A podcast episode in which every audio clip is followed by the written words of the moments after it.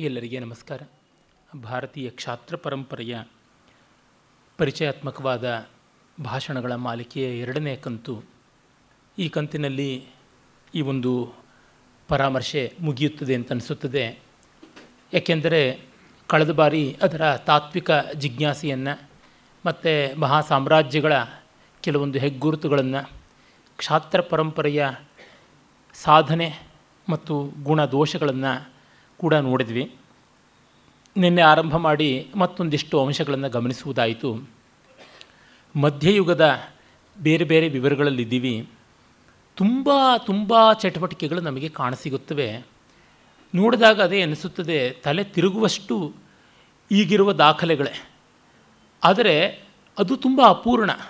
ಕಾರಣ ಏನಂದರೆ, ನಮಗೆ ನಿಬದ್ಧವಾದ, ಲಿಖಿತವಾದ, ಸಂಪೂರ್ಣ ಇತಿಹಾಸ ಅನ್ನೋದು ಸಿಕ್ಕಿಲ್ಲ. ಒಂದಷ್ಟು ಕವಿಗಳ ಬರವಣಿಗೆ, ಒಂದಷ್ಟು ಐತಿಹ್ಯಗಳು, ಇನ್ನೊಂದಷ್ಟು ದಾನಶಾಸನಗಳು ಮತ್ತು ಕೆಲವೊಂದು ವಿಶೇಷ ಸಂದರ್ಭಗಳಲ್ಲಿ ರಾಜರುಗಳು ಹೊರಡಿಸಿರ್ತಕ್ಕಂಥ ಅವರ ಯಶೋದುಂದುಭಿಯನ್ನು ಮೊಳಗಿಸುವ ವಿಜಯ ಶಾಸನಗಳು. ಇನ್ನು ಕೆಲವು ಸ್ಮಾರಕ ಶಾಸನಗಳು, ಅಂದರೆ ಯಾವುದು ಅವರ ಜಯವನ್ನು ಅಥವಾ ಸಾವನ್ನು, ಇನ್ಯಾವುದೋ ಒಂದು ಸಂದರ್ಭವನ್ನು ನಿರೂಪಣ ಮಾಡುವಂಥದ್ದು. ಪ್ರಶಸ್ತಿ ಶಾಸನಗಳು ಅಥವಾ ಸ್ಮೃತಿ ಶಾಸನಗಳು ಮೆಮೋರಿಯಲ್ ಸ್ಟೋನ್ಸ್ ಅಂತ ಏನು ಕರಿತೀವಿ, ಅಲ್ಲಿರ್ತಕ್ಕಂಥ ಎಪಿಗ್ರಫಿಯ ವಿವರಗಳು. ಇದು ಬಿಟ್ಟು ಹೆಚ್ಚಿನದು ಸಿಗೋದಿಲ್ಲ. ಕವಿಗಳ ಕಾವ್ಯಗಳಲ್ಲಿ ಎಷ್ಟೋ ಬಾರಿ ತಮ್ಮ ಮಹಾರಾಜ ಅತ್ಯಂತ ಅಲ್ಪವಾದ ಜಾಗಕ್ಕೆ ಒಡೆಯ ಆಗಿದ್ದರೂ ಕೂಡ ಅವನ ಚತುಸ್ಸಮುದ್ರ ಮುದ್ರಿತ ವಸುಮತಿ, ಯುವತಿ, ನಾಥ ಅಂತೆಲ್ಲ ಕೊಂಡಾಡುವಂಥದ್ದು ಸಹಜ. ಅತ್ಯುತ್ ಅತ್ಯುಕ್ತಿಗಳು, ಉತ್ಪ್ರೇಕ್ಷೆಗಳು ಕವಿಗಳಿಗೆ ಹುಟ್ಟು ಬಂದಿರತಕ್ಕಂಥದ್ದು. ಅದರಿಂದ ಹೆಚ್ಚಿನ ಮಾಹಿತಿ ನಮಗೆ ನಂಬಲರ್ಹವಾಗುವುದಿಲ್ಲ. ಇನ್ನು ಮಿಕ್ಕಂತೆ ವಿದೇಶಿಯ ಪ್ರವಾಸಿಗರ ರಚನೆಗಳು. ಅಲ್ಲಿಯೂ ಕೂಡ ಅವರ ಕಣ್ಣಿಗೆ ಯಾವ್ಯಾವ್ದು ಹೇಗೇಗೋ ಕಾಣಿಸಿರುತ್ತದೆ, ಇನ್ನೇನೋ ಪೂರ್ವಗ್ರಹಗಳಿರುತ್ತವೆ, ಅದನ್ನು ಕೂಡ ನೆಚ್ಚುವುದಕ್ಕೆ ಸಾಧ್ಯ ಇಲ್ಲ. ಉದಾಹರಣೆಗೆ, ನಾವು ಅಬ್ದುಲ್ ರಜಾಕ್ ಮೊದಲಾದವರ ಬರವಣಿಗೆ, Nicola Dante, Abdul Razak, Nunes Paes ಇವರುಗಳೆಲ್ಲರೂ ಬಂದಂಥ ದೊಡ್ಡ ಯಾತ್ರಿಕರು ವಿಜಯನಗರದ ಸಾಮ್ರಾಜ್ಯದ ಉಚ್ಛ್ರಾಯ ಕಾಲದಲ್ಲಿ, ವಿಶೇಷವಾಗಿ ಎರಡನೇ ದೇವರಾಯ ಅಂದರೆ ಪ್ರೌಢದೇವರಾಯ ಮತ್ತು ಕೃಷ್ಣದೇವರಾಯನ ಕಾಲದಲ್ಲಿ. ಆಗ ಒಬ್ಬ ಬರಿತಾನೆ ರಜಾಕ್ ಬರೆಯುವಂಥದ್ದು. ಮಹಾರಾಜನ ವಿರುದ್ಧವಾಗಿ ಒಂದು ಬಂಡಾಯ ಎದ್ದು ಅರಮನೆಯ ಮತ್ತು ಇಡೀ ರಾಜ್ಯಕ್ಕೆ ಸಂಬಂಧಪಟ್ಟ ಎಲ್ಲ ಅಧಿಕಾರಿಗಳನ್ನು ಒಂದು ಔತಣದ ನೆವದಲ್ಲಿ ಕರೆದು ಒಬ್ಬ ಸರದಾರ ಕೊಂದುಬಿಟ್ಟ. ಮಹಾರಾಜನನ್ನು ಕೂಡ ಇರಿದು ಗಾಯಪಡಿಸಿಬಿಟ್ಟ. ಅವನು ಸಾಯುವ ಸ್ಥಿತಿಗೆ ಬಂದಿದ್ದ ಅಂತೆಲ್ಲ ಹೇಳ್ತಾನೆ. ಆದರೆ ಈ ರೀತಿಯಾದ ಒಂದು ಮಹಾ ಘಟನೆ ನಡೆದಿದ್ದರೆ ಶಾಸನಗಳಲ್ಲಿಯೋ ಬೇರೆ ಉಲ್ಲೇಖಗಳಲ್ಲಿಯೋ ಇರಬೇಕಾಗಿತ್ತು. ಅದು ಯಾವುದೂ ಇಲ್ಲ. ಈ ರೀತಿಯಾಗಿ ಅತ್ಯುಕ್ತಿಗಳನ್ನು ಪ್ರವಾಸ ಕಥನ ಬರೆಯೋರು ಮಾಡಿರ್ತಾರೆ. ಉದಾಹರಣೆಗೆ ತುಂಬ ಡಿಪೆಂಡಬಲ್ ಅಂತ ಹೇಳುವಂಥ ಆಲ್ಬೆರೂನಿ ಮೊದಲಾದವರಲ್ಲಿಯೇ ಎಷ್ಟೋ ಲೋಪದೋಷಗಳು ಕಾಣಸಿಗುತ್ತವೆ. ಇನ್ನು ಮಿಕ್ಕವ್ರ ಬಗ್ಗೆ ಹೇಳಲೇಬೇಕಾಗಿಲ್ಲ. ಸಾಗ್ರಹವಾಗಿ ಬರೀತಾರೆ. ನಮ್ಮ ಸಂಪ್ರದಾಯಗಳು, ನಮ್ಮ ಆಚರಣೆಗಳು ಅವರಿಗೆ ತುಂಬ ವಿಜಾತೀಯವಾಗಿ ಕಾಣುವುದು ಬಹಳ ಸಹಜ. ಅಂದರೆ ನೋಡಿ, ಈಗ ನಾವು ಒಂದು ಇಂಗ್ಲೆಂಡ್ಗೋ, ಅಮೇರಿಕಾಗೋ ಸ್ವಿಟ್ಜರ್ಲ್ಯಾಂಡ್ಗೋ ಒಂದು ಕಂಡಕ್ಟೆಡ್ ಟೂರ್ ಆಗಿ ಹೋಗಿ, ಆ ಇಡೀ ದೇಶದ ಮೇಲೇ ಭವಿಷ್ಯ ಬರೆಯುವಂತೆ, ಶರ ಬರೆಯುವಂತೆ ನಮ್ಮ ಪ್ರವಾಸ ಕಥನದ ಮೂಲಕವಾಗಿ ಒಂದು ಏನೋ ಸಿದ್ಧಾಂತಗಳನ್ನು ಸ್ಥಾಪನೆ ಮಾಡೋದು ಎಷ್ಟು ಬಾಲಿಶವೋ, ಅದಕ್ಕಿಂತ ಹತ್ತು ಪಟ್ಟು ಬಾಲಿಶವಾದದ್ದು ಇಂಥದ್ದು. ಯಾಕೆಂದರೆ ನಮಗೀಗಾಗ ಒಂದು ಸ್ವಲ್ಪ ಆದರೂ ವಿಜ್ಞಾನದ ಮೂಲಕವಾಗಿ, ಬೇರೆ ಬೇರೆ ಪ್ರಭಾವಗಳ ಮೂಲಕವಾಗಿ ಆ ದೇಶಕ್ಕೆ ಹೋಗೋಕ್ಕೆ ಮುನ್ನವೇ ಸಾಕಷ್ಟು ವಿವರಗಳು ಗೊತ್ತಿರುತ್ತವೆ. ಮತ್ತು ಸಾಮಾನ್ಯವಾದ ಜಗದ ಇತಿಹಾಸ ಅನ್ನುವಂಥದ್ದು ಓದಿಕೊಂಡಿರ್ತೀವಿ. ಮತ್ತು ಆ ದೇಶದ ಭಾಷೆಯ ಒಂದು ಮಟ್ಟದ ಪರಿಚಯ ಇಂಗ್ಲೀಷಿಂದೋ ಮತ್ತೊಂದು ನೇರವಾಗಿ ನಮಗಿರುತ್ತದೆ. ಇಂಗ್ಲೆಂಡ್ ಆಗಲಿ, ಅಮೇರಿಕಾ ಆಗಲಿ, ಆಸ್ಟ್ರೇಲಿಯಾ ಆಗಲಿ ಹೋದಾಗ. ಅಂಥದ್ದು ಯಾವುದೂ ಇಲ್ಲದೆ ಇವರುಗಳು ಕಂಡು ಕಂಡದ್ದನ್ನೆಲ್ಲ, ಕಾಣದೇ ಇದ್ದಿದ್ದನ್ನೆಲ್ಲ ಹೇಗೆ ಹೇಗೋ ಬರೆದಿದ್ದಾರೆ. ಈ ಕಾರಣದಿಂದ ಇವುಗಳನ್ನು ಎಷ್ಟು ಮಟ್ಟಿಗೆ ನಂಬೋದಕ್ಕೆ ಸಾಧ್ಯ? ಕಷ್ಟ ಗೊತ್ತಾಗುವಂಥದ್ದು. ಆದರೆ ಕೆಲವರು ಅನುಕೂಲ ಸಿಂಧು ಇತಿಹಾಸಕಾರರು, ಇತಿಹಾಸಕಾರ ಮನ್ಯರು ಇದ್ದಾರಲ್ಲ.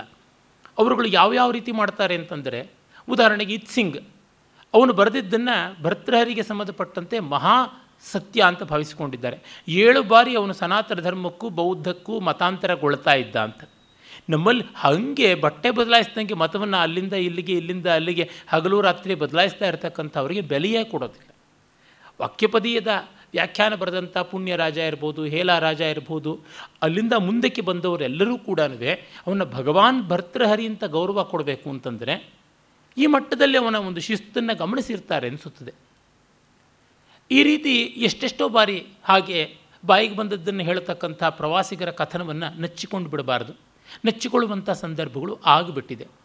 ಇದನ್ನು ನೋಡಿದಾಗ ಮಧ್ಯಯುಗದಲ್ಲಿ ತುಂಬ ಘಟನೆಗಳು ನಡೆದಿವೆ ಹೌದು. ಆದರೂ ಕೂಡ ನಮಗೆ ನಿಶ್ಚಪ್ರಚವಾಗಿ ಹೇಳೋದು ಕಷ್ಟವಾಗ್ತಾ ಇದೆ.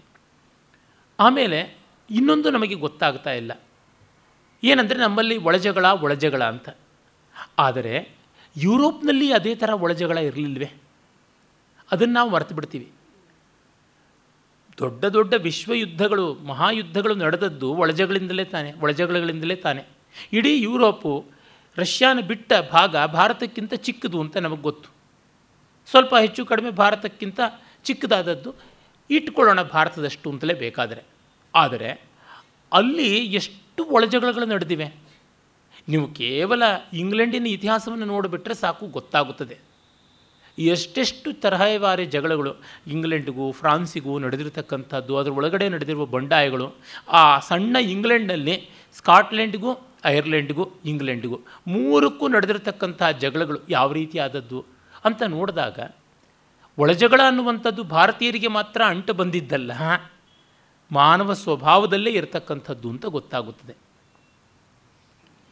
ಒಂದು ರಷ್ಯಾಗೆ, ಒಂದು ಫ್ರಾನ್ಸ್ಗೆ.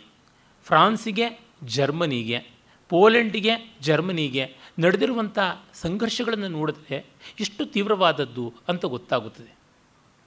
ಈ ಕಾರಣದಿಂದಾಗಿ ಪೋರ್ಚುಗಲ್ ಮತ್ತು ತಿರ್ಗ ಸ್ಪೇನ್ ಇವುಗಳಿಗೆ ನಡೆದಿರುವಂಥ ಜಗಳಗಳು ನೋಡಿದರೆ ಪ್ರತಿಯೊಂದು ಹಂತದಲ್ಲಿಯೂ ಕೋಲಾಹಲ ಇದ್ದದ್ದೇ ಹೌದು. ಅಷ್ಟೇಕೆ ಜಪಾನ್ ಮತ್ತು ಚೀನಾ, ಕೊರಿಯಾ ಮತ್ತು ಜಪಾನ್, ಚೀನಾ ಮತ್ತು ಕೊರಿಯಾ ಈ ಥರ ನಡೆದಿರತಕ್ಕಂಥದ್ದು ಇದೆಲ್ಲ ಆಧುನಿಕ ಇತಿಹಾಸದ್ದಲ್ಲ, ಮಧ್ಯಕಾಲೀನ ಇತಿಹಾಸದಲ್ಲಿಯೇ ನಡೆದಿರುವಂಥದ್ದು ಬೇಕಾದಷ್ಟು ಕಾಣುತ್ತದೆ. ಈ ಕಾರಣದಿಂದ ಸಾಮಾನ್ಯವಾಗಿ ಭಾರತೀಯರಿಗೆ ಐಕಮತ್ಯ ಇಲ್ಲ. ಭಾರತೀಯರಲ್ಲಿ ಒಳಜಗಳಗಳು ಅಂತ ಹೇಳುವವರು, ಇಷ್ಟು ದೊಡ್ಡ ದೇಶ, ಈ ದೇಶದಲ್ಲಿ ಇಷ್ಟು ಬಗೆಯ ಭೂವೈವಿಧ್ಯ, ಜಲವೈವಿಧ್ಯ, ಜೀವವೈವಿಧ್ಯ, ಪ್ರಾಣಿ ಸಸ್ಯ ವೈವಿಧ್ಯ ಇರುವಾಗ ಇಲ್ಲದೇ ಇರುತ್ತದೆಯಾ ಜಗಳ ಮತ್ತು ಇಷ್ಟಿದ್ದೂ ಕೂಡ ಅವ್ರಿಗೆ ಒಂದು ಮಟ್ಟದ ಸಾಮರಸ್ಯವನ್ನು ಕಾಪಾಡಿಕೊಂಡು ಬರೋಕ್ಕೆ ಆಗಿದೆ. ಅದನ್ನು ನೋಡಬೇಕು. ಯಾವ ಸಾಮರಸ್ಯವನ್ನು ಒಂದು ಕ್ರಿಶ್ಚಿಯಾನಿಟಿಯೋ, ಒಂದು ಇಸ್ಲಾಮೋ ಸಾಧಿಸೋದಕ್ಕೆ ಆಗಲಿಲ್ಲವೋ ಭಾರತೇತರವಾದ ನೆಲೆಗಳಲ್ಲಿ ಅದನ್ನು ಸನಾತನ ಧರ್ಮ ಭಾರತದ ಒಳಗೆ ಸಾಧಿಸಿದೆ ಎನ್ನುವುದನ್ನು ನಾವು ಗಮನಿಸಬೇಕಾಗುತ್ತದೆ.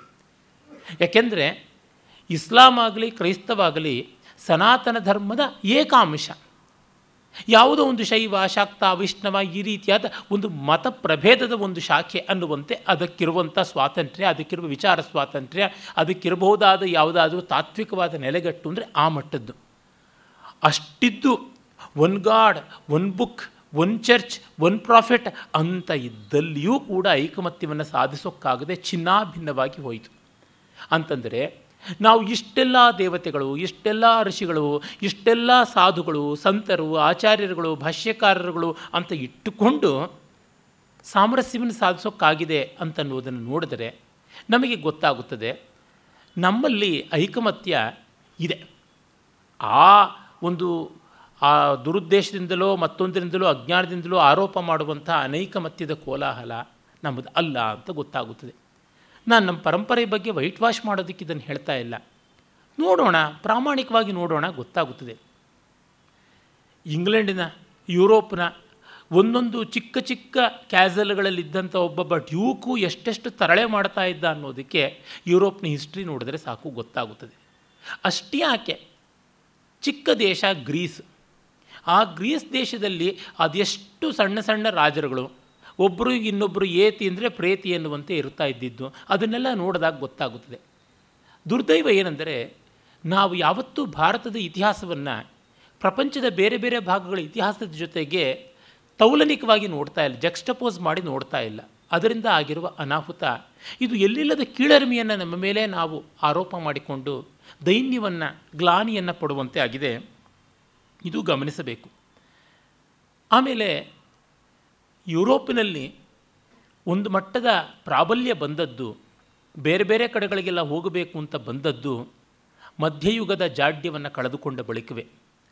ಅಂದರೆ, ರೆನೆಸಾನ್ಸ್ ಬಂದಾಗ ಹದಿನಾಲ್ಕನೇ ಶತಮಾನದಿಂದ ಈಚೆಗೆ. ಅಲ್ಲಿವರೆಗೂ ಅದು ಅರಬರು ಕೊಡ್ತಕ್ಕಂಥದ್ದನ್ನೇ ನೆಚ್ಚಿಕೊಂಡಿದ್ದದ್ದು ಅಂತ ನಮಗೆ ಗೊತ್ತಾಗುತ್ತದೆ. ಭಾರತದ ಕಡೆಯಿಂದ ಹೋದಂಥ ಜ್ಞಾನ ಅರಬರ ಮೂಲಕವಾಗಿ, ಅಂದರೆ ಪರ್ಷಿಯಾ, ಸಿರಿಯಾ ಮೂಲಕವಾಗಿ, ಮೆಡಿಟರೇನಿಯನ್ ಸಮುದ್ರದ ಮೂಲಕವಾಗಿ ಅಲ್ಲಿಂದ ಹಾಗೆ ಹೋಗ್ತಾ ಇದ್ದದ್ದು. ಮತ್ತು ಆ ಸಿಲ್ಕ್ ರೂಟ್ ಅಂತ ಯಾವುದು ಉಂಟು, ಆ ಒಂದು ಭೂಮಾರ್ಗವಾಗಿ ಕಾನ್ಸ್ಟೆಂಟಿನೋಪಲ್, ಇಸ್ತಾಂಬೂಲ್ ಅಂತ ಯಾವುದಿದೆ, ಅಲ್ಲಿಗೆ ಹೋಗಿ ಈ ಹೊತ್ತಿನ ಟರ್ಕಿ ಮೂಲಕವಾಗಿ ಅಲ್ಲಿಗೆ ತಲುಪ್ತಾ ಇದ್ದದ್ದು. ಅವರು ನೇರವಾಗಿ ಏನೂ ಮಾಡ್ತಾ ಇರಲಿಲ್ಲ. ಆದರೆ ತತ್ಪೂರ್ವದಲ್ಲಿಯೇ ನಮ್ಮ ಜನ ಎಷ್ಟು ವ್ಯಾಪಕವಾಗಿ ಸಂಪರ್ಕಗಳನ್ನು ಸಾಧಿಸಿದ್ದರು ಅನ್ನುವಂಥದ್ದು ನೋಡಿದಾಗ ಇದು ಕೇವಲ ಒಳಜಗಳಲ್ಲಿದ್ದವರು ಮಾಡುವಂಥದ್ದಲ್ಲ. ಇದನ್ನು ನಾವು ಗಮನಿಸಬೇಕು. ಮತ್ತು ಹೌದು, ನಮ್ಮ ನೆಲ, ನಮ್ಮ ವಾತಾವರಣ ಒಂದು ಮಟ್ಟದ ಸಮೃದ್ಧಿಯನ್ನು, ಅನುಕೂಲತೆಯನ್ನು ಒದಗಿಸಿವೆ. ಈ ಬಗ್ಗೆ ತುಂಬ ಯೋಚನೆ ಮಾಡಿದ್ದೀನಿ. ಬೇಕಾದಷ್ಟು ಬಾರಿ ಸ್ನೇಹಿತರ ಜೊತೆಯಲ್ಲಿಯೂ ಚರ್ಚೆ ಮಾಡಿದ್ದು ಉಂಟು. ಪ್ರಕೃತಿ ಭಾರತಕ್ಕೆ ಎಷ್ಟೋ ವರಗಳನ್ನು ಕೊಟ್ಟಿದೆ. ಅದರೊಳಗೆ ಬಹಳ ಮುಖ್ಯವಾದದ್ದು ಈ ವರ್ಷಾಕಾಲದ ವರ. ವರ್ಷಕ್ಕೆ ಒಮ್ಮೆ ಮಳೆ ಅಂತ ಕೊಟ್ಟಿರೋದ್ರಿಂದ, ಆ ಮಳೆಯನ್ನು ಒಪ್ಪವಾಗಿ ಬಳಸ್ಕೊಳ್ಬೇಕು ಅಂತ ಇರೋದರಿಂದಾಗಿ ಸ್ಥಿತಿಸ್ಥಾಪಕತೆ ಕಡೆಗೆ ನಮಗೆ ಹೋದದ್ದು. ಯುರೋಪ್ ಮಿಕ್ಕಿದ ಪ್ರಾಂತಗಳಲ್ಲಿ ಚಳಿ ಹೆಚ್ಚಿದೆ. ಚಳಿ ಹೆಚ್ಚಿದ್ದಾಗ ನೀರಿನ ಬಳಕೆಯೂ ಕಡಿಮೆ ಇರುತ್ತದೆ. ಮತ್ತು ಅಲ್ಲಿ ಪ್ರಾಣಿ ಸಸ್ಯ ವೈವಿಧ್ಯವೂ ಈ ರೀತಿಯಾಗಿ ಇಲ್ಲ. ಹಾಗಾಗಿ ಅವರು ವಾತಾವರಣದ ಜೊತೆಗೆ ಹೋರಾಡಬೇಕೇ ಹೊರತು ಕಾಡಿನ ಜೊತೆಗೋ, ಒಂದು ನದಿಯ ಜೊತೆಗೋ ಹೋರಾಡಬೇಕಾದಂಥ ಸಂದರ್ಭ ಇಲ್ಲ. ಚಳಿಯ ಜೊತೆಗೆ ಹೋರಾಡುವುದು ಒಂದು ಬಿಟ್ಟರೆ ಮಿಕ್ಕದ್ದು ಯಾವುದೂ ಇಲ್ಲ. ಅದು ತುಂಬ ದೊಡ್ಡ ಸಾಹಸವೇ ಹೌದು.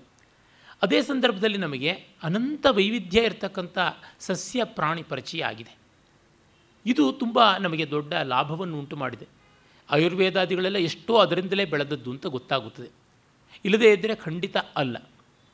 ನನ್ನ ಸ್ನೇಹಿತ ಡಾಕ್ಟರ್ ಜಿ ಎಲ್ ಕೃಷ್ಣ ಹೇಳಿದ ಮಾತು ಒಂದು. ಇವತ್ತಿನ ಭಾರತದ ವೈದ್ಯಕೀಯ ಪ್ರಪಂಚದಲ್ಲಿ ಸಂಶೋಧನೆಯಲ್ಲಿ ತುಂಬ ಹೆಸರು ಮಾಡಿದಂಥವ್ರು ಅಂತ ವಲಿಯಾಥನ್ ಅನ್ನೋರು ಒಂದು ಕಡೆ ಹೇಳಿದ್ದಾರಂತೆ. ಏನಂದರೆ, ಚರಕ ಇವತ್ತಿಗೂ ಕೂಡ ಅತ್ಯಂತ ಪ್ರಾಚೀನ ಆಗಿರುವ ವೈದ್ಯ, ಅವನ ವೈದ್ಯಕೀಯ ಪದ್ಧತಿ ವರ್ತಮಾನದಲ್ಲಿ ಅನ್ವಯದಲ್ಲಿದೆ ಅಂತ. Is not a character of historical interest is a contemporary doctor ಅಂತ ಆ ಅರ್ಥದಲ್ಲಿ ಅವನ ವೈದ್ಯಕೀಯ ಪದ್ಧತಿ.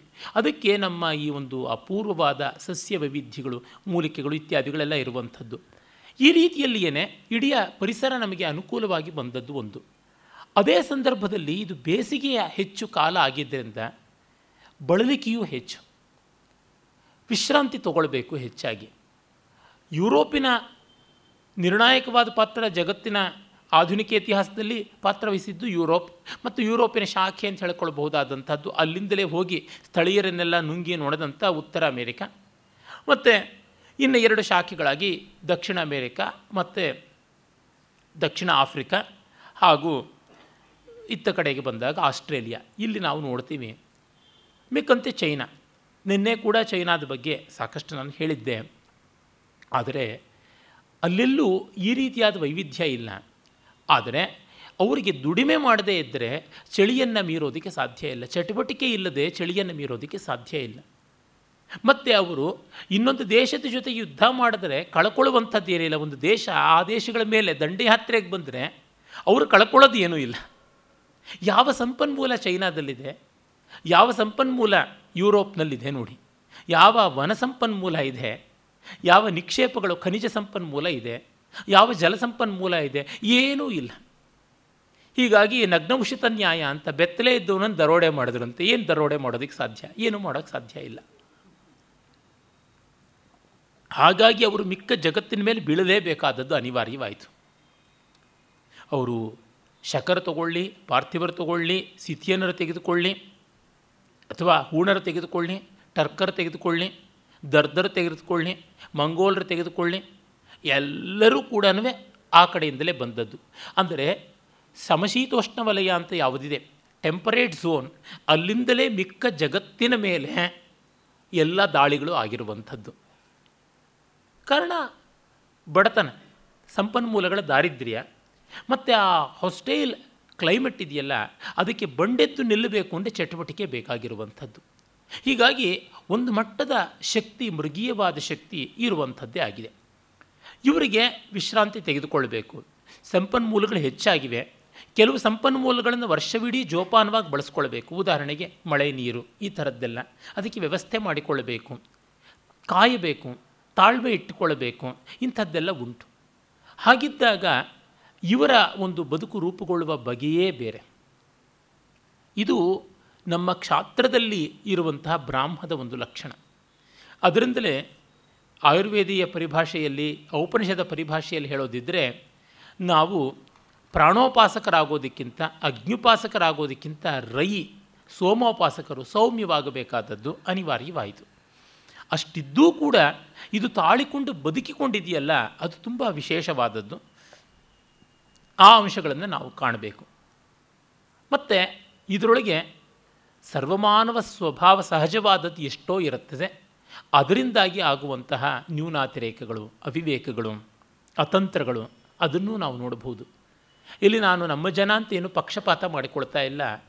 ಆದರೆ ನೋಡಿದಷ್ಟು ನಮ್ಮ ಜನದ ಬಗ್ಗೆ ಪ್ರೀತಿ ಉಂಟಾಗುತ್ತದೆ. ಅದು ಪಕ್ಷಪಾತದಿಂದ ಬಂದದ್ದಲ್ಲ. ಗುಣವನ್ನು ಕಂಡುಕೊಂಡಿದ್ದರಿಂದ ಮತ್ತು ಇಷ್ಟು ಕಾಲ ನಿಂತಿರುವುದರಿಂದ ಬಂದಿರುವಂಥದ್ದು. ಮತ್ತು ಇಷ್ಟು ಜಗತ್ತಿನ ಅನೇಕ ಭಾಗಗಳ ಮೂಲಕವಾಗಿ ದಾಳಿ ಆದರೂ ಕೂಡ ನಿಂತುಕೊಂಡಿದೆಯಲ್ಲ? ಎಷ್ಟು ಬರ್ಬರವಾದ ದೌರ್ಜನ್ಯಕ್ಕೆ ತುತ್ತಾಯಿತಲ್ಲ ಅನ್ನುವ ಕಾರುಣ್ಯ ಕೂಡ ಉಂಟು. ಜಗತ್ತಿನ ಮತ್ತಾವ ಭಾಗವೂ ಈ ಮಟ್ಟಕ್ಕೆ ಶೋಷಿಸಲ್ಪಡಲಿಲ್ಲ. ಮತ್ತೆ ನೋಡಿ, ಅದನ್ನೇ ಹೇಳಬೇಕಾದಂಥದ್ದೇನೆಂದರೆ, ಸಂಪನ್ಮೂಲಗಳು ಇರುವಂಥವೆಲ್ಲ ಸಾಮಾನ್ಯವಾಗಿ ಉಷ್ಣವಲಯದಲ್ಲಿ. ಆ ಭೂಮಧ್ಯ ರೇಖೆ ಈಕ್ವಟೋರ್ ಅಂತ ಯಾವುದಿದೆ, ಅದರ ಆಸುಪಾಸಿನಲ್ಲಿಯೇ. ಈಕ್ವಟೋರ್ನ ಆಸುಪಾಸಿನಲ್ಲಿ ಅಂತಂದರೆ ದಕ್ಷಿಣ ಅಮೇರಿಕಾ, ದಕ್ಷಿಣ ಆಫ್ರಿಕಾ, ಮತ್ತು ಆಗ್ನೇಷಿಯಾ ಅಂತ ನಾವೇನು ಹೇಳ್ತೀವಿ, ಆ ಒಂದು ನಾರ್ತ್ ಈಸ್ಟ್ ಏಷ್ಯಾ ಅಂತ ಕರೀತಕ್ಕಂಥದ್ದು, ಈ ಸೌತ್ ಈಸ್ಟ್ ಏಷ್ಯಾ ಅಂತ ಕರೆಯುವಂಥದ್ದು ಆ ಭಾಗಗಳು. ಅಲ್ಲಿ ಎಲ್ಲಿಯೂ ಕೂಡ ನಮ್ಮಲ್ಲಿ ಭಾರತದಲ್ಲಿದ್ದಂತೆ ಶಾಸ್ತ್ರ ಪದ್ಧತಿ ಬೆಳೀಲಿಲ್ಲ ಭಾಷಾ ಪದ್ಧತಿ ಬೆಳೀಲಿಲ್ಲ ಭಾಷೆ ಶಾಸ್ತ್ರ, ಭಾಷೆ ಮತ್ತು ತರ್ಕ, ವಿಚಾರ ಶಕ್ತಿ. ಇವೆರಡೂ ಬೆಳೆಯದೇ ಇದ್ದರೆ ಯಾವ ಜ್ಞಾನವನ್ನು ವ್ಯವಸ್ಥಿತವಾಗಿ ಮುಂದುವರಿಸೋಕ್ಕಾಗೋಲ್ಲ. ಅವುಗಳನ್ನು ಕ್ರೋಢೀಕರಣ ಮಾಡಿ ನಿತಾಂತವಾಗಿ ಬಳಸೋದಕ್ಕೆ ಪರ್ಪೆಚಿಯೇಟ್ ಮಾಡೋದಕ್ಕೆ ಆಗೋದಿಲ್ಲ ಮುಂದುವರಿಸೋದಕ್ಕೆ ಆಗೋಲ್ಲ ಈ ದೃಷ್ಟಿಯಿಂದ ನೋಡಿದಾಗ ನೀವು ದಕ್ಷಿಣ ಅಮೇರಿಕಾದಲ್ಲಿ ಯಾವುದೇ ಒಂದು ಪ್ರಾಚೀನ ಸಂಸ್ಕೃತಿ ಭಾಷೆಯ ಮೂಲಕವಾಗಿ, ತನ್ನ ತರ್ಕಶಕ್ತಿಯ ಮೂಲಕವಾಗಿ ಆಧುನಿಕ ಪರಿಭಾಷೆಯಲ್ಲಿ ಹೇಳಬೇಕಂದ್ರೆ ಗ್ರಾಮರ್ ಆ್ಯಂಡ್ ಮ್ಯಾಥಮೆಟಿಕ್ಸ್ ಆ ಮೂಲಕವಾಗಿ ಏನನ್ನು ಉಳಿಸಿಕೊಟ್ಟಿಲ್ಲ. ಸಂಪನ್ಮೂಲ ಇದೆ, ಆದರೆ ಬೌದ್ಧಿಕ ಸಂಪನ್ಮೂಲ ಇಲ್ಲ. ಇನ್ನು ದಕ್ಷಿಣ ಆಫ್ರಿಕಾದಲ್ಲಿ ನೋಡಿದ್ರೂ ಕೂಡ ಅಷ್ಟೇ ಸಂಪನ್ಮೂಲ ಇದೆ, ಆದರೆ ಬೌದ್ಧಿಕ ಸಂಪನ್ಮೂಲ ಇಲ್ಲ. ಇನ್ನು ಆಗ್ನೇಷಿಯಾದಲ್ಲಿ ನೋಡಿದ್ರೆ ಸಂಪನ್ಮೂಲ ಇದೆ, ಬೌದ್ಧಿಕ ಸಂಪನ್ಮೂಲ ಏನಾದರೂ ಇದ್ದರೆ ಭಾರತ ಸಂಸ್ಕೃತದ ಮೂಲಕ ಕೊಟ್ಟಿದ್ದು. ಅಷ್ಟು ಪ್ರಾಂತದಲ್ಲಿ ಕಾಣಿಸುತ್ತದೆ. ಹೀಗೆ ಕಂಡಾಗ ಭಾರತ ಒಂದರೊಳಗೆ ಸಂಪನ್ಮೂಲ ಅಂದರೆ ಬೌ ಭೌತಿಕ ಸಂಪನ್ಮೂಲ, ಬೌದ್ಧಿಕ ಸಂಪನ್ಮೂಲ ಎರಡೂ ಕೂಡ ಬೆಳೆದದ್ದು. ಯುರೋಪ್ನಲ್ಲಿ ಇಡೀ ನೋಡಿದಾಗ ಭೌತಿಕ ಸಂಪನ್ಮೂಲ ಇಲ್ಲ. ಗ್ರೀಕರಲ್ಲಿ, ರೋಮನ್ರಲ್ಲಿ ಬೌದ್ಧಿಕ ಸಂಪನ್ಮೂಲ ಬೆಳೆಯಿತು. ಚೀನಾದಲ್ಲಿ ಅಷ್ಟೇ ಬೌದ್ಧಿಕ ಸಂಪನ್ಮೂಲ ಒಂದು ಮಟ್ಟಕ್ಕೆ ಬೆಳೆಯುತ್ತೆ ಹೊರತು ಭೌತಿಕ ಸಂಪನ್ಮೂಲ ಅಲ್ಲ. ಈ ದೃಷ್ಟಿಯಿಂದ ಕಂಡಾಗ ನಾವು ಇದನ್ನು ನೋಡಬಹುದು. ಯಾವುದನ್ನು ನಾವು ಮಧ್ಯೇಷ್ಯಾ ಅಂತೀವಿ, ಮಿಡ್ಲ್ ಈಸ್ಟ್ ಅಂತ, ಅಲ್ಲಿಯೂ ಅಷ್ಟೇ ಒಂದು ಮಟ್ಟಿಗೆ ಬೌದ್ಧಿಕ ಸಂಪನ್ಮೂಲ ಇತ್ತು.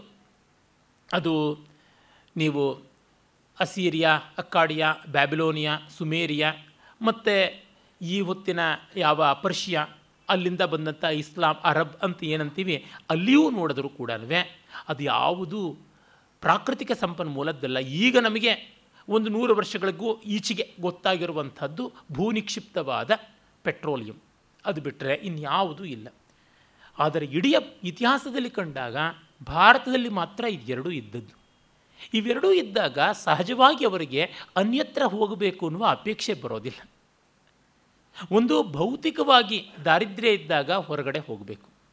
ಇನ್ನೊಂದು ಬೌದ್ಧಿಕ ದಾರಿದ್ರ್ಯ ಇದ್ದಾಗ ಹೊರಗಡೆ ಹೋಗಬೇಕು. ಎರಡೂ ತಕ್ಕಮಟ್ಟಿಗಿದ್ದಾಗ ಇಲ್ಲಿಗೆಲ್ಲರೂ ಬರ್ತಾರೆ ಹೊರತು ಇಲ್ಲಿ ಅವರು ಯಾರೂ ಹೋಗೋಲ್ಲ. ಉತ್ತಮರಣ ಸ್ಥಿತಿ ಬರ್ತದೆ, ಅಧಮರಣ ಸ್ಥಿತಿ ಬರೋದಿಲ್ಲ. ಎಂದೂ ಭಿಕ್ಷೆ ಎತ್ತದೇ ಇದ್ದವರಿಗೆ ಯಾರನ್ನಾದರೂ ಒಬ್ಬರನ್ನೊಂದು ಸಹಾಯ ಕೇಳಬೇಕು ಅಂತಂದರೆ ಗಂಟಲು ಕಟ್ಟುತ್ತದೆ, ಕೈ ಹಿಡಿಯುತ್ತದೆ, ಬಾಯಿ ಬರೋದಿಲ್ಲ, ನಾಲಿಗೆ ಒಣಗುತ್ತದೆ, ಇದೆಲ್ಲ ಆಗುವಂಥದ್ದು. ಇದು ಕ್ಷಮ್ಯ ಅಂತಲೋ ಸರಿ ಅಂತಲೋ ಅಲ್ಲ. ವಸ್ತುಸ್ಥಿತಿ ಈ ಥರ ಇರುವಂಥದ್ದು. ಇದನ್ನೆಲ್ಲ ಗಮನಿಸಿಕೊಂಡು ನೋಡಿದಾಗ ಇಂಥದ್ರೊಳಗೂ ಕೂಡ ತನ್ನ ವೈಶಿಷ್ಟ್ಯವನ್ನು ಉಳಿಸಿಕೊಂಡಿದೆಯಲ್ಲ, ಅದನ್ನು ನಾವು ಗಮನಿಸಬೇಕು. ಯಾಕೆಂದರೆ ಆ ಒಂದು ಭೌತಿಕವಾದ ಸಂಪನ್ಮೂಲವನ್ನು ಇಟ್ಟುಕೊಂಡ ಬೌದ್ಧಿಕ ಸಂಪನ್ಮೂಲವನ್ನು ಇಟ್ಟುಕೊಳ್ಳದ ದಕ್ಷಿಣ ಅಮೆರಿಕ ಪೂರ್ಣವಾಗಿ ಯುರೋಪಿಯನ್ರ ದೌರ್ಜನ್ಯಕ್ಕೆ ತುತ್ತಾಗಿ ತನ್ನ ಮೂಲ ಸಂಸ್ಕೃತಿಯಿಂದ ಸಂಪೂರ್ಣ ದೂರ ಆಯಿತು. ಅದು ಸರ್ವನಾಶ ಆಯಿತು. ದಕ್ಷಿಣ ಆಫ್ರಿಕಾದ ಬಗ್ಗೆನೂ ಅದೇನೆ. ಆಸ್ಟ್ರೇಲಿಯಾದ ಬಗ್ಗೆನೂ ಅದೇನೆ. ಪ್ರಾಚೀನ ಚೀನಾ ಬಗ್ಗೆನೂ ಅದೇನೆ. ಚೀನಾಗೆ ಹೊರಗಿನವರು ಯಾರು ದಂಡಯಾತ್ರೆ ಮಾಡದೇ ಇದ್ದರು, ಹೊರಗಿನ ಕೆಲವು ವಿಚಾರಗಳು ದಂಡಯಾತ್ರೆ ಮಾಡಿ ಅದರ ಮೂಲ ಸ್ವರೂಪವನ್ನು ಬದಲಾಯಿಸಿಬಿಟ್ಟಿವೆ ಅನ್ನೋದು ನಮಗೆ ಗೊತ್ತಾಗ್ತಾ ಇದೆ. ಮತ್ತು ಆ ಕಾಲದಲ್ಲೂ ಕೂಡ ಭಾರತವನ್ನು ಅದು ಹೆಚ್ಚಿನ ಬೆಳಕಿಗೆ ನೋಡ್ತಾ ಇತ್ತು ವಿಚಾರಕ್ಕಾಗಿ ಎನ್ನುವುದು ಗೊತ್ತಾಗುತ್ತದೆ.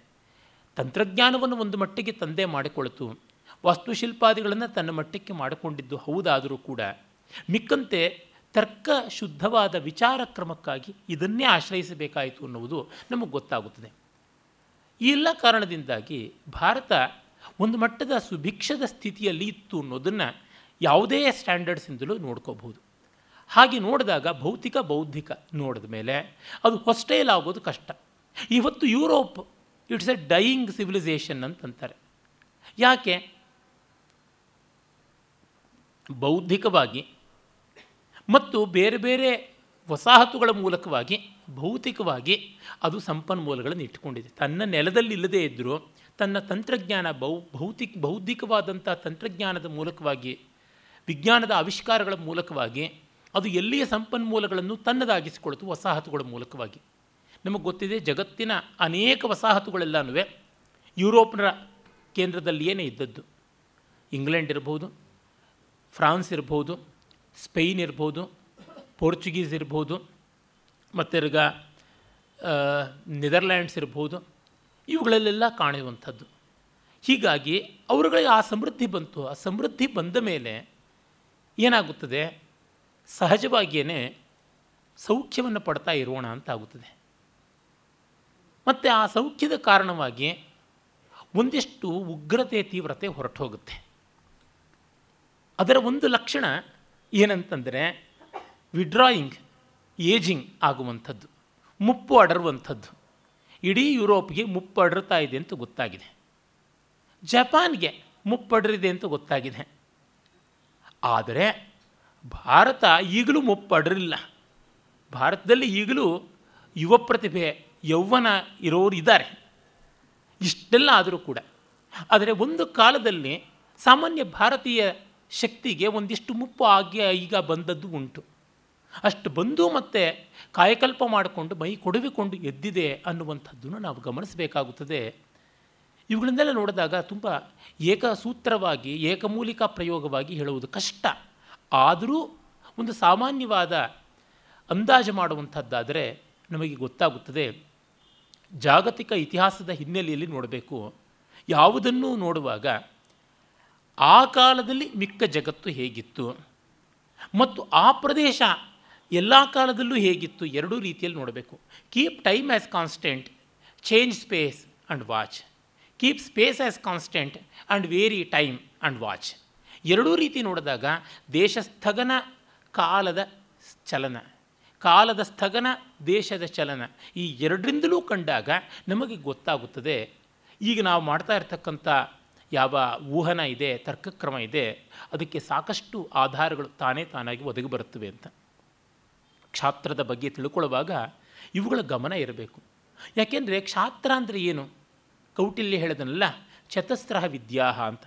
ತ್ರಯೀ ವಾರ್ತಾ ಅನ್ವೀಕ್ಷಿಕಿ ದಂಡನೀತಿ ಅಂತ. ಈ ನಾಲ್ಕು ವಿದ್ಯೆಗಳ ಮ್ಯಾನೇಜ್ಮೆಂಟೇ ಕ್ಷಾತ್ರ. ತ್ರಯೀ ಅಂತಂದರೆ ಪಾರಂಪರಿಕವಾದ ಜ್ಞಾನ. ಆನ್ವೀಕ್ಷಿಕಿ ಅಂತಂದರೆ ಪ್ರತಿಯೊಬ್ಬನಿಗೂ ಎಷ್ಟೋ ಇಷ್ಟೋ ತನ್ನ ಸಂಸ್ಕಾರ ಬಲದಿಂದಲೇ ಮಾನವ ಅಂತ ಆಗಿರುವುದರ ಮೂಲಕ ಬಂದಿರುವಂಥ ವಿಚಾರ ಶಕ್ತಿಯಿಂದಲೇ ಯಾವ ಎಲ್ಲ ಪಾರಂಪರಿಕ ಜ್ಞಾನವನ್ನು ಶೋಧನೆ ಮಾಡುವಂತಹ ವಿಚಾರ ಮಾಡುವ ಶಕ್ತಿ, ಚಿಕಿತ್ಸಕ ಗುಣ. ಮತ್ತು ವಾರ್ತಾ ಅಂತಂದರೆ ಎವ್ರಿಥಿಂಗ್ ಅಬೌಟ್ ರಿಸೋರ್ಸಸ್ ಇನ್ನು ದಂಡನೀತಿ ಅಂತಂದರೆ management both civil and military ಎರಡು ರೀತಿಯಾದದ್ದು. ಹೀಗೆ ಈ ನಾಲ್ಕೇ ವಿದ್ಯೆಗಳು ಅಂತ ಕೌಟಿಲ್ಯ ಹೇಳಿರುವಂಥದ್ದನ್ನು ನೋಡಿದಾಗ ನಮಗೆ ಕ್ಷಾತ್ರ ಅನ್ನುವಂಥದ್ದು ಈ ದಂಡನೀತಿಗೆ ಸಂಬಂಧಪಟ್ಟಂತೆ ಬರುತ್ತದೆ. ಅಂದರೆ ಯಾವುದು? ನಾಲ್ಕನೆಯ ವಿದ್ಯೆ ತ್ರಯಿ ಅನ್ವೀಕ್ಷಿಕಿ ವಾರ್ತಾ ಆದಮೇಲೆ ಬರುವ ದಂಡನೀತಿ ಅದು ಮಿಕ್ಕ ಎಲ್ಲವನ್ನೂ ಅವಲಂಬಿಸಿಕೊಂಡಿದೆ. ದಂಡನೀತಿ ಅನ್ನುವಲ್ಲಿಯೇ ನೀತಿಗೆ ಮುಖ್ಯವಾಗಿ ಬೇಕಾಗಿರುವಂಥದ್ದು ವಿಚಾರ ಮತ್ತು ಆ ವಿಚಾರಕ್ಕೆ ಆಹಾರ ಸಾಮಗ್ರಿ, ಪ್ರಾಚೀನದ ಪಾರಂಪರಿಕವಾದ ಜ್ಞಾನ. ಯಾವುದೋ ಒಂದಿಷ್ಟು ಜ್ಞಾನ ಇಲ್ಲದೆ ಯಾವುದನ್ನು ಅನಲೈಸ್ ಮಾಡೋಕ್ಕೆ ಹೋಗೋದು. ವಿಚಾರ ಮಾಡೋದಕ್ಕೆ ಒಂದಿಷ್ಟು ರಾ ಮೆಟೀರಿಯಲ್ ಕಚ್ಚಾ ಸಾಮಗ್ರಿ ಬೇಕಲ್ವ? ಮತ್ತು ಅದು ಎರಡು ರೂಪವಾದದ್ದು. ಕಚ್ಚಾ ಸಾಮಗ್ರಿ ನಾವು ನಿರ್ವಾಹ ಮಾಡುವಂಥದ್ದು ಒಂದು ಪದಾರ್ಥ ಮತ್ತೊಂದು ಬೌದ್ಧಾರ್ಥ. ಪದಾರ್ಥ ಅನ್ನುವಲ್ಲಿ ಅರ್ಥ ಬರುತ್ತದೆ. ಅಂದರೆ ಮೆಟೀರಿಯಲ್ ರಿಸೋರ್ಸಸ್ ಬೌದ್ಧಾರ್ಥ ಅನ್ನುವಲ್ಲಿ ಆ ವಿಚಾರ ಸಾಮಗ್ರಿ ಪಾರಂಪರಿಕವಾಗಿ ಬಂದದ್ದು. ಅದನ್ನು ನಿರ್ವಾಹ ಮಾಡುವಂಥದ್ದಕ್ಕೆ ಮನಸ್ಸು ಬುದ್ಧಿಗಳ ಮಟ್ಟದಲ್ಲಿ ಇರುವಂಥದ್ದು. ಅನ್ವೀಕ್ಷಿಕೆಯಾದರೆ ದೇಹದ ಮಟ್ಟದಲ್ಲಿ, ತೋಳ್ಬಲದ ಮಟ್ಟದಲ್ಲಿ ಬರುವಂಥದ್ದು. ದಂಡನೀತಿ. ಇವನ್ನು ಕ್ಷಾತ್ರ ಪರಂಪರೆಯ ಜೀವಧಾತುಗಳು ಅಂತ ಹೇಳ್ಬೋದು. ಅವುಗಳಲ್ಲಿ ನಾವು ನೋಡಿದಾಗ ನಿನ್ನೆ ತಮಿಳುನಾಡಿನ ಕೆಲವೊಂದು ವಿವರಗಳನ್ನು ಗಮನಿಸಬೇಕಾಗಿತ್ತು ಅಂತಂದೆ. ತಮಿಳುನಾಡಿನಲ್ಲಿ ಬಲು ಹಿಂದಿನ ಕಾಲದಿಂದಲೂ ಮೂವೇಂದಿರರಂತ ಪೂರ್ವದ ಕರಾವಳಿಯಲ್ಲಿ ಚೋಳರು, ಮಧ್ಯದಲ್ಲಿ ಪಾಂಡ್ಯರು, ಪಶ್ಚಿಮ ಕರಾವಳಿಯಲ್ಲಿ ಚೇರರು. ಕೇರಳ ಕ್ಷಾತ್ರ ಪರಂಪರೆಗೆ ತುಂಬ ದೊಡ್ಡ ಒಂದು ಉಜ್ವಲೋಜ್ವಲವಾದ ಕೊಡುಗೆಗಳನ್ನು ಕೊಟ್ಟಿಲ್ಲ. ಅದರದ್ದು ಸ್ಥಿತಿಸ್ಥಾಪಕವಾದ ಗುಣ. ಕಾರಣ ಒಂದು ಕಡೆಗೆ ಸಮುದ್ರ, ಇನ್ನೊಂದು ಕಡೆಗೆ ಪಶ್ಚಿಮ ಘಟ್ಟಗಳು ಬಂದು ನಡುವಿನ ಜಾಗವಾಯ್ತಲ್ಲ. ಅಲ್ಲಿ ಯಾರೂ ಹೋಗಲಿಲ್ಲ, ಏನೂ ಮಾಡಲಿಲ್ಲ. ನಮ್ಮ ವಾಸ್ಕೋಡಗಾಮ ಬರುವನ ಯಾವ ಕಾಲ ಇತ್ತು ಅಲ್ಲಿವರೆಗೂ ಅದರೊಳಗೆ it was not at all a happening period in anyway ವಾಣಿಜ್ಯ ನಡೀತಾ ಇತ್ತಾದರೂ ಈ ಮಟ್ಟದಲ್ಲಿ ಪಾರಕ್ಯ ಆಕ್ರಾಂತಿ, ದೌರ್ಜನ್ಯ ಇತ್ಯಾದಿಗಳಾಗಲಿಲ್ಲ. ನಮ್ಮವರು ಎಷ್ಟು ನಿರ್ಲಜ್ಜರು ಅಂತಂದರೆ ಹಲವು ವರ್ಷಗಳ ಕೆಳಗೆ ಡೆಕ್ಕನ್ ಹೆರಾಲ್ಡ್ ಪತ್ರಿಕೆಯಲ್ಲಿ ನೋಡಿದ್ದು ನನಗೆ ನೆನಪಿದೆ. ವಾಸ್ಕೋಡಗಾಮ ಬಂದು ಆರುನೂರು ವರ್ಷವೋ ಎಷ್ಟೋ ಆಯಿತು, ಐನೂರು ವರ್ಷವೋ ಆಯಿತು ಅಂತ ಆ ಒಂದು, ಆ ಸಂಭ್ರಮದ ಹಬ್ಬವನ್ನು ಆಚರಣೆ ಮಾಡಬೇಕು ಅಂತ ನಮ್ಮ ಸರ್ಕಾರಕ್ಕೆಲ್ಲರೂ ಕೆರಳಿಬಿಟ್ಟಿತ್ತು ಹುಚ್ಚು. ಯಾತಕ್ಕೆ ಆ ಹುಚ್ಚು? ನನಗೆ ಅರ್ಥ ಆಗೋದಿಲ್ಲ. ಅದನ್ನು ನಾವು ಶೋಕಾಚರಣೆ ಮಾಡಬೇಕಾದಂಥ ದಿವಸ. ಅದನ್ನು ಸಂಭ್ರಮದ ಆಚರಣೆ ಮಾಡಬೇಕು ಅಂತ ಹೊರಡುವಂಥದ್ದು. ಆಮೇಲೆ ಕೇರಳಕ್ಕೆ ಬಂದಂಥ ಇನ್ನೊಂದು ದೊಡ್ಡ ಆಘಾತ ಇನ್ನು ಯಾವ ಇಸ್ಲಾಮಿಕ್ ತೊರೆಗಳು ಉತ್ತರ ಭಾರತದಿಂದಲೂ ಮಾಡದೇ ಇದ್ದದನ್ನು ಮೈಸೂರಿನ ಟಿಪ್ಪು ಸುಲ್ತಾನ್ ಮಾಡಿದ್ದು. ಅದು ಮಲಬಾರ್ನಲ್ಲಿ ನಡೆಸಿದಂಥ ದೌರ್ಜನ್ಯ ಸಾವಿರಾರು ಜನವನ್ನು ಕೊಂದದ್ದು, ಲಕ್ಷಾಂತರ ಜನರನ್ನು ಮತಾಂತರ ಮಾಡಿದಂಥದ್ದು. ಅದಾದ ಮೇಲೆ ಗಾಂಧಿಯ ವಿವೇಕದಿಂದ ಆದಂಥದ್ದು ಖಿಲಾಫತ್ನಲ್ಲಿ ಆದ ಮೋಪ್ಳ ದಂಗೆ. ಈ ಮೂರು ಸಂದರ್ಭಗಳಲ್ಲಿಯೂ ಕೇರಳ ತುಂಬ ಕಷ್ಟಕ್ಕೆ ತುತ್ತಾಯಿತು. ಅಲ್ಲಿ ಉಜ್ವಲವಾದಂಥ ಕ್ಷಾತ್ರದ ಪ್ರತಿರೋಧ ಬರಲಿಲ್ಲ. ಪಾಪ ಕಂಡವರೇ ಅಲ್ಲ ಈ ಥರದ್ದು. ಅದರಿಂದಾಗಿ ಚೇರ ಸಾಮ್ರಾಜ್ಯದಲ್ಲಿ ನಾವು ಏನನ್ನೂ ಹೆಚ್ಚಾಗಿ ಕಾಣೋಕ್ಕಾಗೋಲ್ಲ. ಪಾಂಡ್ಯರದು ಕೂಡ ಒಂದು ರೀತಿಯಾಗಿ ಸ್ಥಿತಿಸ್ಥಾಪಕ, ಮೈಂಟೈನಿಂಗ್ ಆದಂಥದ್ದು. ಆರಕ್ಕೇರದ ಮೂರಕ್ಕೆ ಇಳಿಯದ್ದು. ಆದರೆ ಪೂರ್ವ ಕರಾವಳಿಯಲ್ಲಿ ಬಂದರೆ ಮೊದಲಿದ್ದವರು ಪಲ್ಲವರು. ಪಲ್ಲವರು ಪಾಂಡ್ಯರೇ ಮೊದಲಿದ್ದದ್ದು. ಆಮೇಲೆ ನಾವು ಕಾಣಿಸ್ಕೊಳ್ತಕ್ಕಂಥದ್ದು ಒಂಬತ್ತನೇ ಶತಮಾನದಿಂದ ಹದಿನಾಲ್ಕನೇ ಶತಮಾನದವರೆಗೆ, ಹತ್ತತ್ರ ಐನೂರು ವರ್ಷ ಇದ್ದವರು. ಉಜ್ವಲೋಜ್ವಲವಾಗಿ ಒಂದು ಇನ್ನೂರು ವರ್ಷ ಇದ್ದದ್ದು ಚೋಳ ಚೋಳ ಸಾಮ್ರಾಜ್ಯ. ಆ ಚೋಳ ಸಾಮ್ರಾಜ್ಯದ ಅನೇಕರ ಪೈಕಿ ಇಬ್ಬರು ತುಂಬ ಮಹನೀಯರಾಗ್ತಾರೆ. ಒಬ್ಬ ರಾಜರಾಜ ಚೋಳ, ಇನ್ನೊಬ್ಬ ಮೊದಲನೆಯ ರಾಜೇಂದ್ರ ಚೋಳ ಅವನ ಮಗ. ರಾಜರಾಜ ಚೋಳ ಅವನು ಮಹಾಪರಾಕ್ರಮಿಯಾಗಿದ್ದ ಈ ತಂಜಾವೂರಿನಲ್ಲಿರುವಂತಹ ರಾಜೇಶ್ವರ ದೇವಸ್ಥಾನ ಅಂತ ಪ್ರಸಿದ್ಧವಾದ ಬೃಹದೀಶ್ವರ ಅಂತ ಏನು ಕರಿತೀವಿ, ಅದನ್ನು ನಿರ್ಮಾಣ ಮಾಡಿದ್ದು ಆತನೇ. ಈಚೆಗಷ್ಟೇ ಅದಕ್ಕೆ ಸಾವಿರ ವರ್ಷಗಳು ಕೂಡ ಆಯಿತು. ಆಮೇಲೆ ಅವನ ಮಗ ರಾಜೇಂದ್ರ ಚೋಳ, ಅವನನ್ನು ಗಂಗೈಕೊಂಡ ಚೋಳ, ಮುಡಿಗೊಂಡ ಚೋಳ, ಕಡಾರಂಗಂಡು, ಕಡಾರಂಗೊಂಡ ಚೋಳ ಮತ್ತು ಪಂಡಿತ ಚೋಳ ಅಂತೆಲ್ಲ ಕರೆದಿದ್ದಾರೆ. ಈ ಸಂದರ್ಭದಲ್ಲಿ ಒಂದು ಮಾತು ಹೇಳಬೇಕು. ತಮಿಳುನಾಡಿನವರು ಮತ್ತೆ ಮತ್ತೆ ತಮಿಳೇ ಬೇರೆ ತಮಿಳೇ ಬೇರೆ ಅಂತಾರಲ್ಲ. ಒಂದೊಂದು ರಾಜಮನೆತನವೂ ಹಾಗಲ್ಲ. ತಮಿಳು ಸನಾತನ ಭಾರತೀಯ ಸಂಸ್ಕೃತಿಯ ಪರಂಪರೆಗೆ ಸೇರಿರುವಂಥದ್ದು, ಸಂಸ್ಕೃತದಿಂದ ಬೇಕಾದಷ್ಟು ತೆಗೆದುಕೊಂಡ ಉಪಜೀವ್ಯವಾದಂಥ ಭಾಷೆ. ಉಪಜೀವಿ ಭಾಷೆ ಅದು ಅನ್ನುವಂಥದ್ದೆಲ್ಲ ಹೇಳ್ತಾನೆ. ಅವನು ರಾಜರಾಜ ಚೋಳ ತನ್ನ ಮಗನನ್ನು ಚಿಕ್ಕ ವಯಸ್ಸಿಗೇ ಚೆನ್ನಾಗಿ ತಯಾರು ಮಾಡಿದ. ತಯಾರಿ ಮಾಡಿ ಅವನು ಒಬ್ಬನೇ ಮಗ, ಇನ್ನೊಬ್ಬ ಮಗಳಿದಳು ಕುಂದವದೇವಿ ಅಂತ. ಆ ಕುಂದವದೇವಿಯನ್ನು ವೆಂಗಿ ಚಾಲುಕ್ಯರು, ಇವತ್ತು ರಾಜಮಹೇಂದ್ರಾವರಂ ರಾಜಮಂದ್ರಿ ಅಂತ ಏನು ಕರಿತೀವಿ, ಆ ರಾಜಮಹೇಂದ್ರಾವರದ ಮಹಾರಾಜನಾಗಿದ್ದ ವಿಮಲಾದಿತ್ಯನಿಗೆ ಕೊಟ್ಟು ಮದುವೆ ಮಾಡಿದ. ಆ ಒಂದು ತೆಲುಗು ಮತ್ತು ತಮಿಳಿನ ಬಾಂಧವ್ಯ ರಾಜೇಂದ್ರ ಚೋಳನ ಕಾಲಕ್ಕೂ ಮುಂದುವರೆದು ಮುಗಿಯಿತು, ಮುಂದುವ, ಮುಂದುವರೆದು ಬಂತು. ರಾಜೇಂದ್ರ ಚೋಳ ತನ್ನ ಮಗಳು ಅಮ್ಮಂಗ ದೇವಿಯನ್ನು ಕುಂದವದೇವಿಯ ಮಗ ರಾಜರಾಜ ನರೇಂದ್ರನಿಗೆ ಕೊಟ್ಟು ಮದುವೆ ಮಾಡಿದ. ಮತ್ತು ಈ ರಾಜೇಂದ್ರ ಚೋಳನಿಗೆ ಒಬ್ಬ ಮಗ ಇದ್ದ. ಎರಡನೇ ರಾಜೇಂದ್ರ ಚೋಳ. ಅವನ ಮಗಳು ಮಧುರಾಂತಕಿಯನ್ನು ರಾಜರಾಜ ನರೇಂದ್ರನ ಮಗಳು ರಾಜೇಂದ್ರ ದೇವನಿಗೆ ಕೊಟ್ಟು ಮದುವೆ ಮಾಡಿದ್ದು. ತುಂಬ ರಾಜೇಂದ್ರರು ಬರ್ತಾರೆ ಕನ್ಫ್ಯೂಸ್ ಆಗುತ್ತದೆ ಹೀಗೆ ಮೂರು ತಲೆಮಾರಿನವರೆಗೂ ಬಂತು. ಚೋಳರು ಚಾಲುಕ್ಯರ ಜೊತೆಗೂ ಒಂದು ಹಂತದಲ್ಲಿ ವಿವಾಹ ಸಂಬಂಧ ಇಟ್ಕೊಂಡಿದ್ದರು ಮತ್ತು ಕಳಿಂಗ ಗಂಗರ ಜೊತೆಗೂ ಕೂಡ ವಿವಾಹ ಸಂಬಂಧವನ್ನು ಇಟ್ಕೊಂಡಿದ್ದರು ಕಳಿಂಗ ಗಂಗರು ಅಂತಂದರೆ ಒಡಿಸ್ಸಾ, ಕಳಿಂಗ. ಮತ್ತು ಇಲ್ಲಿ ನಮ್ಮ ಆರನೇ ವಿಕ್ರಮಾದಿತ್ಯನಿಗೇನೆ ಚೋಳರು ಕನ್ಯೆಯನ್ನು ಕೊಟ್ಟಿದ್ದರು ಅಂತ ಕೂಡ ಗೊತ್ತಾಗುತ್ತದೆ. ಅದು ಈ ಮೊದಲನೇ ರಾಜೇಂದ್ರ ಅಲ್ಲ ಎರಡನೇ ರಾಜೇಂದ್ರಿಂದ ಮುಂದುವರೆದು ಗೊತ್ತಾಗುತ್ತದೆ. ಅಂದರೆ ವಿವಾಹ ಸಂಬಂಧಗಳನ್ನು ಒಂದು ಕಡೆ ಇಟ್ಕೊಂಡಿದ್ದರು ಇನ್ನೊಂದು ಕಡೆ ಯುದ್ಧ ಘರ್ಷಣೆ ಇವುಗಳೆಲ್ಲ ಇತ್ತು. ಅವರಲ್ಲಿ ನಾವು ಕಾಣುವಂಥದ್ದು ಬಹಳ ಪ್ರಖರವಾದ ಕೆಚ್ಚು.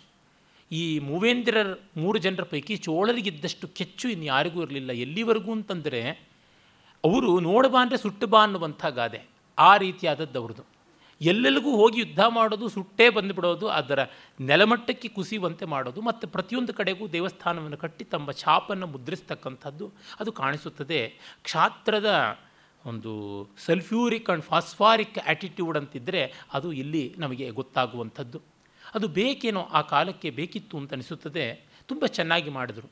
ಆ ಕಾರಣದಿಂದಲೇ ಇವತ್ತು ಆಗ್ನೇಷಿಯಾದ ಒಂದು ಅನೇಕ ಭಾಗಗಳಲ್ಲಿ ಭಾರತೀಯ ಸಂಸ್ಕೃತಿ ಪ್ರಚಾರವಾಗೋದಕ್ಕೆ ನಮ್ಮ ರಾಜರಾಜ ಚೋಳ ಮತ್ತು ರಾಜೇಂದ್ರ ಚೋಳರು ತುಂಬ ದೊಡ್ಡ ಕೊಡುಗೆಯನ್ನು ಕೊಟ್ಟಿದ್ದಾರೆ.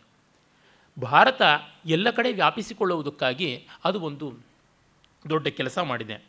ಮಿಕ್ಕಂತೆ ವಾಣಿಜ್ಯ ಇತ್ಯಾದಿ ವ್ಯವಹಾರಗಳಾಗಿದ್ದರೆ ಇವರು ದಂಡಯಾತ್ರೆಯನ್ನು ಕೂಡ ಮಾಡಿರುವಂಥದ್ದು ಗೊತ್ತಾಗುತ್ತದೆ. ಇನ್ನು ಎಲ್ಲಿಯೂ ನಾವು ಕಾಣೋದಿಲ್ಲ, ಇವರಲ್ಲೊಬ್ಬರಲ್ಲಿ ಮಾತ್ರ ದಂಡಯಾತ್ರೆಯನ್ನು ನಾವು ನೋಡ್ತೀವಿ.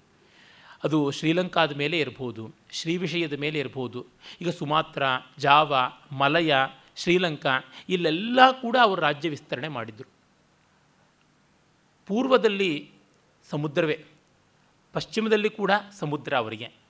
ಉತ್ತರದಲ್ಲಿ ತುಂಗಭದ್ರಾ ನದಿಯಂತೂ ತುಂಬ ಸುಲಭವಾದ ಎಲ್ಲೆ, ಕೆಲವು ಕಡೆಗೆ ಕೃಷ್ಣಾ ನದಿಯವರೆಗೆ, ರಾಜೇಂದ್ರ ಚೋಳ ಅಂತೂ ಗಂಗೈಕೊಂಡ ಚೋಳನಂತಲೇ ಗಂಗೆಯವರೆಗೂ ಹೋಗಿ ಬಂದಿದ್ದ. ಸಾಮ್ರಾಜ್ಯವನ್ನು ವಿಸ್ತರಿಸದೇ ಇದ್ದರೂ ಕೂಡ ಉತ್ತರ ಭಾರತಕ್ಕೆ ನಾವು ಇದೀವಿ ಅಂತ ತೋರಿಸಿ ಬಂದ. ಆ ಮಟ್ಟಕ್ಕೆ ಪರಾಕ್ರಮವನ್ನು ತೋರ್ಪಡಿಸಿದ. ಮತ್ತು ತಂದೆ ಯಾವ ರಾಜ, ರಾಜೇಶ್ವರ ದೇವಸ್ಥಾನ ಅಂತ ಮಾಡಿದ, ಅದೇ ರೀತಿಯಲ್ಲಿ ಇವನು ಗಂಗೆಕೊಂಡ ಶೋಳಪುರಂ ಅಂತ ನಿರ್ಮಾಣ ಮಾಡಿ ಒಂದು ರಾಜಧಾನಿಯನ್ನು ಮಾಡಿಕೊಂಡಿದ್ದ ಅಂತ ಗೊತ್ತಾಗುತ್ತೆ. ಹೀಗೆ ಅವನ ಶಕ್ತಿ ತುಂಬ ವಿಶೇಷವಾಗಿ ಮೆಚ್ಚಬೇಕಾದದ್ದು. ಪಾಂಡ್ಯರನ್ನು, ಕೇರಳರನ್ನು, ಇವರನ್ನೆಲ್ಲರನ್ನೂ ಕೂಡ ಗೆಲ್ಲುವಲ್ಲಿ ಅವನು ತುಂಬ ದೊಡ್ಡ ಪಾತ್ರ ವಹಿಸಿದ ರಾಜೇಂದ್ರ ತನ್ನ ತಂದೆಯ ಜೊತೆಗೆ. ಮತ್ತು ಇಡೀ ಭಾರತದಲ್ಲಿ ಜಲಸೈನ್ಯ ಯಾವುದನ್ನು ನಾವು ಹಡಗುಗಳ ಪಡೆ ಅಂತೀವಿ, ಅದು ಅತ್ಯುತ್ತಮವಾಗಿದ್ದಿದ್ದು ಇವರಲ್ಲಿಯೇ ಸಾವಿರಾರು ಹಡಗುಗಳಿದ್ದುವು ಅಂತ ಗೊತ್ತಾಗುತ್ತದೆ. ದುರ್ದೈವದಿಂದ ನಮ್ಮ ಇತಿಹಾಸವನ್ನು ಕುರಿತು ಹೇಳುವಾಗ, ಈ ಒಂದು ಹಡಗುಗಳ ಪಡೆಯ ಬಲದ ಬಗ್ಗೆ ಹೆಚ್ಚಾಗಿ ಹೇಳುವುದಿಲ್ಲ. ನಾನಂತೂ ನನ್ನ ಶಾಲಾ ಕಾಲೇಜಿನ ದಿವಸಗಳಲ್ಲಿ, ಯಾವ ಪಾಠ್ಯಪುಸ್ತಕಗಳಲ್ಲಿ ಇವುಗಳನ್ನು ಕಾಣಲಿಲ್ಲ. ಆ ದೊಡ್ಡ ಬಲ ನಮಗೆ ಯಾಕಿಲ್ಲದೆ ಹೋಯಿತು? ನಾವು ಯಾರೂ ವಾಣಿಜ್ಯವನ್ನೇ ಮಾಡಲಿಲ್ವಾ ಅಂತನ್ನೋ ಪ್ರಶ್ನೆ ಬರುತ್ತದೆ. ಬೇಕಾದಷ್ಟು ವಾಣಿಜ್ಯಗಳನ್ನು ಮಾಡ್ತಾಯಿದ್ರು ಆದರೆ ಇವರ ಸರಕುಗಳನ್ನು ಇಲ್ಲಿಗೆ ಪಶ್ಚಿಮದಲ್ಲಿ ಅರಬರೇ ತೆಗೆದುಕೊಂಡು ಇದ್ದರು ಪೂರ್ವದಲ್ಲಿ ಇವರೆಲ್ಲರಿಗೂ ಮುಟ್ಟಿಸಿ ಬರ್ತಾಯಿದ್ರು ಅವರು ಮಿಡ್ಲ್ ಮ್ಯಾನ್ ಆಗಿ ಅಲ್ಲಿ ಹೋಗ್ತಾ ಇದ್ದಿದ್ದರಿಂದ ಇವರು ನೇರವಾಗಿ ಅಷ್ಟು ದೂರ ವಿಸ್ತರಿಸಬೇಕು ಅಂತ ಅಂದುಕೊಳ್ಳಲಿಲ್ಲ ಅಷ್ಟೇ ಇನ್ನೇನೂ ಇಲ್ಲ. ಯಾವಾಗ ಅರಬರು ಕಾನ್ಸ್ಟ್ಯಾಂಟಿನೋಪಲ್ನ ಹಿಡ್ಕೊಂಡು ಎಣೆ ಮೀರಿ ಅಸಲಿನ ಬೆಲೆಗಿಂತ ಹತ್ತು ಪಟ್ಟು ಲಾಭ ಇಟ್ಟುಕೊಂಡು ಮಾರೋದಕ್ಕೆ ಆರಂಭ ಮಾಡಿದ್ರು. ಆಗ ಯುರೋಪ್ನವರು, ನಾವಿಷ್ಟು ಬೆಲೆಯನ್ನು ತೆರಲಾರವು ನಮಗಿನ್ಯಾವುದಾದ್ರೂ ಒಂದು ಸ್ವತಂತ್ರವಾದ ಮಾರ್ಗ ಬೇಕು ಅಂತ ಮಾಡಿಕೊಂಡ್ರು. ನಾವು ಎಲ್ಲಿಂದಲೂ ಅಂಥ ದೊಡ್ಡ ಇಂಪೋರ್ಟ್ ಮಾಡ್ಕೊಳ್ತಾ ಇರಲಿಲ್ಲ. ಮಾಡ್ಕೊಳ್ತಾ ಇದ್ದಿದ್ದು ಎಸೆನ್ಷಿಯಲ್ಸ್ಗಿಂತ ಹೆಚ್ಚಾಗಿ ಲಕ್ಸುರೀಸ್. ಲಕ್ಸುರೀಸನ್ನು ಇಂಪೋರ್ಟ್ ಮಾಡ್ಕೊಳ್ಳೋವನಿಗೆ, ಹೀ ಕ್ಯಾನ್ ಅಫೋರ್ಡ್ ಇಟ್. ಏನು ಬೇಕಾಗಿರ್ತಕ್ಕಂಥದ್ದು? ಬಗೆ ಬಗೆಯ ಸೆಂಟ್ ಪರ್ಫ್ಯೂಮ್ಸ್, ಪರಿಮಳ ದ್ರವ್ಯಗಳು. ಇನ್ನು ಕೆಲ ಬಗೆಯ ರತ್ನ, ರತ್ನಾಭರಣಗಳು, ಮತ್ತು ಇನ್ನು ಕೆಲ ಬಗೆಯ ಮದ್ದು ಗುಂಡುಗಳು. ಇವೆಲ್ಲ ಬೇಕಾಗಿರೋದು ಶ್ರೀಮಂತರಿಗೆ, ರಾಜರುಗಳಿಗೆ. ಅವರು ನಿಯಾಮಕ ಮಾಡ್ಕೋತಾರೆ. ಆದರೆ ಮಸಾಲ ಸಾಮಗ್ರಿ, ಭೋಜನ ಸಾಮಗ್ರಿ ಬೇಕಾಗಿರ್ತಕ್ಕಂಥದ್ದು, ಬಟ್ಟೆ ಬರೆಗಳಿಗೆ ಮೂಲಭೂತವಾಗಿ ಬೇಕಾಗಿರ್ತಕ್ಕಂಥ ಹತ್ತಿ, ಮತ್ತು ನೇಯ್ದ ಬಟ್ಟೆಗಳು, ಚೀಟಿ ಬಟ್ಟೆ ಅಂತ ಯಾವುದನ್ನು ಕರೀತಾರೆ, ಇವುಗಳೆಲ್ಲ ಕೂಡ ನಿತ್ಯ ನಿತ್ಯವೂ ಬೇಕಾಗುವಂಥ ವಸ್ತು ಯಾವ ಸಾಮಾನ್ಯರಿಗೂ ಬೇಕಾದದ್ದು. ಹಾಗಿಲ್ಲದೆ ಇದ್ದರೆ ಅವರು ಏನು ತಿಂತಾರೋ ಮಾಂಸವನ್ನು ಪಾಪ? ಅದನ್ನು ಒಂದು ಸ್ವಲ್ಪವಾದರೂ ಪಚನ ಮಾಡ್ಕೊಳ್ಳೋಕ್ಕಾಗುವಂತೆ ಪ್ಯಾಲೆಟಬಲ್ ಆಗಬೇಕು ಅಂದರೆ ನಮ್ಮ ಜೀರಿಗೆ, ಮೆಣಸು ಸಂಭಾರ ಪದಾರ್ಥಗಳು ಬೇಕೇ ಬೇಕು. ಈ ಥರ ಇದ್ದಿದ್ದರಿಂದ ಆಹಾರದ್ದು ಬಹಳ ಮುಖ್ಯ. ನಮ್ಮ ಹಿತೋಪದೇಶದಲ್ಲಿ ಒಂದು ಕಡೆ ಬರುತ್ತದೆ. ಸರ್ವರತ್ನಾನಾಂ ಅಧಿಕಂ ಅನ್ನರತ್ನಂ ಅಂತ. ಧಾನ್ಯರತ್ನಕ್ಕಿಂತ ಅನ್ನರತ್ನಕ್ಕಿಂತ ಮಿಗಿಲಾದ ಯಾವುದೂ ಇಲ್ಲ. ಬೇರೆ ರತ್ನವನ್ನು ಬಾಯಲ್ಲಿಟ್ಕೊಂಡು ಹೊಟ್ಟೆ ತುಂಬಿಸ್ಕೊಳ್ಳೋಕೆ ಸಾಧ್ಯವ ಅಂತ. ಈ ಅರ್ಥದಲ್ಲಿ ಕಂಡಾಗ ಅವರಿಗೆ ಇವುಗಳು ಬೇಕಾಗಿದ್ದು ಅಬ್ನಾರ್ಮಲಿ ಲಾರ್ಜ್ ಕ್ವಾಂಟಿಟೀಸಲ್ಲಿ ಅದಕ್ಕಾಗಿ ಅವರು ಅನಿವಾರ್ಯವಾಗಿ ಕಂಡುಕೊಳ್ಳಬೇಕಾಯಿತು ಮಾರ್ಗವನ್ನು. ಇಲ್ಲಿ ಇವರ ನೌಕಾ ಪಡೆ ತುಂಬ ಚೆನ್ನಾಗಿತ್ತು. ಭೋಜರಾಜನ ಯುಕ್ತಿಕಲ್ಪತರುವಿನಲ್ಲಿ ನೋಡಿದ್ರೆ ಸಾಕು, ನಮಗೆ ಗೊತ್ತಾಗುತ್ತದೆ. ಪ್ರಾಚೀನ ಯುರೋಪಿನ ಯಾವ ಬರವಣಿಗೆಗಳಲ್ಲಿ ಕೂಡ ಆ ಕಾಲದ ಹೊತ್ತಿಗೆ ನೌಕಾ ನಿರ್ಮಾಣದ ಬಗ್ಗೆ ಅಂಥ ವಿವರಗಳು ಕಾಣಿಸೋಲ್ಲ. ಚೀನಾ ಜಪಾನಿ ಭಾಷೆಗಳಲ್ಲಿ ಕೂಡ ನೌಕಾ ನಿರ್ಮಾಣದ ಬಗ್ಗೆ ಅಂಥ ವಿವರಗಳು ಕಾಣಿಸೋಲ್ಲ. ಮೂರತ್ತು ಸಮುದ್ರದಲ್ಲಿಯೇ ಮುಳುಗೇಳ್ತಾ ಇದ್ದಂಥ ಗ್ರೀಕರಿಂದ ಮೊದಲುಗೊಂಡು ಇಂಗ್ಲೀಷರವರೆಗೆ ಯಾರೂ ಕೂಡ ಈ ವಿಷಯಗಳಲ್ಲಿ ಅಷ್ಟು ತಲೆ ಕೆಡಿಸ್ಕೊಂಡು ಏನನ್ನೂ ಮಾಡಿರಲಿಲ್ಲ. ಒಬ್ಬ ಭೋಜರಾಜ ಮಾಡ್ದ ಹನ್ನೊಂದನೇ ಶತಮಾನದ ಆರಂಭದಲ್ಲಿಯೇ ಅಂತಂದರೆ ನಮ್ಮಲ್ಲಿ ಈ ಬಗ್ಗೆ ಚೆನ್ನಾಗಿ ವಿಚಾರ ಮಾಡಿದರು ಅನ್ನೋದು ಕೂಡ ಗೊತ್ತಾಗುತ್ತದೆ. ಅದಕ್ಕೆ ದೊಡ್ಡ ನಿದರ್ಶನವಾಗಿ ನಮಗೆ ಕಾಣಿಸ್ತಕ್ಕಂಥದ್ದು ಚೋಳರದೇನೆ ವಿಶೇಷತಃ ಪೂರ್ವ ಕರಾವಳಿಯಲ್ಲಿದ್ದವರೆಲ್ಲ ಮಾಡ್ತಾಯಿದ್ರು ಅದರೊಳಗೆ ಚೋಳರಾದ ಮೇಲೆ, ಚೋಳರ ಪ್ರಭಾವದಿಂದಲೇ ಆಂಧ್ರರಲ್ಲಿ ಕೂಡ ಚೆನ್ನಾಗಿ ಬೆಳೆದು ಬಂದಿತ್ತು ಅಂತ ಗೊತ್ತಾಗುತ್ತದೆ.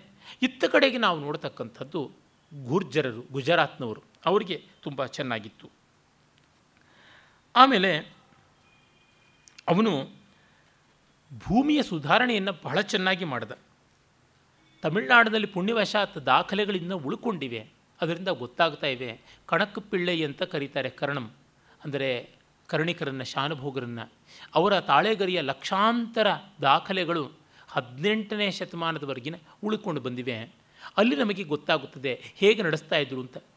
ಇಷ್ಟಿಷ್ಟು ಕಂದಾಯ ತೆರಬೇಕು ಅಂತಂದರೆ ಎಷ್ಟು ಭೂಮಿ ಇರಬೇಕು ಯಾರ್ಯಾರಿಗೆ ಎಷ್ಟು ಭೂಮಿ ಇದೆ? ಈ ರೀತಿಯಾದ ತಪಶೀಲನ್ನೆಲ್ಲ ಮಾಡಿದ್ರು. ಇಡೀ ರಾಜ್ಯದಲ್ಲಿ ಆ ರೀತಿಯಾದ ವಿಷಯ ಸಂಗ್ರಹ, ಒಂದು ರೀತಿಯಲ್ಲಿ ಸೆನ್ಸಸ್ ಅಂತೀವಲ್ಲ, ಆ ಮಾಹಿತಿ ಸಂಗ್ರಹಣವನ್ನು ನಾವು ನೋಡ್ತೀವಿ. ಇದು ಕ್ರಿಸ್ತಶಕ ಸಾವಿರದನೇ ಇಸ್ವಿ ಆಸುಪಾಸಿನಲ್ಲಿಯೇ ನಡೆಯಿತು ಅಂತ ಗೊತ್ತಾಗುತ್ತದೆ. ಮತ್ತು ಗ್ರಾಮೀಣ ವ್ಯವಸ್ಥೆಯನ್ನು ತುಂಬ ಚೆನ್ನಾಗಿ ಮಾಡಿದ್ದ ಅಂತ ಕೂಡ ಗೊತ್ತಾಗುತ್ತದೆ. ಅದನ್ನು ಮುಂದೆ ಸ್ವಲ್ಪ ಹೇಳ್ತೀನಿ. ಆಮೇಲೆ ಚೋಳರ ಬಗ್ಗೆ ಇರುವ ಒಂದು ದೊಡ್ಡ ಆಕ್ಷೇಪ. ನನ್ನೇ, ನಿನ್ನೆಯೇ ನಾನು ಪರಾಮರ್ಶೆ ಮಾಡಿದ್ದೆ. ಅದು ಹೆಚ್ಚಾಗಿ ಶ್ರೀವೈಷ್ಣವರು ಮಾಡಿರತಕ್ಕಂಥ ಗಲಾಟೆ ಅದು ಇನ್ನೇನೂ ಅಲ್ಲ. ಅವರು ಶೈವರು ವೈಷ್ಣವವನ್ನು ಏನೂ ಮಾಡಲಿಲ್ಲ ಅಂತ. ವಿರುದ್ಧವಾದ ದಾಖಲೆಗಳನ್ನು ನಾವು ನೋಡ್ತೀವಿ. ರಾಜರಾಜ ಚೋಳ ವಿಷ್ಣು ದೇವಸ್ಥಾನಗಳನ್ನು ಕಟ್ಟಿಸ್ದ. ರಾಜೇ, ರಾಜೇಂದ್ರ ಚೋಳ ಕಟ್ಟಿಸ್ದ. ಅಷ್ಟು ಮಾತ್ರವಲ್ಲ, ಇನ್ನೂ ಒಂದು ದೊಡ್ಡ ಉದಾಹರಣೆ ಏನಂತಂದರೆ ನಾಗಪಟ್ಟಣದಲ್ಲಿ ಬೌದ್ಧ ವಿಹಾರಗಳನ್ನು ಕಟ್ಟಿಸಿಕೊಟ್ಟ. ಬುದ್ಧನನ್ನಂತೂ ವಿಷ್ಣುವಿನ ಅವತಾರ ಅಂತ ಹೇಳ್ತಕ್ಕಂಥದ್ದು. ಬೌದ್ಧ ಮತಕ್ಕೆ ಕೂಡ ಜೈನ ಮತಕ್ಕೆ ಕೂಡ ಅವನು ಬಹಳ ಉದಾರವಾಗಿ ನಡ್ಕೊಂಡ ಅಂತ ಗೊತ್ತಾಗುತ್ತದೆ ಶಿಥಿಲವಾಸಲ್ ಅಂತ ಒಂದು ಸ್ಥಳ ಉಂಟು. ಅಲ್ಲಿ ಸಿದ್ಧರ ಕೇಂದ್ರ, ಸಿದ್ಧ ಸಿಸ್ಟಮ್ ಆಫ್ ಮೆಡಿಸನ್ ಅಲ್ಲಿಂದ ವಿಶೇಷವಾಗಿ ಉತ್ಪತ್ತಿಯಾದದ್ದು, ಉಗಮಗೊಂಡದ್ದು, ಅವರೆಲ್ಲರೂ ಜೈನರೇ ಆಗಿದ್ದು ವಿಶೇಷವಾಗಿ. ಪ್ರಾಚೀನ ತಮಿಳು ಸಾಹಿತ್ಯದಲ್ಲಿ ಜೈನರ ಕೊಡುಗೆ ಬೇಕಾದಷ್ಟು ಉಂಟು. ಮತ್ತು ಈ ಚೋಳರ ಒಂದು ವ್ಯಾಪ್ತಿಗೆ ಬರತಕ್ಕಂಥದ್ದು ಕಂಚಿ. ಕಂಚಿ ಶೈವರಿಗೆ, ವೈಷ್ಣವರಿಗೆ, ಶಾಕ್ತರಿಗೆ, ಬೌದ್ಧರಿಗೆ ಎಲ್ಲರಿಗೂ ಸಮಾನವಾಗಿ ಆರಾಧ್ಯವಾದದ್ದು. ಅಲ್ಲಿ ಒಮ್ಮೆ ಕೂಡ ದೇವಸ್ಥಾನಗಳಿಗೆ ಶೈವ ಇತರ ದೇವಸ್ಥಾನಗಳಿಗೆ, ಶೈವೇತರ ದೇವಸ್ಥಾನಗಳಿಗೆ ತೊಂದರೆ ಆಗಲಿಲ್ಲ ಅಂತಂದರೆ ಏನಿದರ ಅರ್ಥ? ಹಾಗೆ ಆ ಆಸುಪಾಸಿನಲ್ಲೇ ಇದ್ದಂಥದ್ದು ಶಿಲಪ್ಪಧಿಕಾರ ಮೊದಲಾದ ಕಾವ್ಯಗಳು. ಅದನ್ನು ಬರೆದಂಥ ಇಳಂಗು ಅಡಿಗಳು, ಅವನು ಎರಡು ಕಾವ್ಯವನ್ನು ಬರೆದ. ಶಿಲಪ್ಪಧಿಕಾರವನ್ನು ಬರೆದ, ಮತ್ತು ಮಣಿಮೇಖಲೆ ಬರೆದ. ಎರಡೂ ಕೂಡ ಜೈನ ಮತ ಪ್ರಾಣಿತವಾದಂಥ ಕಾವ್ಯಗಳು. ಅದರೊಳಗೂ ಮಣಿಮೇಖಲೆ ವಿಶೇಷವಾಗಿ. ಇವೆಲ್ಲ ನೋಡಿದಾಗ ನಮಗೇನು ಅನಿಸುತ್ತದೆ? ಎಲ್ಲ ಮತಗಳಿಗೆ ಅವಕಾಶ ಇತ್ತು ಅಂತ ಗೊತ್ತಾಗುತ್ತದೆ. ಬೇಕಾದಷ್ಟು ಬೌದ್ಧ ಸಂಘಗಳಿದ್ದವು ಕಂಚಿ ಬೌದ್ಧರ ದೊಡ್ಡ ಕೇಂದ್ರವಾಗಿತ್ತು. ಇವೆಲ್ಲ ನಮಗೆ ತಿಳಿಯುವಂಥದ್ದೇನೆ. ಹಾಗಾಗಿ ಅವರಿಗೆ ಮತಾಂಧತೆ ಇವರು ಬ್ರ್ಯಾಂಡ್ ಮಾಡಿದಂತೆ ಇದ್ದದ್ದು ಅಲ್ಲ ಅಂತ ಗೊತ್ತಾಗುತ್ತದೆ. ಅವರು ವ್ಯಕ್ತಿಗತವಾಗಿ ಶಿವಭಕ್ತರಾಗಿದ್ದು ಹೌದು. ಆದರೆ ಮಿಕ್ಕವರನ್ನ ಈ ಮಟ್ಟಕ್ಕೆ ಹಿಂಸೆ ಮಾಡಿದ ಕೋಲಾಹಲ ನಮಗೆ ಕಾಣಿಸುವಂಥದ್ದಲ್ಲ. ದೊಡ್ಡ ಸೈನ್ಯವನ್ನು ಮಾಡಿಕೊಂಡಿದ್ದರು ಅರವತ್ತು ಸಾವಿರಕ್ಕೂ ಹೆಚ್ಚು ಆನೆಗಳ ಬಲ ಇತ್ತು ಅಂತ ನಮಗೆ ಗೊತ್ತಾಗುತ್ತದೆ. ಅದಕ್ಕೆ ಹತ್ತು ಪಟ್ಟಂತೂ ಮನುಷ್ಯರ, ಅಂದರೆ ಪದಾತಿಗಳ ಸೈನ್ಯ ಇತ್ತು ಅಂತ ನಮಗೆ ತಿಳಿಯುತ್ತದೆ. ಅವರು ಪ್ರಾಯಶಃ ಎಲ್ಲ ದಕ್ಷಿಣ ಭಾರತದ ರಾಜರುಗಳ ಜೊತೆಗೂಡು ಸೆಣಸಿ ಹಲವು ಬಾರಿ ಗೆದ್ದು ತಮ್ಮ ಜೈವನ್ನು ಸಾಬೀತು ಮಾಡಿಕೊಂಡಿದ್ದರು ಮುಖ್ಯವಾಗಿ ಕಲ್ಯಾಣ ಚಾಲುಕ್ಯರ ಜೊತೆಗೆ, ಹೊಯ್ಸಳರ ಜೊತೆಗೆ ಅವರ ಸೆಣಸಾಟ ಇರ್ತಿತ್ತು. ಮತ್ತು ಇನ್ನು ಮೇಲಕ್ಕೆ ಹೋದರೆ ನಮಗೆ ಗೊತ್ತಾಗುತ್ತದೆ ದೇವಗಿರಿ ಯಾದವರ ಜೊತೆಗೆ, ಮತ್ತು ಕಳಿಂಗರ ಜೊತೆಗೆ ಇದ್ದಂಥದ್ದು ಅಂತ. ಅವನು ಮತ್ತೆ ಕಳಿಂಗದ ಮೂಲಕವಾಗಿ ಹೋಗಿ ಗಂಗೆಯನ್ನು ತೆಗೆದುಕೊಂಡು ಬಂದು ಆ ಗಂಗೆಯನ್ನು ರಾಜರಾಜ ದೇವಸ್ಥಾನಕ್ಕೆ ಅಭಿಷೇಕ ಮಾಡಿದ ಅಂತ ಕೂಡ ಗೊತ್ತಾಗುತ್ತದೆ. ಮತ್ತು ಬಂಗಾಳಕ್ಕೆ ಹೋಗಿ ಬಂಗಾಳದಲ್ಲಿದ್ದಂಥ ಶೈವ ಪರಂಪರೆಯ ಸಾಧುಗಳನ್ನು ಕೂಡ ಕಂಚಿಗೆ ಬಂದು ಅಲ್ಲಿ ಇರಬೇಕು ಅಂತ ಆಹ್ವಾನ ಮಾಡಿಸಿದ ಅಂತ ಕೂಡ ನಮಗೆ ತಿಳಿಯುತ್ತದೆ. ಇಷ್ಟು ದೊಡ್ಡ ಕೆಲಸಗಳನ್ನು ಮಾಡಿದ, ಅವನು ಹೂಡಿದ ಯುದ್ಧಗಳಲ್ಲಿ ಸೋತದ್ದು ಇಲ್ಲ ಅಂತ ಅನ್ನಬೇಕು ಆ ಮಟ್ಟಕ್ಕೆ ಪರಾಕ್ರಮಿಯಾಗಿದ್ದ ರಾಜೇಂದ್ರ ಚೋಳ, ಅವನು ಡಿಸೆಂಟ್ರಲೈಸೇಷನ್ಗೆ ಬಹಳ ದೊಡ್ಡ ಅವಕಾಶವನ್ನು ಕೊಟ್ಟ ವಿಕೇಂದ್ರೀಕರಣಕ್ಕೆ. ತಂಜಾವೂರಂತೂ ರಾಜಧಾನಿಯಾಗಿತ್ತು. ಮತ್ತು ಇನ್ನೊಂದು ಗಂಗೆಕೊಂಡ ಚೋಳಪುರಂ ಅದರ ಹತ್ತಿರದಲ್ಲೇ ಇದ್ದಂಥದ್ದು. ಅದಲ್ಲದೆ ನಮ್ಮ ಇವತ್ತಿನ ಚಿಂತಾಮಣಿ ಅಂತ ಯಾವುದುಂಟು ಆ ಚಿಂತಾಮಣಿ ಹತ್ತಿರ ಕೈವಾರದ ಬಳಿ ವಿಕ್ರಮ ಚೋಳಪುರ ಅಂತ ಒಂದನ್ನು ಸ್ಥಾಪನೆ ಮಾಡಿದ. ಆ ವಿಕ್ರಮ ಚೋಳಪುರ ಕೂಡ ಅವನ ಉತ್ತರದ ರಾಜಧಾನಿಯಾಗಿತ್ತು. ತಲಕಾಡು ಅವನ ಪ್ರಾಂತೀಯ ರಾಜಧಾನಿಯಾಗಿತ್ತು. ಕಂಚಿ ಪ್ರಾಂತೀಯ ರಾಜಧಾನಿಯಾಗಿತ್ತು. ಹೀಗೆ ಬೇರೆ ಬೇರೆ ಕಡೆಗೆ ವ್ಯಾಪ್ತಿ ಇದ್ದಂಥ ರೀತಿಯಲ್ಲಾಗಿತ್ತು. ಇವನು ಸ್ವಯಂ ಸೇನಾ ದಂಡನಾಯಕನಾಗಿದ್ದಲ್ಲದೆ ನೌಕಾ ಸೇನಾಧಿಪತಿ ಕೂಡ ಆಗಿದ್ದ ಅಂತ ಗೊತ್ತಾಗುತ್ತದೆ. ರಾಜನೇ ಯುದ್ಧರಂಗಕ್ಕೆ ಬಂದು ಜನರಿಗೆ, ಸೈನಿಕರಿಗೆ ಉತ್ತೇಜನ ಕೊಟ್ಟಾಗ ಅದಕ್ಕೆ ಬರುವ ಕಾಂತಿಯೇ ಬೇರೆ. ಹಾಗೆ ಮಾಡಿಕೊಂಡಿದ್ದ. ಮತ್ತು ಆಗ ಮಾಡರ್ನ್ ಎಲೆಕ್ಷನ್ ಸಿಸ್ಟಮ್ಸ್ ಇರ್ತಾ ಇತ್ತು ವಿಲೇಜ್ ಪಂಚಾಯತ್ ರೀತಿಯಾಗಿ ಎನ್ನುವಂಥದ್ದು ಬಹಳ ವಿಶೇಷವಾಗಿ ಗಮನಾರ್ಹವಾದಂಥದ್ದು ಅಂತ ತಿಳಿಯುತ್ತದೆ. ಅಲ್ಲಿ ಸಭೆ, ಕುರಿ ಸಭೆ ಪೆರುನ್ ಸಭೆ ಮತ್ತು ನಗರ, ವಾರಿಯಂ ಈ ರೀತಿಯಾಗಿ ಬೇರೆ ಬೇರೆ ವಿಭಾಗಗಳನ್ನು ಮಾಡಿಕೊಂಡು ಪ್ರತಿಯೊಂದು ಅಡ್ಮಿನಿಸ್ಟ್ರೇಷನ್ಗೆ ಮೇಲ್ವಿಚಾರಣೆಗೂ ಒಂದೊಂದು ಸಮಿತಿಗಳನ್ನು ಮಾಡಿಕೊಂಡಿದ್ದರು ಆ ಸಮಿತಿಗಳಿಗೆ ಸದಸ್ಯರನ್ನು ಚುನಾವಣೆಯ ಮೂಲಕ ಆಯ್ಕೆ ಮಾಡ್ತಾಯಿದ್ರು ನಿರ್ವಾಚನ. ಅದು ಹೇಗೆ ಅಂದರೆ ಒಂದು ಮಡಕೆಗೆ ಬಟ್ಟೆಯನ್ನು ಬಾಯಲ್ಲಿ ಕಟ್ಟು ಒಂದು ಸಣ್ಣ ರಂಧ್ರ ಮಾಡೋದು, ಮಾಡಿ ಪ್ರತಿಯೊಬ್ಬರಿಗೂ ಗುರುತು ಚೀಟಿ ಕೊಟ್ಟು ಅವರು ಅದರೊಳಗೆ ಹಾಕಬೇಕು. ಯಾರ್ಯಾರು ಏನೇನು ಅಂತೆಲ್ಲ ಹಾಕಬೇಕು. ಮತ್ತು ಅದನ್ನು ಲಾಟ್ರಿ ಥರ ಕೆಲವೊಂದು ಎತ್ತುವಂಥದ್ದು ಇತ್ತು. ಮತ್ತು ಬಂದು ಬಂದಂಥ ಅವ್ರನ್ನ ಸಮಿತಿಯವ್ರನ್ನೆಲ್ಲರೂ ಓಟ್ಸಿನ ಮೇಲೆ ಲೆಕ್ಕ ಹಾಕಿ ಯಾರಿಗೆ ಎಷ್ಟು ಬಂತು, ಏನು ಅಂತ ಇಟ್ಕೊಂಡು ವಿಭಾಗ ಮಾಡಿ ಆ ಸಮಿತಿಯಲ್ಲಿ ಪ್ರತಿಯೊಂದರ ಹೊಣೆಯನ್ನು ವಹಿಸುವಂಥದ್ದಾಗ್ತಾ ಇತ್ತು. ಮತ್ತು ಆ ಮತ ಹಾಕುವವರು ಯಾವ ಅರ್ಹತೆ ಪಡೆದಿರಬೇಕು? ಮತ ಸ್ವೀಕಾರ ಮಾಡತಕ್ಕಂಥವರು ಪ್ರತಿನಿಧಿಗಳಿಗೆ ಏನು ಅರ್ಹತೆ ಬೇಕು, ಯಾವ ಕ್ರಮದಲ್ಲಾಗಬೇಕು, ಇವೆಲ್ಲ ಕೂಡ ಇದ್ದದ್ದಾಗಿತ್ತು. ಮತ್ತು ಅಲ್ಲಿಂದಲ್ಲಿಗೆ ಅಧಿಕಾರಿಗಳು ಹಳ್ಳಿಯ ಜನರ ಪ್ರಾರ್ಥನೆಯನ್ನು ಅಂಗೀಕರಿಸಿ ಯುಕ್ತಾಯುಕ್ತಗಳನ್ನು ಒಡೆದೊಡನೆಯೇ ತೀರ್ಮಾನ ಇದ್ದರು ಅಂದರೆ justice denied is justice delayed is justice denied ಅಂತಿದೆಯಲ್ಲ, ಆ ಥರ ಆಗಬಾರದು ಅನ್ನುವಂಥದ್ದು. ಕಟುವಾದ, ಕಠೋರವಾದ ದಂಡ ಕ್ರಮ ಕೂಡ ಇತ್ತು ಅಂತ ಗೊತ್ತಾಗುತ್ತದೆ. ಉದ್ಯದ ದಂಡ ಕೌಟಿಲ್ಯ ಹೇಳುವಂಥದ್ದು ಆಗಿತ್ತು. ಮತ್ತು ವರ್ಣಗಳು ಅವುಗಳ ವ್ಯವಸ್ಥೆಗಳು, ಜಾತಿಗಳು, ಉಪೋಪಜಾತಿಗಳು, ಮತ್ತು ಗಿಲ್ಡ್ಸ್ ಅಂತಾರಲ್ಲ, ಶ್ರೇಣಿಗಳು, ಇವೆಲ್ಲ ಇತ್ತು. ಆದರೆ ಅವಷ್ಟು ಕೂಡ ತುಂಬ ಚೆನ್ನಾದ ಸಂಪನ್ಮೂಲಗಳನ್ನು ತಯಾರು ಮಾಡ್ತಾ ಇದ್ವು ಅಂತ ಗೊತ್ತಾಗುತ್ತದೆ. ಮತ್ತೆಲ್ಲಕ್ಕಿಂತ ಆ ಕಾಲದ ಜನಜೀವನ, ಚೋಳರ ಕಾಲದ ತಮಿಳುನಾಡಿನ ಜನಜೀವನ, ಮಿಕ್ಕ ಜಗತ್ತಿನ ಜನಜೀವನ ಜೊತೆಗೆ ಹೋಲಿಕೆಗೆ ಹೇಗಿತ್ತು ಅಂತ ನೋಡಿದಾಗ ಅದ್ಭುತವಾದದ್ದು ಅಂತ ಗೊತ್ತಾಗುತ್ತದೆ. ಇದನ್ನು ನಾವು ಮರೆಯುವಂತೆ ಇಲ್ಲ. ಹೆಣ್ಣು ಮಕ್ಕಳಿಗೆ ಸ್ವಯಂ ತಾವು ಹಣವನ್ನು ಹೂಡಿ ಲೇವಾದೇವಿ ಮಾಡೋದಕ್ಕೆಲ್ಲ ಅವಕಾಶ ಇತ್ತು. ಆ ಥರದ್ದೆಲ್ಲ ಅವಕಾಶ ಇತ್ತು ಅಂದರೆ ತುಂಬ ದೊಡ್ಡದ್ದು. ಯುರೋಪ್ನಲ್ಲಿ ವೋಟಿಂಗ್ ಅವಕಾಶ ಬಂದದ್ದೇನೆ ಎಂಡ್ ಆಫ್ ಟ್ವೆಂಟಿ ಸೆಂಚುರಿನಲ್ಲಿ ಸೆಕೆಂಡ್ ಹಾಫ್ ಆಫ್ ಟ್ವೆಂಟಿ ಸೆಂಚುರಿಯಲ್ಲಿ ಆಸ್ಟ್ರೇಲಿಯಾ ಮೊನ್ನೆ ಮೊನ್ನೆ ಕಂಡುಬಿಟ್ಟಂಥದ್ದು ಎಲ್ಲ ಕೂಡ ಸೆಂಟೆನ್ಸ್ಡ್ ಪೀಪಲ್ಲೇ ಕಂಡೆಮ್ಡ್ ಪೀಪಲ್ಲೇ ಅಲ್ಲಿಗೆ ಹೋಗಿದ್ದು. ಅಲ್ಲಿ ಸಾವಿರದ ಒಂಬೈನೂರ ಅರವತ್ತೊಂಬತ್ತು ಎಪ್ಪತ್ತರ ಆಸುಪಾಸಿನಲ್ಲಿ ಹಿಂಗೆ ಹೆಣ್ಣು ಮಕ್ಕಳಿಗೆ ವೋಟಿಂಗ್ ರೈಟ್ಸ್ ಬಂತು ಅಂತ ಕೇಳಿರುವಂಥದ್ದು. ಹೀಗಾಗಿ ಮನೆಯ ನಿರ್ವಾಹ ಮಾಡುವುದಕ್ಕೆ ಆರ್ಥಿಕ ಸ್ವಾತಂತ್ರ್ಯ ಹೆಣ್ಣು ಮಕ್ಕಳಿಗೆ ಇತ್ತು ಅಂತನ್ನುವುದು ಕೂಡ ಅಲ್ಲಿ ಗೊತ್ತಾಗುತ್ತದೆ. ಮತ್ತು ದೇವಸ್ಥಾನಗಳಿಗೆ ಎಲ್ಲಿಲ್ಲದ ಪ್ರಧಾನವಾದ ಬೆಲೆ ಬಂದದ್ದು ಹೌದು. ದೇವಸ್ಥಾನ ಸಂಸ್ಕೃತಿ ಬೆಳೆದು ಬಂದದ್ದು ಹೌದು. ಅದನ್ನು ವೈದ್ಯಕೀಯವೂ ಸೇರಿದಂತೆ ಅನೇಕ ವಿಷಯಗಳಿಗೆ ಕೇಂದ್ರವಾಗಿ ಮಾಡಿಕೊಂಡಿದ್ದರು ಅಂತ ಗೊತ್ತಾಗುತ್ತದೆ. ಈ ಎಲ್ಲ ದೃಷ್ಟಿಯಿಂದ ನೋಡಿದಾಗ ನಮಗೆ ಚೋಳರ ಮಹಾನಾಯಕರಾಗಿ ರಾಜರಾಜ ಮತ್ತು ರಾಜೇಂದ್ರ ಚೋಳರ ಇಬ್ಬರ ಕೊಡುಗೆ ತುಂಬ ದೊಡ್ಡದು ಅಂತ ಗೊತ್ತಾಗುತ್ತದೆ. ಅದನ್ನು ಕಂಡ ಮೇಲೆ ಮತ್ತೆ ನಾವು ತಮಿಳುನಾಡಲ್ಲಿ ನೋಡುವುದಂತಿದ್ದರೆ ನಾಯಕರ ಒಂದು ಪ್ರಭಾವವೇನೆ. ಅದು ವಿಜಯನಗರ ಸಾಮ್ರಾಜ್ಯಕ್ಕೆ ಸಂಬಂಧಪಟ್ಟಿದ್ದು. ಚೋಳರ ಅಸ್ತ ಆಗ್ತಾ ಇದ್ದಂತೆಯೇ ಒಂದು ಸ್ವಲ್ಪ ಮಟ್ಟಿಗೆ ಪಾಂಡ್ಯರು ತಲೆ ಎತ್ತಿದ್ರು. ಆಮೇಲೆ ಅಷ್ಟು ವಿಜಯನಗರ ಸಾಮ್ರಾಜ್ಯದ ವ್ಯಾಪ್ತಿಗೆ ಬಂದುಬಿಡ್ತು. ವಿಶೇಷವಾಗಿ ಜಿಂಜಿ, ತಂಜಾವೂರು, ಮಧುರೈ ಈ ಮೂವರು ನಾಯಕರುಗಳು ಮೂರು ದೊಡ್ಡ ದೊಡ್ಡ ಸಾಮಂತರಗಳ ಒಂದು ವ್ಯವಸ್ಥೆಯಲ್ಲಿ ವಿಜಯನಗರಕ್ಕೆ ಅಧೀನವಾಗಿ ನಡೆಸ್ಕೊಂಡು ಬಂದರು. ಆಗ ಹೆಚ್ಚಿನ ಆಂಧ್ರದ ಪ್ರಭಾವ ಇದ್ದು ಅದನ್ನು ದಕ್ಷಿಣಾಂಧ್ರ ಯುಗ ಅಂತಲೇ ಕರೀತಾರೆ.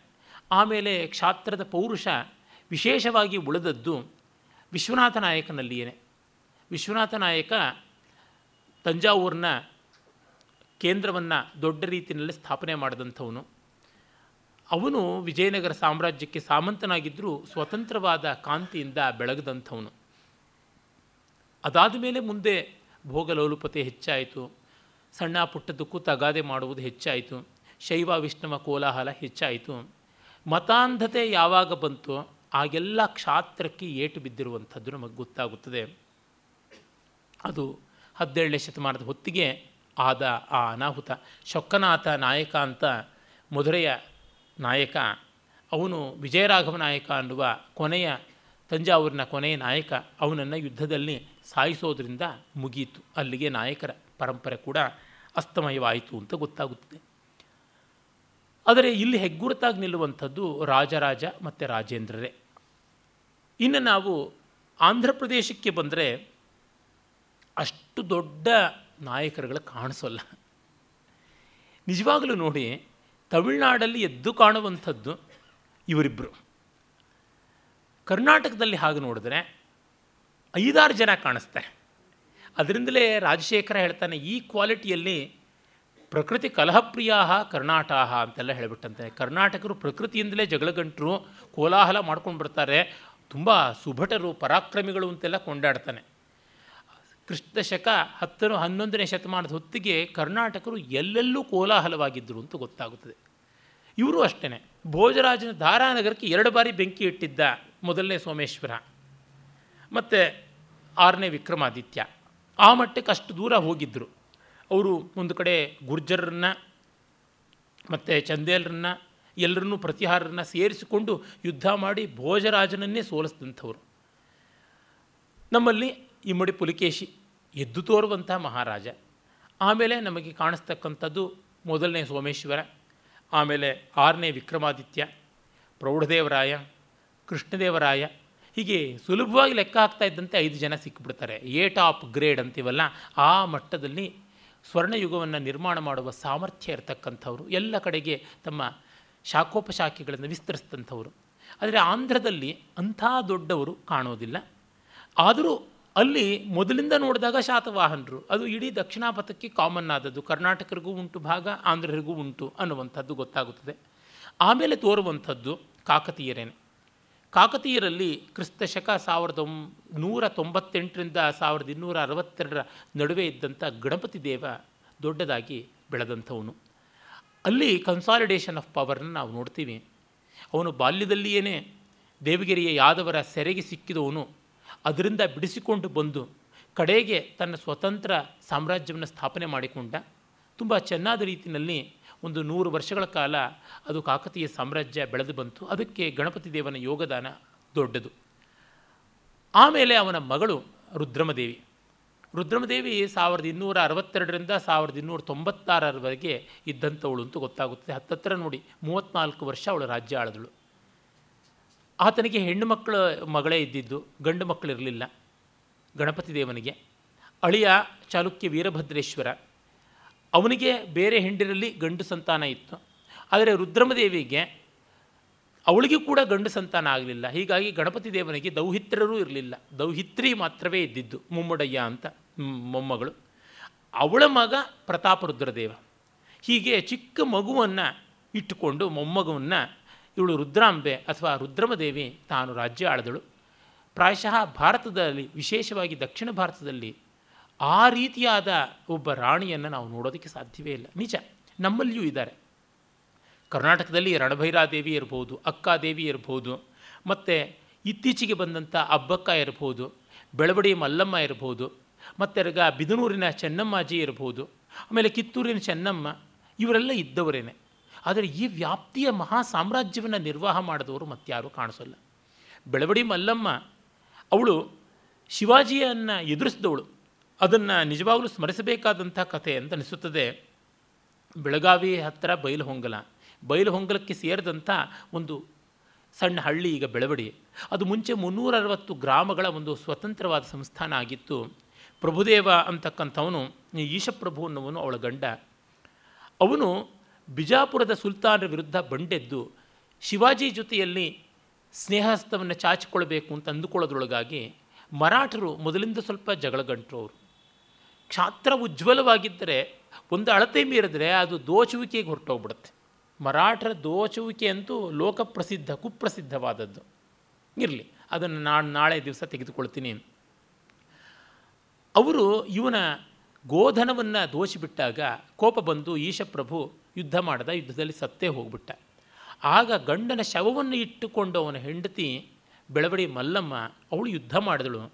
ಯುದ್ಧದಲ್ಲಿ ಸೋತಳಾದರೂ ಕೂಡ ಶಿವಾಜಿಗೆ ಅವಳ ಯುದ್ಧದ ತಂತ್ರಗಾರಿಕೆ, ಧೈರ್ಯ, ಪತಿಭಕ್ತಿ, ಸ್ಥೈರ್ಯ ಅವೆಲ್ಲ ಮೆಚ್ಚುಗೆ ಆಗಿ ಅವಳಿಗೆ ಗೌರವಪೂರ್ಣವಾಗಿ ಅವಳನ್ನು, ಅವಳ ರಾಜ್ಯವನ್ನು ವಾಪಸ್ ಕೊಟ್ಟ. ಮತ್ತು ಅವಳು ತನ್ನ ಗಂಡನ ಸ್ಮಾರಕವಾಗಿ ವೀರಗಲ್ಲಗಳನ್ನೆಲ್ಲ ಮಾಡಿದಳು. ಬೇಗ ಹೋಗಿಬಿಟ್ಲೋ ಏನೋ ಅನಿಸುತ್ತೆ. ನಾವು ಎಷ್ಟರ ಮಟ್ಟಿಗೆ ಶಿವಾಜಿಯ ದೊಡ್ಡತನವನ್ನು ಇಲ್ಲಿ ಕಾಣಬಹುದು ಅಂತಂದರೆ ಒಂದು ಉಬ್ಬು ಶಿಲ್ಪ ಕಾಣಿಸುತ್ತದೆ. ಯಾದವಗಡ ಅಂತ ಮರಾಠಿಯ, ಮರಾಠ ಪ್ರದೇಶದ ಒಂದು ಜಾಗದಲ್ಲಿ, ಒಂದು ದೇವಸ್ಥಾನದಲ್ಲಿ ಈಗಲೂ ಒಂದು ಉಬ್ಬು ಶಿಲ್ಪ ಇದೆಯಂತೆ.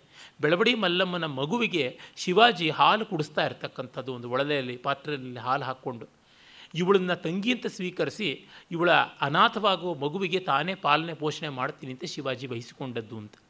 ಈ ಥರದ ರಾಣಿಯರಿದ್ದರು ರಣಭೈರಾದೇವಿ ಅಂತೂ ಬಹಳ ಉಗ್ರವಾಗಿ ಮುಪ್ಪಿನ ಕಾಲದಲ್ಲಿ ಯುದ್ಧಕ್ಕೆ ಹೋದಂಥ ಕೆಚ್ಚು ಅವಳದು. ಹಾಗೆಯೇ ನಾವು ನಮ್ಮ ಬಿದನೂರಿನ ಚೆನ್ನಮ್ಮಾಜಿಯನ್ನು ನೋಡ್ತೀವಿ. ಶಿವಾಜಿ ಎರಡನೇ ಮಗ ರಾಜಾರಾಮ, ಅವನು ಸಂತ್ರಸ್ತನಾಗಿ ಓಡಿ ಬಂದುಬಿಡ್ತಾನೆ. ಯಾರೂ ಅಲ್ಪ ಸ್ವಲ್ಪದವನಲ್ಲ, ಔರಂಗಜೇಬ ಅವನನ್ನು ಬೆನ್ನಟ್ಟುಕೊಂಡು ಬಂದಿದ್ದು. ಬಿದನೂರು, ಈ ಹೊತ್ತಿನ ನಗರ ಹೊಸನಗರ ಇದೆಯಲ್ಲ, ಆ ಆಸುಪಾಸಿನ ಸಾಮ್ರಾಜ್ಯ ಶಿವ ಶಿವಮೊಗ್ಗ ಇವೆಲ್ಲ ಸೇರಿಕೊಂಡಂಥದ್ದು. ಇವಳು ಹಿಂದೆ ನಮ್ಮ ಮೈಸೂರಿನ ಒಡೆಯರಲ್ಲಿ ಒಬ್ಬರಾದಂತಹ ಚಿಕ್ಕದೇವರಾಜ ಒಡೆಯರ ಜೊತೆಗೆ ಯುದ್ಧ ಮಾಡಿ ಸೋತಿದ್ದಳು ಪಾಪ, ಕೆಳದಿ ಚೆನ್ನಮ್ಮ. ಅವಳಿಗೆ ಅಯೋಗ್ಯ ಗಂಡ, ಸೋಮಶೇಖರ ಅಂತ. ಅವನು ದುರ್ವ್ಯಸನಗಳಿಗೆ ಈಡಾಗಿ ಕೊಲೆ ಆಗಿಬಿಟ್ಟ ಸಾವಿರದ ಆರುನೂರ ಎಪ್ಪತ್ತೊಂದನೇ ಇಸ್ವಿನಲ್ಲಿ. ಆಗ ಇವಳು ತಾನೇ ರಾಜ್ಯಸೂತ್ರಗಳನ್ನು ವಹಿಸಿಕೊಂಡು ಕೂತ್ಕೊಂಡ್ಳು ಸಿಂಹಾಸನದ ಮೇಲೆ. ಆಗ ಔರಂಗಜೇಬನ ಸೈನ್ಯವನ್ನು ಎದುರಿಸಿ ಸೋಲಿಸಿದಳು. ಶಿವಾಜಿಯ ಮಗನಿಗೆ ಇವಳು ಅಭಯ ಕೊಟ್ಟು ಕಾಪಾಡಿದಳು. ನೋಡಿ, ಆಗ ದಕ್ಷಿಣಾಪಥದಲ್ಲಿ ಯಾವೊಬ್ಬ ಮೀಸೆ ಹೊತ್ತ ಗಂಡಸು ಮಾಡೋಕ್ಕಾಗದೇ ಇದ್ದದನ್ನು ಒಬ್ಬ ಹೆಣ್ಣು ಮಗಳು, ಕನ್ನಡದ ಹೆಣ್ಣು ಮಗಳು ಆ ದಿಲ್ಲಿಯ ಚಕ್ರೇಶ್ವರನಿಗೆ ಎದುರು ನಿಂತಳಲ್ಲ. ಎಷ್ಟು ದೊಡ್ಡ ಕ್ಷಾತ್ರ ಪೌರುಷ ಇತ್ತು. ಈ ಥರದ ಎಕ್ಸಾಂಪಲ್ಸ್ ನಿಮಗೆ ಇಡೀ ಯುರೋಪ್ನಲ್ಲಿ ಹುಡುಕಿದ್ರೆ ಒಂದು ಸಿಗೋದಿಲ್ಲ. ಒಂದು ಜೋನ್ ಆಫ್ ಆರ್ಕ್ ಅಂತ ಹೇಳ್ಬೋದು. ಅದು ಅವಳು ಏನು ಭ್ರಾಮಕಗೊಂಡಿಲ್ಲ ಏನು ಸನ್ನಿಗಿನ್ನಿ ಬಡದಿತ್ತ ಅವಳಿಗೆ ಗೊತ್ತಾಗೋಲ್ಲ ಅಂತಲೂ ಚರ್ಚೆ ಮಾಡಿದ್ದಾರೆ ಅಂದರೆ ವಾಶಿ ಎ ಫ್ಯಾನೆಟಿಕ್ ಆ್ಯಂಡ್ ಲುನಾಟಿಕ್ ಅಂತೆಲ್ಲ ಹೇಳಿಬಿಟ್ಟು. ಇನ್ನು ನಾವು ನೋಡುವಂತಹ ಸಮರ್ಥವಾದ ಆಳ್ವಿಕೆ ಮಾಡಿರುವಂಥವರು ಹಲವರು ಆಗಿ ಹೋಗಿದ್ದಾರೆ ಅದರೊಳಗೆ ಇದ್ದು ತೋರುವಂಥದ್ದು ಎಲಿಜಬೆತ್ ದಿ ಫಸ್ಟ್ ಅಂತೀವಲ್ಲ, ಮೊದಲನೇ ಎಲಿಜಬೆತ್, ಶೇಕ್ಸ್ಪಿಯರ್ನ ಕಾಲದಲ್ಲಿ ಇದ್ದವಳು. ಆದರೆ, ಅವರು ಯಾರು ಯುದ್ಧರಂಗದಲ್ಲಿ ನಿಂತವರಲ್ಲ, ಇವರೆಲ್ಲ ಯುದ್ಧರಂಗದಲ್ಲಿ ನಿಂತುಕೊಂಡಂಥವರು, ಕತ್ತಿ ಗುರಾಣಿ ಹಿಡಿದು ಹೋರಾಡಿದವರು. ಅಂಥವರೊಳಗೆ ಅಗ್ರಗಣ್ಯಳಾದವಳು ಅಂತಂದರೆ ನಮ್ಮ ರುದ್ರಮದೇವಿ. ಮೂವತ್ತ್ನಾಲ್ಕು ವರ್ಷ ಕಾಲ ಗಂಡನ್ನು ಎದುರು, ಎದುರಾಕ್ಕೊಂಡು ಯುದ್ಧ ಮಾಡಿದಳು. ಒಂದು ಯುದ್ಧದಲ್ಲಿ ಗಂಡನ ಜೊತೆಗೆ ಹೋರಾಡಿ, ಗಂಡ ಬಲದೋಳನ್ನು ಎತ್ತೋಕ್ಕಾಗದಂತೆ ಪ್ರಾಣಾಂತಿಕವಾದ ಪೆಟ್ಟು ಕೊಟ್ಟವನ್ನು ಮೂಲೆ ಗುಂಪು ಮಾಡಿ, ಕೂಡಿಸಿದಳಂತೆ. ಆ ಮಟ್ಟಕ್ಕೆ ಅವಳು ಕೆಚ್ಚಿತ್ತು. ಸವತಿಯ ಮಕ್ಕಳು ಮುರಾರಿದೇವ ಮತ್ತು ಹರಿಹರ ಇಬ್ಬರು, ಇವಳ ಮೊಮ್ಮಗು ಪ್ರತಾಪರುದ್ರನ ಕೊಲ್ಲಬೇಕು ಅಂತ ಬಂದಾಗ ಇವಳು ಹೆಂಗಸರ ಪಡೆ ಕಟ್ಟಿಕೊಂಡು ಆ ಸವತಿ ಮಕ್ಕಳನ್ನು ಸಂಹಾರ ಮಾಡಿದಳು ಅಂತ ಗೊತ್ತಾಗುತ್ತದೆ. ರಾಜ್ಯದಲ್ಲಿ ಅನೇಕ ಸೇನಾನಿಗಳು, ಸಣ್ಣ ಸಣ್ಣ ಪಾಳೆ ಪಟ್ಟುಗಳಂತೆ ಇರತಕ್ಕಂಥವ್ರು. ಅವರೆಲ್ಲ ಗಂಡಸರು, ಅಷ್ಟು ಜನ ಗಂಡಸರನ್ನು ಕೂಡ ತನ್ನ ಸಾಮರ್ಥ್ಯದಿಂದ, ದೂರದರ್ಶಿತ್ವದಿಂದ ಹತೋಟಿಯಲ್ಲಿ ಇಟ್ಟುಕೊಂಡು ನಿರ್ವಾಹ ಮಾಡಿದಳು. ಅವಳ ಕಾಲದಲ್ಲಿ ಎಷ್ಟೆಷ್ಟು ಯುದ್ಧಗಳಾಗಿದ್ದು ಅಂತಂದರೆ, ಚೋಳರ ಕೊನೆ ಕೊಡ್ಡಿಗಳಾಗಿದ್ದಂಥ ಕೊಪ್ಪರಂಜಿಂಗ ರಾಜಸಿಂಹ ಅವನು ಜಟಾವರ್ಮ ಸುಂದರ ಪಾಂಡ್ಯ. ಇವರಿಬ್ಬರು ಕೂಡ ಪಾಂಡ್ಯರ ಕಡೆಯಿಂದ, ಶೋಳರ ಕಡೆಯಿಂದ ನೌಕಾಯುದ್ಧ ಮಾಡೋದಕ್ಕೆ ಬಂದರು, ಸ್ಥಳ ಯುದ್ಧ ಮಾಡೋದಕ್ಕೆ ಬಂದರು. ಆಗ ಇವಳು ಎದುರಿಸಿದಳು. ಆ ಸಂದರ್ಭದಲ್ಲಿ ತುಂಬ ದೊಡ್ಡ ಬೆಂಬಲವನ್ನು ಕೊಟ್ಟಂಥ ಸೇನಾನಿಗಳು ಅಂಬದೇವ, ಜನ್ನಿಗದೇವ, ಕೊಲನಿರುದ್ರ ಮತ್ತು ಅನ್ನಮಂತ್ರೇಶ್ವರ. ಎಲ್ಲ ಗಂಡಸರ ಸೇನಾಧಿಪತಿಗಳನ್ನು ಇವಳು ತನ್ನ ಹತೋಟಿಯಲ್ಲಿ ಇಟ್ಕೊಂಡು ಯುದ್ಧ ಮಾಡಿಸಿದಳು. ತಾನೇ ಸ್ವಯಂ ಯುದ್ಧ ಮಾಡಿದಳು. ಗಂಡು ವೇಷ ಹಾಕ್ಕೊಂಡು ಚಕ್ರ ಕಾಲಿಗೆ ಕಟ್ಟಿಕೊಂಡಂತೆ ಎಲ್ಲ ಕಡೆಗೂ ಓಡಾಡ್ತಾ ಇದ್ದಳಂತೆ. ಆ ಶಕ್ತಿ ಅವಳಿಗಿತ್ತು. ಮತ್ತು ಉತ್ತರ ಭಾರತದ ಕಡೆಯಿಂದ ನಿಮಗೆ ಗೊತ್ತಾಗುತ್ತದೆ ಸೇವಣರು, ಅಂದರೆ ದೇವಗಿರಿ ಯಾದವರು ದಂಡೆ, ದಂಡೆತ್ತಿ ಬಂದರು. ಅವರನ್ನೇ ಎದುರಿಸಿದಳು. ಅಂದರೆ ಒಂದು ಕಡೆಗೆ ದೇವಗಿರಿ ಯಾದವರದು, ಇನ್ನೊಂದು ಕಡೆ ಶೋಳರದು, ಪಾಂಡ್ಯರದು, ಮತ್ತು ಒಳಜಗಳಗಳು. ಅವಳ ಕಾಲದಲ್ಲಿ ಬೇಕಾದಷ್ಟು ಈ ಮತೀಯವಾದಂಥ ಪ್ರಕ್ಷೋಭೆಗಳೆಲ್ಲ ಇತ್ತು. ಆ ಒಂದು ಹಂತದಲ್ಲಿ ಹರಿಹರ ಸಮನ್ವಯ ಮಾಡಿ ವೇದಾಂತದ ಪರಮತತ್ವವನ್ನು, ಕೇವಲಾದ್ವೈತ ತತ್ವವನ್ನು ರೂಪಣ ಮಾಡಿ ಸಾಮರಸ್ಯವನ್ನು ತಂದುಕೊಟ್ಟು ಈಕೆಗೆ ಸಹಕಾರ ಕೊಟ್ಟಂಥ ಹಲವರೊಳಗೆ ಎದ್ದು ತೋರುವಂಥವನು ಆಂಧ್ರದ ಕವಿಬ್ರಹ್ಮ ಅಂತ ಹೆಸರಾದ ತಿಕ್ಕನ ಸ್ವಾಮಿಯಾಜಿ ಅಂದರೆ ಒಬ್ಬ ಕ್ಷಾತ್ರದ ಮಹಿಳೆಗೆ ಬೆಂಬಲವಾಗಿ ಎಷ್ಟು ಜನ ಒದಗಿ ಬಂದರು ಅವಳನ್ನು ಯಾರೂ ಕೂಡ ಉಪೇಕ್ಷೆ ಮಾಡಲಿಲ್ಲ, ತೆಗೆದುಹಾಕಲಿಲ್ಲ, ಈ ಥರದ್ದು ನಡೀಲಿಲ್ಲ. ಈಗ ನೋಡಿ ಇಸ್ಲಾಮಿನ ಹಿನ್ನೆಲೆಯಲ್ಲಿ ನೋಡಿ ಪ್ರವಾದಿ ಮಹಮ್ಮದ್ ಪೈಗಂಬರರ ಮೊದಲನೇ ಹೆಂಡತಿ ಖತೀಜಾ, ಅವಳು ವಾಣಿಜ್ಯ ಲೇವಾದೇವಿ ವ್ಯವಹಾರ ಇಟ್ಕೊಂಡಿದ್ಳು. ಆದರೆ ಈ ಮಹಾನುಭಾವ ಪ್ರವಾದಿ ಆದ ಮೇಲೆ ಯಾವ ಹೆಣ್ಣು ಆ ಥರದ್ದು ಏನೂ ಮಾಡೋಕ್ಕಾಗಲಿಲ್ಲ. It was closed for ever even today ಇಸ್ಲಾಮಿಸ್ಸು ಮತ್ತು ಆಕೆ ಬದುಕಿರೋವರೆಗೂ ಇವರು ಕಿಮಕ್ ಕಮಕ್ ಅಂದೇ ಇದ್ದರು ಸತ್ತ ಮೇಲೆ ಶುರುವಾಯಿತು ನೋಡಿ ಎಲ್ಲ ಆಟ. ಅಲ್ಲಿವರೆಗೂ ಯಾವುದೂ ಇರಲಿಲ್ಲ. ಅಂದರೆ ಇದು ಯಾವಾಗ ಏಳನೇ ಶತಮಾನ, ಆರು ಏಳನೇ ಶತಮಾನಗಳಲ್ಲಿ, ಆದರೆ ಇವಳ ಕಾಲ ಹದಿಮೂರನೇ ಶತಮಾನ. ಆ ಹೊತ್ತಿನಲ್ಲಿ ಮಿಕ್ಕ ಪ್ರಪಂಚದಲ್ಲಿ ಹೆಂಗಸರಿಗೆ ಎಷ್ಟು ದುಸ್ಥಿತಿ ಇತ್ತು. ಮಧ್ಯಯುಗ ಇಡೀ ಯುರೋಪ್ನಲ್ಲಿ. ಸ್ವಲ್ಪ ಹೆಂಗಸರೇನಾದರೂ ಮುಂದೆ ಬರೆದು ಬಿಟ್ಟರೆ ಅವಳು ಮಾಟಗಾರ್ತಿ, ವಿಚ್ ಅಂತ ಹೇಳಿಬಿಟ್ಟು ಸುಟ್ಟು ಬಿಡೋದೇ ಸರಿ, ಸಶರೀರವಾಗಿ. ಅವಳನ್ನು, ಸಶರೀರ ಅಲ್ಲ, ಸಪ್ರಾಣವಾಗಿ ಸುಟ್ಟು ಬಿಡ್ತಕ್ಕಂಥದ್ದು, ಶರೀರವನ್ನೇ ತಾನೇ ಸುಡುವಂಥದ್ದು. ಸಜೀವ ದಹನ ಮಾಡ್ತಾಯಿದ್ರು ಇಂಥ ಕಾಲದಲ್ಲಿ ರುದ್ರಮದೇವಿಯಂಥ ಒಬ್ಬ ವ್ಯಕ್ತಿ ನಿಂತಳಲ್ಲ, ಅದು ಬಹಳ ದೊಡ್ಡದು ಅಂತ ಅನಿಸುತ್ತದೆ. ಆಮೇಲೆ ಸುಭಿಕ್ಷತೆಯಿಂದ ರಾಜ್ಯದ ಎಲ್ಲೆಗಳನ್ನು ವಿಸ್ತರಿಸಿಕೊಂಡಳು, ಕಾಪಾಡಿಕೊಂಡಳು, ದೊಡ್ಡ ಕವಿಗಳಿಗೆ, ಪಂಡಿತರಿಗೆ, ವಿದ್ವಾಂಸರಿಗೆ ಆಶ್ರಯವನ್ನು ಕೂಡ ಕೊಟ್ಟಳು ಅಂತ ಗೊತ್ತಾಗುತ್ತದೆ. ನಮ್ಮ ಮಹಾವಿದ್ವಾಂಸ ಅವನಿಲ್ಲದೇ ಇದ್ದರೆ ಕಾಳಿದಾಸಾದಿಗಳು ನಮಗೆ ಅರ್ಥವೇ ಆಗ್ತಾ ಇರಲಿಲ್ವಲ್ಲ ಅಂತಹ ಕೋಲಾಚಲ ಮಲ್ಲಿನಾಥ ಇವಳ ಕಾಲದಲ್ಲಿದ್ದವನು ಇವಳ ಮೊಮ್ಮಗನ ಕಾಲದಲ್ಲಿ ಬರ್ತಾನೆ. ಕೋಲಾಚಲ ಮಲ್ಲಿನಾಥನ ಅಜ್ಜ ಅವನ ಹೆಸರು ಮಲ್ಲಿನಾಥ ಅಂತ. ಅವನು ಶತಾವಧಾನಿಯಾಗಿದ್ದ. ನಮಗೆ ಸಿಗುವಂಥ ದಾಖಲೆಯ ಅತ್ಯಂತ ಪ್ರಾಚೀನ ಸಂಸ್ಕೃತ ಶತಾವಧಾನಿ ಅವನು. ಆತನಿಗೆ ಕನಕಾಭಿಷೇಕ ಮಾಡಿಸಿದ್ದು. ಮತ್ತು ವಿದ್ಯಾನಾಥ. ಮಲ್ಲಿನಾಥನ ಸೋದರ ಮಾವ. ಅವನೇ ಪ್ರತಾಪರುದ್ರ ಯಶೋಭೂಷಣ ಅನ್ನುವಂಥ ಅಲಂಕಾರ ಶಾಸ್ತ್ರ ಗ್ರಂಥವನ್ನು ಬರೆದಿದ್ದು. ಪ್ರತಾಪರುದ್ರ ಇವಳ ಮೊಮ್ಮಗ. ಅವನು ಚೆನ್ನಾಗಿ ರಾಜ್ಯವಾಳ್ದ. ಮುಸಲ್ಮಾನರ ದಕ್ಷಿಣ ಭಾರತದ ಮೊದಮೊದಲ ದಾಳಿಗೆ ಅವನು ಪ್ರತಿರೋಧ ಮಾಡಿದ. ಅವನ ಮಹಾಮಂತ್ರಿ ಯುಗಂಧರ, ಮಹಾಮೇಧಾವಿ. ಕೆಲವು ಕಥೆಗಳಿವೆ. ಆ ಕಥೆಗಳಲ್ಲಿ ಒಂದು ಏನೆಂದರೆ, ಪ್ರತಾಪರುದ್ರ ಯುದ್ಧದಲ್ಲಿ ಸೆರೆ ಸಿಕ್ಕಬೇಕಾಯಿತು. ಅದು ನಡೆದಂಥದ್ದು ಘಟನೆ. ಹುಚ್ಚುದೋರೆ ಅಂತ ಹೆಸರಾಗಿದ್ದನಲ್ಲ? ಮೊಹಮ್ಮದ್ ಬಿನ್ ತುಘಲಕ್. ಆ ತುಘಲಕ್ನ ಕೈಸೆರೆಯಾದ ಅವನನ್ನು ದೆಹಲಿಯ ಒಂದು ಸೆರೆಮನಿಯಲ್ಲಿ ಇಟ್ಟಿದ್ದಾಗಿತ್ತು. ಆಗ ಇವತ್ತಿಗೂ ತೆಲುಗಿನಲ್ಲಿ ಜಾನಪದ ಗೀತೆಗಳು ಕೂಡ ಕೀಡ ಜಾನಪದ ಗೀತೆಗಳು ಕೂಡ ಉಂಟು. ಯುಗಂಧರ ಮಂತ್ರಿಯ ಸಾಹಸಗಳು ಏನು ಅನ್ನೋದ್ರ ಬಗ್ಗೆ. ಅವನು ಒಂದು ಕ್ಷಪಣಕನ ವೇಷದಲ್ಲಿ, ಮಂತ್ರವಾದಿಯ ವೇಷದಲ್ಲಿ ಹೋಗಿ ತನ್ನ ಯಜಮಾನ ಪ್ರತಾಪರುದ್ರದೇವನನ್ನು ಬಿಡಿಸಿಕೊಂಡು ಬರೋದಕ್ಕೆ ತಂತ್ರ ಮಾಡ್ದ ಅಂತ. ಒಳ್ಳೆಯ ನೌಕೆಯನ್ನು ನಿರ್ಮಾಣ ಮಾಡಿ ಆ ನೌಕೆ ಯಮುನಾ ನದಿನಲ್ಲಿ ಬರ್ತಾ ಇತ್ತು. ಯಮುನಾ ನದಿಗೆ ಅಂಟಿಕೊಂಡೇನೇ ಇರತಕ್ಕಂಥದ್ದು ಕೆಂಪು ಕೋಟೆ ಆ ಕೆಂಪು ಕೋಟೆಯಿಂದ ಇವನು ನೋಡಿ ಈ ನೌಕೆ ಯಾರ್ದು ಅಂದರೆ ಯಾವುದೋ ಒಬ್ಬ ಮಹಾರಾಜಂದು, ಅವನು ಸತ್ತೋಗಿದ್ದಾನೆ, ಅದನ್ನು ಮಾರೋದಕ್ಕೆ ತಂದಿರುವಂಥದ್ದು ಅಂತ. ಹಿಂದೂ ಮಹಾರಾಜಂದು ಅಂತ. ಎಷ್ಟು ಬೆಲೆ ಅಂದರೆ ಇದನ್ನು ಬೆಲೆಯನ್ನು ಮಹಾರಾಜರುಗಳು ಮಾತ್ರ ಕಟ್ಟಬಹುದು ಅಂತ. ಆಗ ಸೆರೆಯಲ್ಲಿದ್ದಂಥ ಪ್ರತಾಪ್ ರುದ್ರದೇವನನ್ನು, ನೀನು ನೋಡಿ ಅದರ ಬೆಲೆ ಕಟ್ಟು ಅಂತ ಹೇಳಿಬಿಟ್ಟು ಒಂದಿಷ್ಟು ಭಟರ ಜೊತೆಗೆ ಕಳಿಸಿಕೊಟ್ಟ. ಅವನ ನೌಕೆಯ ಒಳಗಡೆ ಹೋದ ತಕ್ಷಣವೇ ನೂರಾರು ಜನ ಒಳಗಡೆ ಇದ್ದಂಥವರು ಹುಟ್ಟಾಕೋರು ಎಲ್ಲರೂ ಶರವೇಗದಲ್ಲಿ ಹಾಕ್ಕೊಂಡು ಹೊರಟೆ ಹೋಗ್ಬಿಟ್ರು. ಯುಗಂಧರ ಮಂತ್ರಿ ಆ ನೌಕೆಯನ್ನು ನಿರ್ಮಾಣ ಮಾಡಿಕೊಂಡು ತನ್ನ ರಾಜನನ್ನು ಬಿಡಿಸ್ಕೊಂಡು ಬಂದಿದ್ದು. ಅಷ್ಟು ಮಾಡಿಯೂ ಕಡೆಗೆ ಪ್ರಯೋಜನವಾಗಲಿಲ್ಲ. ಅಲ್ಲಿಗೆ ದಕ್ಷಿಣ ಭಾರತಕ್ಕೆ ಮುಸಲ್ಮಾನರ ಪ್ರವೇಶ ಆಯಿತು. ಆಮೇಲೆ ಆ ಒಂದು ಪ್ರತಿರೋಧವನ್ನು ಎದುರಿಸಿದ್ರಲ್ಲಿ ಅಗ್ರಗಣ್ಯರು ಕಾಕತೀಯರದ ಕಾಲ ಮುಗೀತಲ್ಲಿಗೆ. ನಾವು ನೋಡುವಂಥದ್ದು ಈ ರೆಡ್ಡಿ ರಾಜಪ್ರಭುತ್ವದಲ್ಲಿ. ಆಂಧ್ರದಲ್ಲಿ ಇನ್ಯಾರು ದೊಡ್ಡವರು ಬರಲಿಲ್ಲ ಆಮೇಲೆ. ವಿಜಯನಗರದವರೇ ಇದ್ದದ್ದು. ವಿಜಯನಗರದವ್ರನ್ನ ಇಬ್ಬರು ಹಂಚಿಕೊಂಡ್ರಾದರೂ ಕನ್ನಡದವರಿಗೆ ಅವರು ಹೆಚ್ಚು. ಆ ಒಂದು ರೆಡ್ಡಿ ರಾಜರಲ್ಲಿ ವಿಶೇಷವಾಗಿ ವೇಮಾರೆಡ್ಡಿ ಅವನ ತಮ್ಮ ಮಲ್ಲಾರೆಡ್ಡಿ ತುಂಬ ದೊಡ್ಡ ಸಾಹಸವನ್ನು ಮಾಡಿದ್ರು. ಹದಿನಾಲ್ಕನೇ ಶತಮಾನದಲ್ಲಿ ಆಂಧ್ರ ಪ್ರದೇಶವನ್ನು ಇಸ್ಲಾಮಿನ ದೌರ್ಜನ್ಯದಿಂದ ಉಳಿಸೋದ್ರೊಳಗೆ ಇವರ ಪಾತ್ರ ದೊಡ್ಡದು. ಈಗ ಇನ್ನೊಂದು ಮಾತು ಹೇಳಬೇಕು. ನಾನು ಮೊದಲಿಂದ ಹೇಳ್ತಾ ಬಂದಿರುವ ಆ ಪಲ್ಲವಿಯೇ ಅದು. ಕಾಕತೀಯರು, ಕ್ಷತ್ರಿಯರು ಅಂತಂದರೆ ಕ್ಷಾತ್ರ ಅನ್ನುವಂತಹ ತತ್ವವನ್ನು ತೇಜಸ್ಸನ್ನು ಉಳಿಸ್ಕೊಂಡಿದ್ದವರೇ ಹೊರತು ಜನ್ಮನ ಇವತ್ತು ಯಾವುದು ಶೂದ್ರ ವರ್ಗದಲ್ಲಿ ಒಂದು, ಆಂಧ್ರದ ಶೂದ್ರ ವರ್ಗದಲ್ಲಿ ಒಂದು ಅಂತ ಪ್ರಸಿದ್ಧವಾಗಿರುವಂಥದ್ದು ಕಮ್ಮ. ಕಮ್ಮ ಜನಾಂಗಕ್ಕೆ ಸೇರಿದವರು. ಹಾಗೆ ರೆಡ್ಡಿಗಳಂತೂ ಕೇಳಲೇಬೇಕಾಗಿಲ್ಲ, ಲೋಕವಿಖ್ಯಾತವಾದದ್ದು ಅವರು ಚತುರ್ಥ ವರ್ಣದವರು ಅಂತಲೇ ಪ್ರಸಿದ್ಧಿ.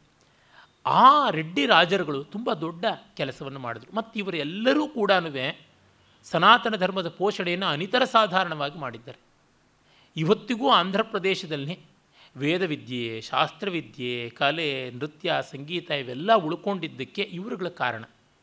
ಅಂದರೆ ನಮ್ಮ ಇತಿಹಾಸದಲ್ಲಿ ಸಾಮಾನ್ಯವಾಗಿ ಹೇಳುವುದುಂಟು, ಇವೆಲ್ಲ ಬ್ರಾಹ್ಮಿನ್ ವಿಚ್ ಕ್ರಾಫ್ಟ್ ಅಂತನ್ನುವಂತೆ. ಅದು ಅಲ್ಲ. ಇವರುಗಳಿಗೇನು ತೀಟೆ ಬಡದಿತ್ತು? ಸ್ವಯಂ ವಿದ್ವಾಂಸರುಗಳಾಗಿದ್ದರು ಅದರೊಳಗೂ ನೀವು ಕೊಂಡವೀಡು ರಾಜವೀಡು ಇಲ್ಲೆಲ್ಲ ನೋಡಿದರೆ ಪ್ರತಿಯೊಬ್ಬ ರೆಡ್ಡಿ ರಾಜರು ಕೂಡ ಚೆನ್ನಾಗಿ ಓದಿಕೊಂಡಿದ್ದರು ಕೆಲವರು ಹೇಳ್ತಾರೆ, ಅದೆಲ್ಲನೂ ಬೇರೆಯವರು ಬರೆದಿದ್ದು ಅಂತ. ಆದರೆ ಇವರು ಬರೆದಿದ್ದು ಅಂತ ನಂಬುವ ಮಟ್ಟಕ್ಕಾದರೂ ಇವ್ರಿಗೆ ಅದರ ಮೇಲೆ ತಿಳುವಳಿಕೆ ಇತ್ತು ಅನ್ನೋದು ಕೂಡ ಅಷ್ಟೇ ನಿಜವಾದದ್ದು. ಅದು ಒಬ್ಬ ರಸಾರ್ಣವ ಸುಧಾಕರ ಬರೆದ ಸಿಂಹಭೂಪಾಲ ಆಗಿರಬಹುದು ಮೊನ್ನೆಯಷ್ಟೇ ಮಾಲವಿಕ ಅಗ್ನಿಮಿತ್ರದ ಬಗ್ಗೆ ನಾನು ಮಾತಾಡುವಾಗ ಕುಮಾರ ಗಿರಿರಾಜಯ್ಯ ಅಂತ ಯಾವುದನ್ನು ಹೇಳ್ತಾ ಇದ್ದೆ, ಆ ಒಂದು ವಿವರಣೆ ಇದ್ದಿರಬಹುದು ಕರ್ಪೂರ ವಸಂತರಾಯ ಅಂತ ಆತನ ಹೆಸರು. ಸಾಹಿತ್ಯ ಚೂಡಾಮಣಿ ಇರಬಹುದು ಒಂದೇ ಎರಡೇ ಬೇಕಾದಷ್ಟು ಗ್ರಂಥಗಳು, ನೂರಾರು ಗ್ರಂಥಗಳು ಅವರ ಪೋಷಣೆಯಲ್ಲಿ ಬಂದವು. ಮಹಾಮಹಾ ತೆಲುಗು ಕವಿಗಳು, ಸಂಸ್ಕೃತ ಕವಿಗಳು, ಪ್ರಾಕೃತ ಕವಿಗಳು ಎಲ್ಲರೂ ಕೂಡ ವಿಜೃಂಭಿಸಿದರು. ಬೇಕಾದಷ್ಟು ದೇವಸ್ಥಾನಗಳಿಗೆ ರಕ್ಷಣೆ ಸಿಕ್ತು ಕಲೆಗಳು ಕೂಡ ಚೆನ್ನಾಗಿ ಪಟಿಷ್ಠವಾಗಿ ಬೆಳೆದವು ಅಂತ ಗೊತ್ತಾಗುತ್ತದೆ. ಕೊಂಡವೀಡು, ರಾಜವೀಡು ಎರಡೂ ಕೂಡ ಆರೋಗ್ಯಕರವಾದ ಸ್ಪರ್ಧೆ ಮಾಡಿಕೊಂಡು ಅವುಗಳು ಪರಸ್ಪರ ಸಾಹಿತ್ಯವನ್ನು, ಸಂಗೀತವನ್ನು, ಕಲೆಯನ್ನು, ವಾಣಿಜ್ಯವನ್ನು ಬೆಳೆಸಿದವು. ಮತ್ತು ಆ ಒಂದು ಚೌಕಟ್ಟಿನಿಂದ ಆಚೆಗೆ ಹೋಗಿ ರಾಜಕೀಯ ಮಾಡಿದ ತಕ್ಷಣ ವಿಜಯನಗರ ಸಾಮ್ರಾಜ್ಯಕ್ಕೆ ಅವುಗಳು ವಿಲೀನವಾಗಿಬಿಟ್ವು. ಪ್ರೌಢದೇವರಾಯನ ಕಾಲದಲ್ಲಿ ಅವೆಲ್ಲ ವಿಜಯನಗರ ಸಾಮ್ರಾಜ್ಯದ ಒಳಗೆ ಸೇರಿದ್ವಿ. ಪ್ರೌಢದೇವರಾಯನ ಯುದ್ಧ ತಂತ್ರ ಮತ್ತು ರಾಜಕೀಯ ನೀತಿ ಅದಕ್ಕೆ ಕಾರಣವಾದದ್ದು. ಆದರೆ ಇಸ್ಲಾಮಿನ ದಾಳಿಯನ್ನು ತಡೆ ಹಿಡಿಯುವುದರೊಳಗೆ ಮಾತ್ರ ತುಂಬ ದೊಡ್ಡ ಕೆಲಸವನ್ನು ಮಾಡಿದ್ರು. ಅದು ನಮಗೆ ಗೊತ್ತಾಗುತ್ತದೆ. ನಿಮಗೆ ಸುಮ್ಮನೆ ಇವುಗಳ ಪರಿಚಯ ಆಗಬೇಕು ಅಂತಂದರೆ ಆಂಧ್ರದ ಈ ಒಂದು ಕ್ಷಾತ್ರ ತೇಜಸ್ಸಿನ ಒಂದು ಚಿತ್ರಣ ಸಿಗಬೇಕು ಅಂತಂದರೆ ನೋರಿ ನರಸಿಂಹಶಾಸ್ತ್ರಿಗಳ ಕಾದಂಬರಿ ಓದಿದ್ರೆ ಸಾಕು. ನನ್ನಯ್ಯ ಭಟ್ಟು, ರುದ್ರಮದೇವಿ, ಮಲ್ಲಾರೆಡ್ಡಿ ಅನ್ನುವ ಈ ಮೂರು ಕಾದಂಬರಿಗಳೇ ಬೇಕಾದಷ್ಟು ಮಾಹಿತಿಯನ್ನು ಕೊಡ್ತವೆ.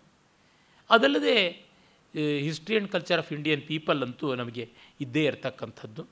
ಇನ್ನೂ ಬೇಕಿರತಕ್ಕಂಥವರು ವೆಂಕಟರಮಣನವರ ಇತಿಹಾಸದ ಗ್ರಂಥಗಳನ್ನು ನೋಡಬಹುದು ಅಥವಾ ಮಲ್ಲಂಪಲ್ಲಿ ಸೋಮಶೇಖರ ಶರ್ಮರ ಒಂದು ಬರವಣಿಗೆಯನ್ನು ನೋಡಬಹುದು ಅಥವಾ ಕುಮಾರ್ ರಾಜ ಅವರ ಬರವಣಿಗೆಯನ್ನು ಕೂಡ ಗಮನಿಸಬಹುದು. ಇರಲಿ.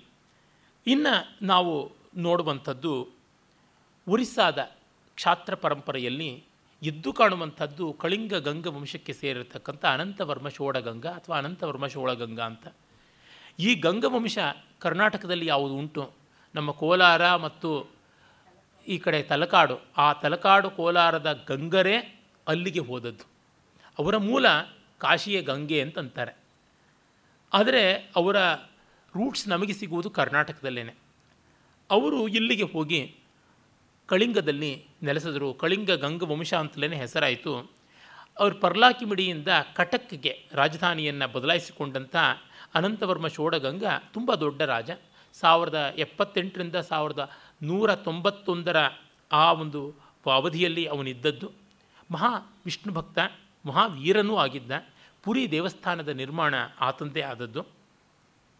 ಆಗಲೇ ಯಯಾತಿ ಕೇಸರಿ, ಇವತ್ತು ಯಾವುದು ಭುವನೇಶ್ವರ, ಆ ಭುವನೇಶ್ವರದಲ್ಲಿರ್ತಕ್ಕಂಥ ಅತ್ಯದ್ಭುತವಾದ ದೇವಸ್ಥಾನ ಲಿಂಗರಾಜ ದೇವಸ್ಥಾನ ಆಗಲೇ ಮಾಡಿದ್ದು. ಮತ್ತು ಈ ಕಳಿಂಗ ಗಂಗರ ವಂಶದಲ್ಲಿಯೇ ಬಂದಂಥವನು ನರಸಿಂಹದೇವ. ಅವನು ಸಾವಿರದ ಇನ್ನೂರ ಮೂವತ್ತೆಂಟರಿಂದ ಸಾವಿರದ ಇನ್ನೂರ ಅರವತ್ತ್ನಾಲ್ಕರ ಆಸ್ಪಾಸ್ನಲ್ಲಿದ್ದವನು ಕೋಣಾರ್ಕದ ದೇವಸ್ಥಾನ ಮಾಡಿದ್ದು. ಇದು ಮೂರು ಒಂದು ಗೋಲ್ಡನ್ ಕ್ವಾಡ್ರಲ್ಯಾಟ್ರಲ್ ಗೋಲ್ಡನ್ ಟ್ರಯಾಂಗಲ್ ಅಂತ ಕರೀತಾರೆ. ಅಂದರೆ ಕೋಣಾರ್ಕ ಸಮುದ್ರ ತೀರದಲ್ಲಿರೋದು. ಮತ್ತು ಸಮುದ್ರ ತೀರದಲ್ಲಿರ್ತಕ್ಕಂಥ ಪುರಿ ಮತ್ತು ಇವೆರಡಕ್ಕೂ ಸಮಾನಾಂತರ ದೂರ ಒಂದು ಅರವತ್ತು ಕಿಲೋಮೀಟರ್ ದೂರದಲ್ಲಿರ್ತಕ್ಕಂಥ ಭುವನೇಶ್ವರ. ಈ ಮೂರು ಅತ್ಯದ್ಭುತವಾದ ದೇವಸ್ಥಾನ ಸಮುಚ್ಚಯವಾಗಿ ರೂಪುಗೊಂಡಿದ್ದು, ಸಾಂಸ್ಕೃತಿಕ ಕೇಂದ್ರವಾಗಿ ರೂಪುಗೊಂಡಿದ್ದು ಆಗಲೇ ಅವನು ತನ್ನ ವ್ಯಾಪ್ತಿಯನ್ನು ಗೋದಾವರಿಯಿಂದ ಗಂಗೆಯವರೆಗೆ ಮಾಡಿದ್ದ ಅಂತ ಗೊತ್ತಾಗುತ್ತದೆ. ಅನಂತವರ್ಮ ಚೋಡಗಂಗ ಅಷ್ಟು ದೊಡ್ಡ ವ್ಯಾಪ್ತಿಯಲ್ಲಿ ತನ್ನ ರಾಜ್ಯವನ್ನು ವಿಸ್ತರಿಸಿದ್ದ ಅಂತ. ಮತ್ತೆ ನೋಡಿ, ಇವನು ವಿಷ್ಣು ಭಕ್ತನೇ ಆಗಿದ್ದರೂ ಕೂಡ ಯಾವ ಶೈವ ದೇವಸ್ಥಾನಗಳನ್ನು ನಾಶ ಮಾಡಿಲ್ಲ. ಇವೆಲ್ಲ ನಾವು ಗಮನಿಸಬೇಕಾದಂಥದ್ದು. ಮತ್ತು ನಮ್ಮ ಸನಾತನ ಧರ್ಮದ ಔದಾರ್ಯ ಏನು ಅನ್ನೋದಕ್ಕೆ ಕೋಣಾರ್ಕ ದೇವಸ್ಥಾನದ ಶಿಲ್ಪಗಳನ್ನು ನೋಡಬೇಕು. ಏಕಕಾಲದಲ್ಲಿ ಸನಾತನ ಧರ್ಮದ ಪುರುಷಾರ್ಥ ಪ್ರವರ್ತಕವಾದ ರೂಪವನ್ನು ನಾವು ನೋಡ್ತೀವಿ. ಮತ್ತು the grandeur and gate of Sanatana Dharma, the glory of Sanatana ಧರ್ಮ ಅದನ್ನು ಕೂಡ ನಾವು ನೋಡ್ತೀವಿ. ಅದಾದ ಮೇಲೆ ನಾವು ಕಾಣುವಂಥದ್ದು ಗಜಪತಿಗಳ ಕಾಲ. ಆ ಗಜಪತಿಗಳ ಕಾಲದಲ್ಲಿ ಕಪಿಲೇಂದ್ರ ದೇವ ಗಜಪತಿ ಮತ್ತು ಅವನ ಮಗ ಮೊಮ್ಮಗ ಪ್ರತಾಪರುದ್ರ ಗಜಪತಿ ಇವರುಗಳನ್ನು ನೋಡ್ತೀವಿ. ಕಪಿಲೇಂದ್ರ ಗಜಪತಿ ಅಂತೂ ಗಂಗೆಯಿಂದ ಕಾವೇರಿವರೆಗೆ ತಾನು ಯುದ್ಧ ಮಾಡಿ ತನ್ನ ರಾಜ್ಯದ ಎಲ್ಲೆಕಟ್ಟುಗಳನ್ನು ವಿಸ್ತರಿಸಿಕೊಂಡಿದ್ದ. ಆಂಧ್ರ ಪ್ರದೇಶವೆಲ್ಲ ಆಪೋಷಣ ತೆಗೆದುಕೊಂಡು ಬಿಟ್ಟಿದ್ದ. ಪಾಪ ಶ್ರೀನಾಥನಿಗಂತೂ ಮಹಾಕವಿ ಶ್ರೀನಾಥನಿಗೆ ಅವನ ತೆಲುಗು ಭಾಷೆಗೆ ಯಾರು ಗಿರಾಕಿಗಳೇ ಇಲ್ಲದಂತೆ ಆಗ್ಬಿಡ್ತು. ಒಡ್ಡೆ ಪ್ರಭುತ್ವ ಅಂತ ಓಢ್ರ ಪ್ರಭುತ್ವ ಓಢ್ರ ದೇಶ ತಾನೆ. ಅವನು ಒದ್ದಾಡಿಬಿಟ್ಟ, ಕೊನೆಗಾಲದಲ್ಲಿ ಟ್ಯಾಕ್ಸ್ ಕಟ್ಟೋಕ್ಕೆ ದುಡ್ಡಿಲ್ಲದೆ ಒದ್ದಾಡಿಬಿಟ್ಟ ಈ ಕಳಿಂಗರ ಕಾಲದಲ್ಲಿ. ಅಂದರೆ ಇಷ್ಟು ವ್ಯಾಪ್ತಿ ಇತ್ತು ಅವರದ್ದು ಸಾಮ್ರಾಜ್ಯದ್ದು ಅನ್ನುವಂಥದ್ದು ಗೊತ್ತಾಗುತ್ತದೆ. ಆಮೇಲೆ ಶ್ರೀನಾಥನಿಗೆ ಗೌರವವೂ ಸಿಕ್ಕಿತು. ಅದು ಬೇರೆ ಸಂಗತಿ. ಆದರೆ ಆ ಅವನ ಬರವಣಿಗೆಯಿಂದ ನಮಗೆ ಗೊತ್ತಾಗುತ್ತದೆ, ಆಂಧ್ರದ ಒಳ ಒಳನಾಡುಗಳಿಗೂ ಕೂಡ ಇದು ಬಂದಿತ್ತು ಅಂತ. ಆದರೆ ನೋಡಿ, ಒಂದನ್ನು ಗಮನಿಸಬೇಕು. ಯಾವ ಕಾಲದಲ್ಲಿಯೂ ಕರ್ನಾಟಕ ಪರಕೀಯರ ಆಕ್ರಮಣಕ್ಕೆ ತುಂಬ ತುತ್ತಾಗಲಿಲ್ಲ. ಈ ಬೆಂಗಳೂರು, ಕೋಲಾರ ಆ ಥರದ್ದು ಸ್ವಲ್ಪ ಜಾಗಗಳು ಮಾತ್ರ ಮತ್ತೆ ಮತ್ತೆ ಚೋಳರು, ಪಲ್ಲವರು ಬಂದು ಇದ್ದರು ಮತ್ತು ಓಡಿಸ್ತಾ ಇದ್ದರು ನಡೀತಾ ಇತ್ತು. ಆದರೆ ಎಲ್ಲಿಯೂ ಕೂಡ ಕರ್ನಾಟಕರು ತಮ್ಮ ಛಾಪನ್ನು ಉಳಿಸಿಕೊಂಡೇ ಉಳಿಸಿಕೊಂಡ್ರು. ಅರೆ ಇವತ್ತು ಕನ್ನಡಿಗರು ಇಷ್ಟು ನಿರ್ವೀರ್ಯರಾಗಿಬಿಟ್ಟಿದ್ದಾರೆ, ಬೆಂಗಳೂರಿನಲ್ಲಿ ಕನ್ನಡ ಉಳಿಸ್ಕೊಳ್ಳೋದಿರಲಿ, ಯಾವುದೇ ಬಾರ್ಡರ್ನಲ್ಲಿ ಉಳಿಸ್ಕೊಳ್ಳೋಕ್ಕಾಗ್ತಾ ಇಲ್ಲ ಅಂತಂತ ನೋಡಿದಾಗ ಇತಿಹಾಸ ಯಾವ ರೀತಿ ವಿಪರಿಣಮಿಸಿದೆ ಅಂತ ಗೊತ್ತಾಗುತ್ತದೆ. ಪ್ರತಾಪರುದ್ರ ಗಜಪತಿ ಕೃಷ್ಣದೇವರಾಯನ ಜೊತೆಗೆ ಯುದ್ಧದಲ್ಲಿ ಸೋತು ತನ್ನ ಮಗಳು ಜಗನ್ಮೋಹಿನಿಯನ್ನು ಕೊಟ್ಟು ಮದುವೆ ಮಾಡಿದ, ಅದು ಇತಿಹಾಸ ನಮಗೆ ಗೊತ್ತೇ ಇದೆ. ಆದರೆ ಇವರುಗಳು ಮತ್ತೆ ಮತ್ತೆ ವಿಜಯನಗರದ ವಿರುದ್ಧವಾಗಿ ಯುದ್ಧ ಮಾಡಬೇಕಾದಾಗ ಬಹುಮನಿಯವ್ರನ್ನ, ಬಿಜಾಪುರದವ್ರನ್ನ, ಅಹಮದ್ನಗರದವ್ರನ್ನ ಇವ್ರನ್ನ ಬೆಂಗಾವಲು ಮಾಡ್ಕೊಳ್ತಾ ಇದ್ರು. ಯಾಕೋ ನನಗನ್ಸುತ್ತದೆ ಈ ಒಂದು ಅಂಶದಲ್ಲಿ ಮಾತ್ರ ನಮ್ಮ ಸನಾತನ ಧರ್ಮೀಯ ಕ್ಷಾತ್ರ ಪರಂಪರೆಯ ಯಾವ ಪ್ರತಿನಿಧಿಗಳಿಗೂ ಕೂಡ ಇಸ್ಲಾಂಗೂ ಸನಾತನ ಧರ್ಮಕ್ಕೂ ಆತ್ಯಂತಿಕ ವ್ಯತ್ಯಾಸ ಏನು ಅಂತ ನೋಡೋದಕ್ಕೆ ಹೋಗಲಿಲ್ಲ. ಕ್ರಿಟಿಕಲ್ ಸ್ಟಡಿ ಆಫ್ ಇಸ್ಲಾಂ ನಮ್ಮಲ್ಲಿ ಆಗಲೇ ಇಲ್ಲ. ಒಂದು ಸ್ವಲ್ಪ ಮಟ್ಟಿಗೆ ಹವೆವರ್ ಕ್ರೂಡ್ ಮಾಡೋಕ್ಕೆ ಹೊರಟಂಥವರು ಆರ್ಯ ಸಮಾಜದ ದಯಾನಂದ ಸರಸ್ವತಿಗಳು. ಆ ವಿವೇಚನೆ ರಾಮಕೃಷ್ಣ ಪರಮಸರಿಗೂ ಇಲ್ಲದೆ ಹೋಯಿತು. ಹುಚ್ಚುಚ್ಚಾಗಿ ಮಾತಾಡಿಬಿಟ್ಟಿದ್ದಾರೆ. ಅಕ್ಷರಶಃ ಹುಚ್ಚುಚ್ಚಾಗೆ ಮಾತಾಡಿರ್ತಕ್ಕಂಥದ್ದು. ರಾಮಕೃಷ್ಣಾಶ್ರಮದ ಪರಂಪರೆಯಲ್ಲಿ ಅದನ್ನು ಕ್ರಿಟಿಕಲ್ಲಾಗಿ ಮಾತಾಡೋಕ್ಕೆ ಅಂಜುಕೋತಾರೆ. ಇಸ್ಲಾಮಿನ ಬಗ್ಗೆ ಕ್ರೈಸ್ತ ಮತದ ಬಗ್ಗೆ ವಿವೇಕಾನಂದರು ತುಂಬ ಸ್ಪಷ್ಟವಾದ ಮಾತನ್ನಾಡಿದ್ದಾರೆ ಅರೆ ರಾಮಕೃಷ್ಣರ ಅಭಿಪ್ರಾಯಗಳು ಮಾತ್ರ ಹೇಗೆಗೋ ಇದ್ದಿದ್ದು ನಮಗೆ ಕಾಣಿಸುತ್ತೆ. ಅದರೊಳಗೂ ರಾಮಕೃಷ್ಣ ಲೀಲಾ ಪ್ರಸಂಗ ಅಂತೂ ಅಧ್ವಾನ್ವಾಗಿ ಕಾಣಿಸ್ಬಿಡುತ್ತದೆ ರಾಮಾಯ ಸ್ವಸ್ತಿ, ರಾವಣಾಯ ಸ್ವಸ್ತಿ ಎನ್ನುವಂತೆ ಕಾಣಿಸ್ಬಿಡುತ್ತೆ. ರಾಮಕೃಷ್ಣಾಯ ಸ್ವಸ್ತಿ ಹೋಗಿ. ಇರಲಿ. ಆದರೆ ನಮ್ಮ ರಾಜರುಗಳು ಹಾಗೆ ಮಾಡಿದ್ರಲ್ಲ, ಇದು ತುಂಬ ಅವಿವೇಕದ್ದಾಗಿ ತೋರುತ್ತದೆ. ಅದರಿಂದಾಗಿ ಇಸ್ಲಾಂ ತುಂಬ ಗಟ್ಟಿಯಾಗಿ ನೆಲೆಯೂರೋದಕ್ಕೆ ಸಾಧ್ಯವಾಯಿತು. ಅದರ ಮೂಲಕವಾಗಿ ಬೇಕಾದಷ್ಟು ಅನಾಹುತವಾಯಿತು. ಇದಕ್ಕೆ ಕೃಷ್ಣದೇವರಾಯನೂ ಹೊರತಲ್ಲ, ರಾಮರಾಯನೂ ಹೊರತಲ್ಲ. ಸ್ವಲ್ಪ ಮಟ್ಟಿಗೆ ಬುಕ್ಕರಾಯನೂ ಹೊರತಲ್ವೇನು ಅನಿಸುತ್ತೆ. ಆದರೂ ಬುಕ್ಕರಾಯನ ಕಾಲದಲ್ಲಿ ಹತೋಟಿಯಲ್ಲಿತ್ತು ಯವನ ಸಾಮ್ರಾಜ್ಯ ಪ್ರತಿಷ್ಠಾಪನಾಚಾರ್ಯ ಅಂತ ಕೃಷ್ಣದೇವರಾಯನಿಗೆ ಬಿರುದು. ಮೆಚ್ಚಬೇಕೋ, ಬೆಚ್ಚಬೇಕೋ ಗೊತ್ತಾಗೋದಿಲ್ಲ. ಏಕೆಂದರೆ ಬಿಜಾಪುರ ಸುಲ್ತಾನನ್ನು ಕೂಡಿಸ್ದ ಇವನ.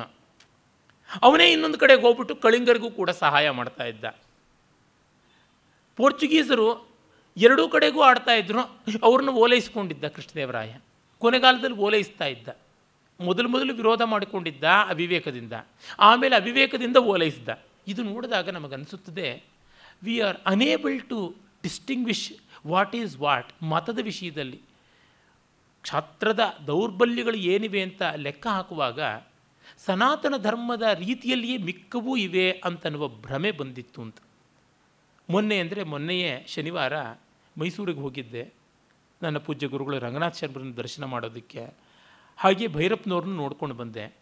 ಅವರಿಗೆ ಆನಂದಕುಮಾರ ಸ್ವಾಮಿಯವರ ಕೆಲವು ಪುಸ್ತಕಗಳನ್ನು ಕೊಟ್ಟಿದ್ದೆ. ಅವರು ವಾಪಸ್ ಕೊಡ್ತಾ, ಎಲ್ಲ ಆ ಕಾಲದವ್ರಿಗೊಂದು ಭ್ರಮೆ, ಒಂದು ವ್ಯಾಧಿ, ಎಲ್ಲ ಮತಗಳು ಒಂದೇ ಅಂತ ಅನ್ನುವಂಥದ್ದು, ತಿಪ್ಪೆ ಸಾರಿಸೋ ಸಮನ್ವಯ ಅಂತ ಹೇಳ್ಬಿಟ್ಟು ಅಂತಂದರು ದೊಡ್ಡ ದೊಡ್ಡವ್ರಿಗೂ ಅದು ಬಂದುಬಿಟ್ಟಿತ್ತು.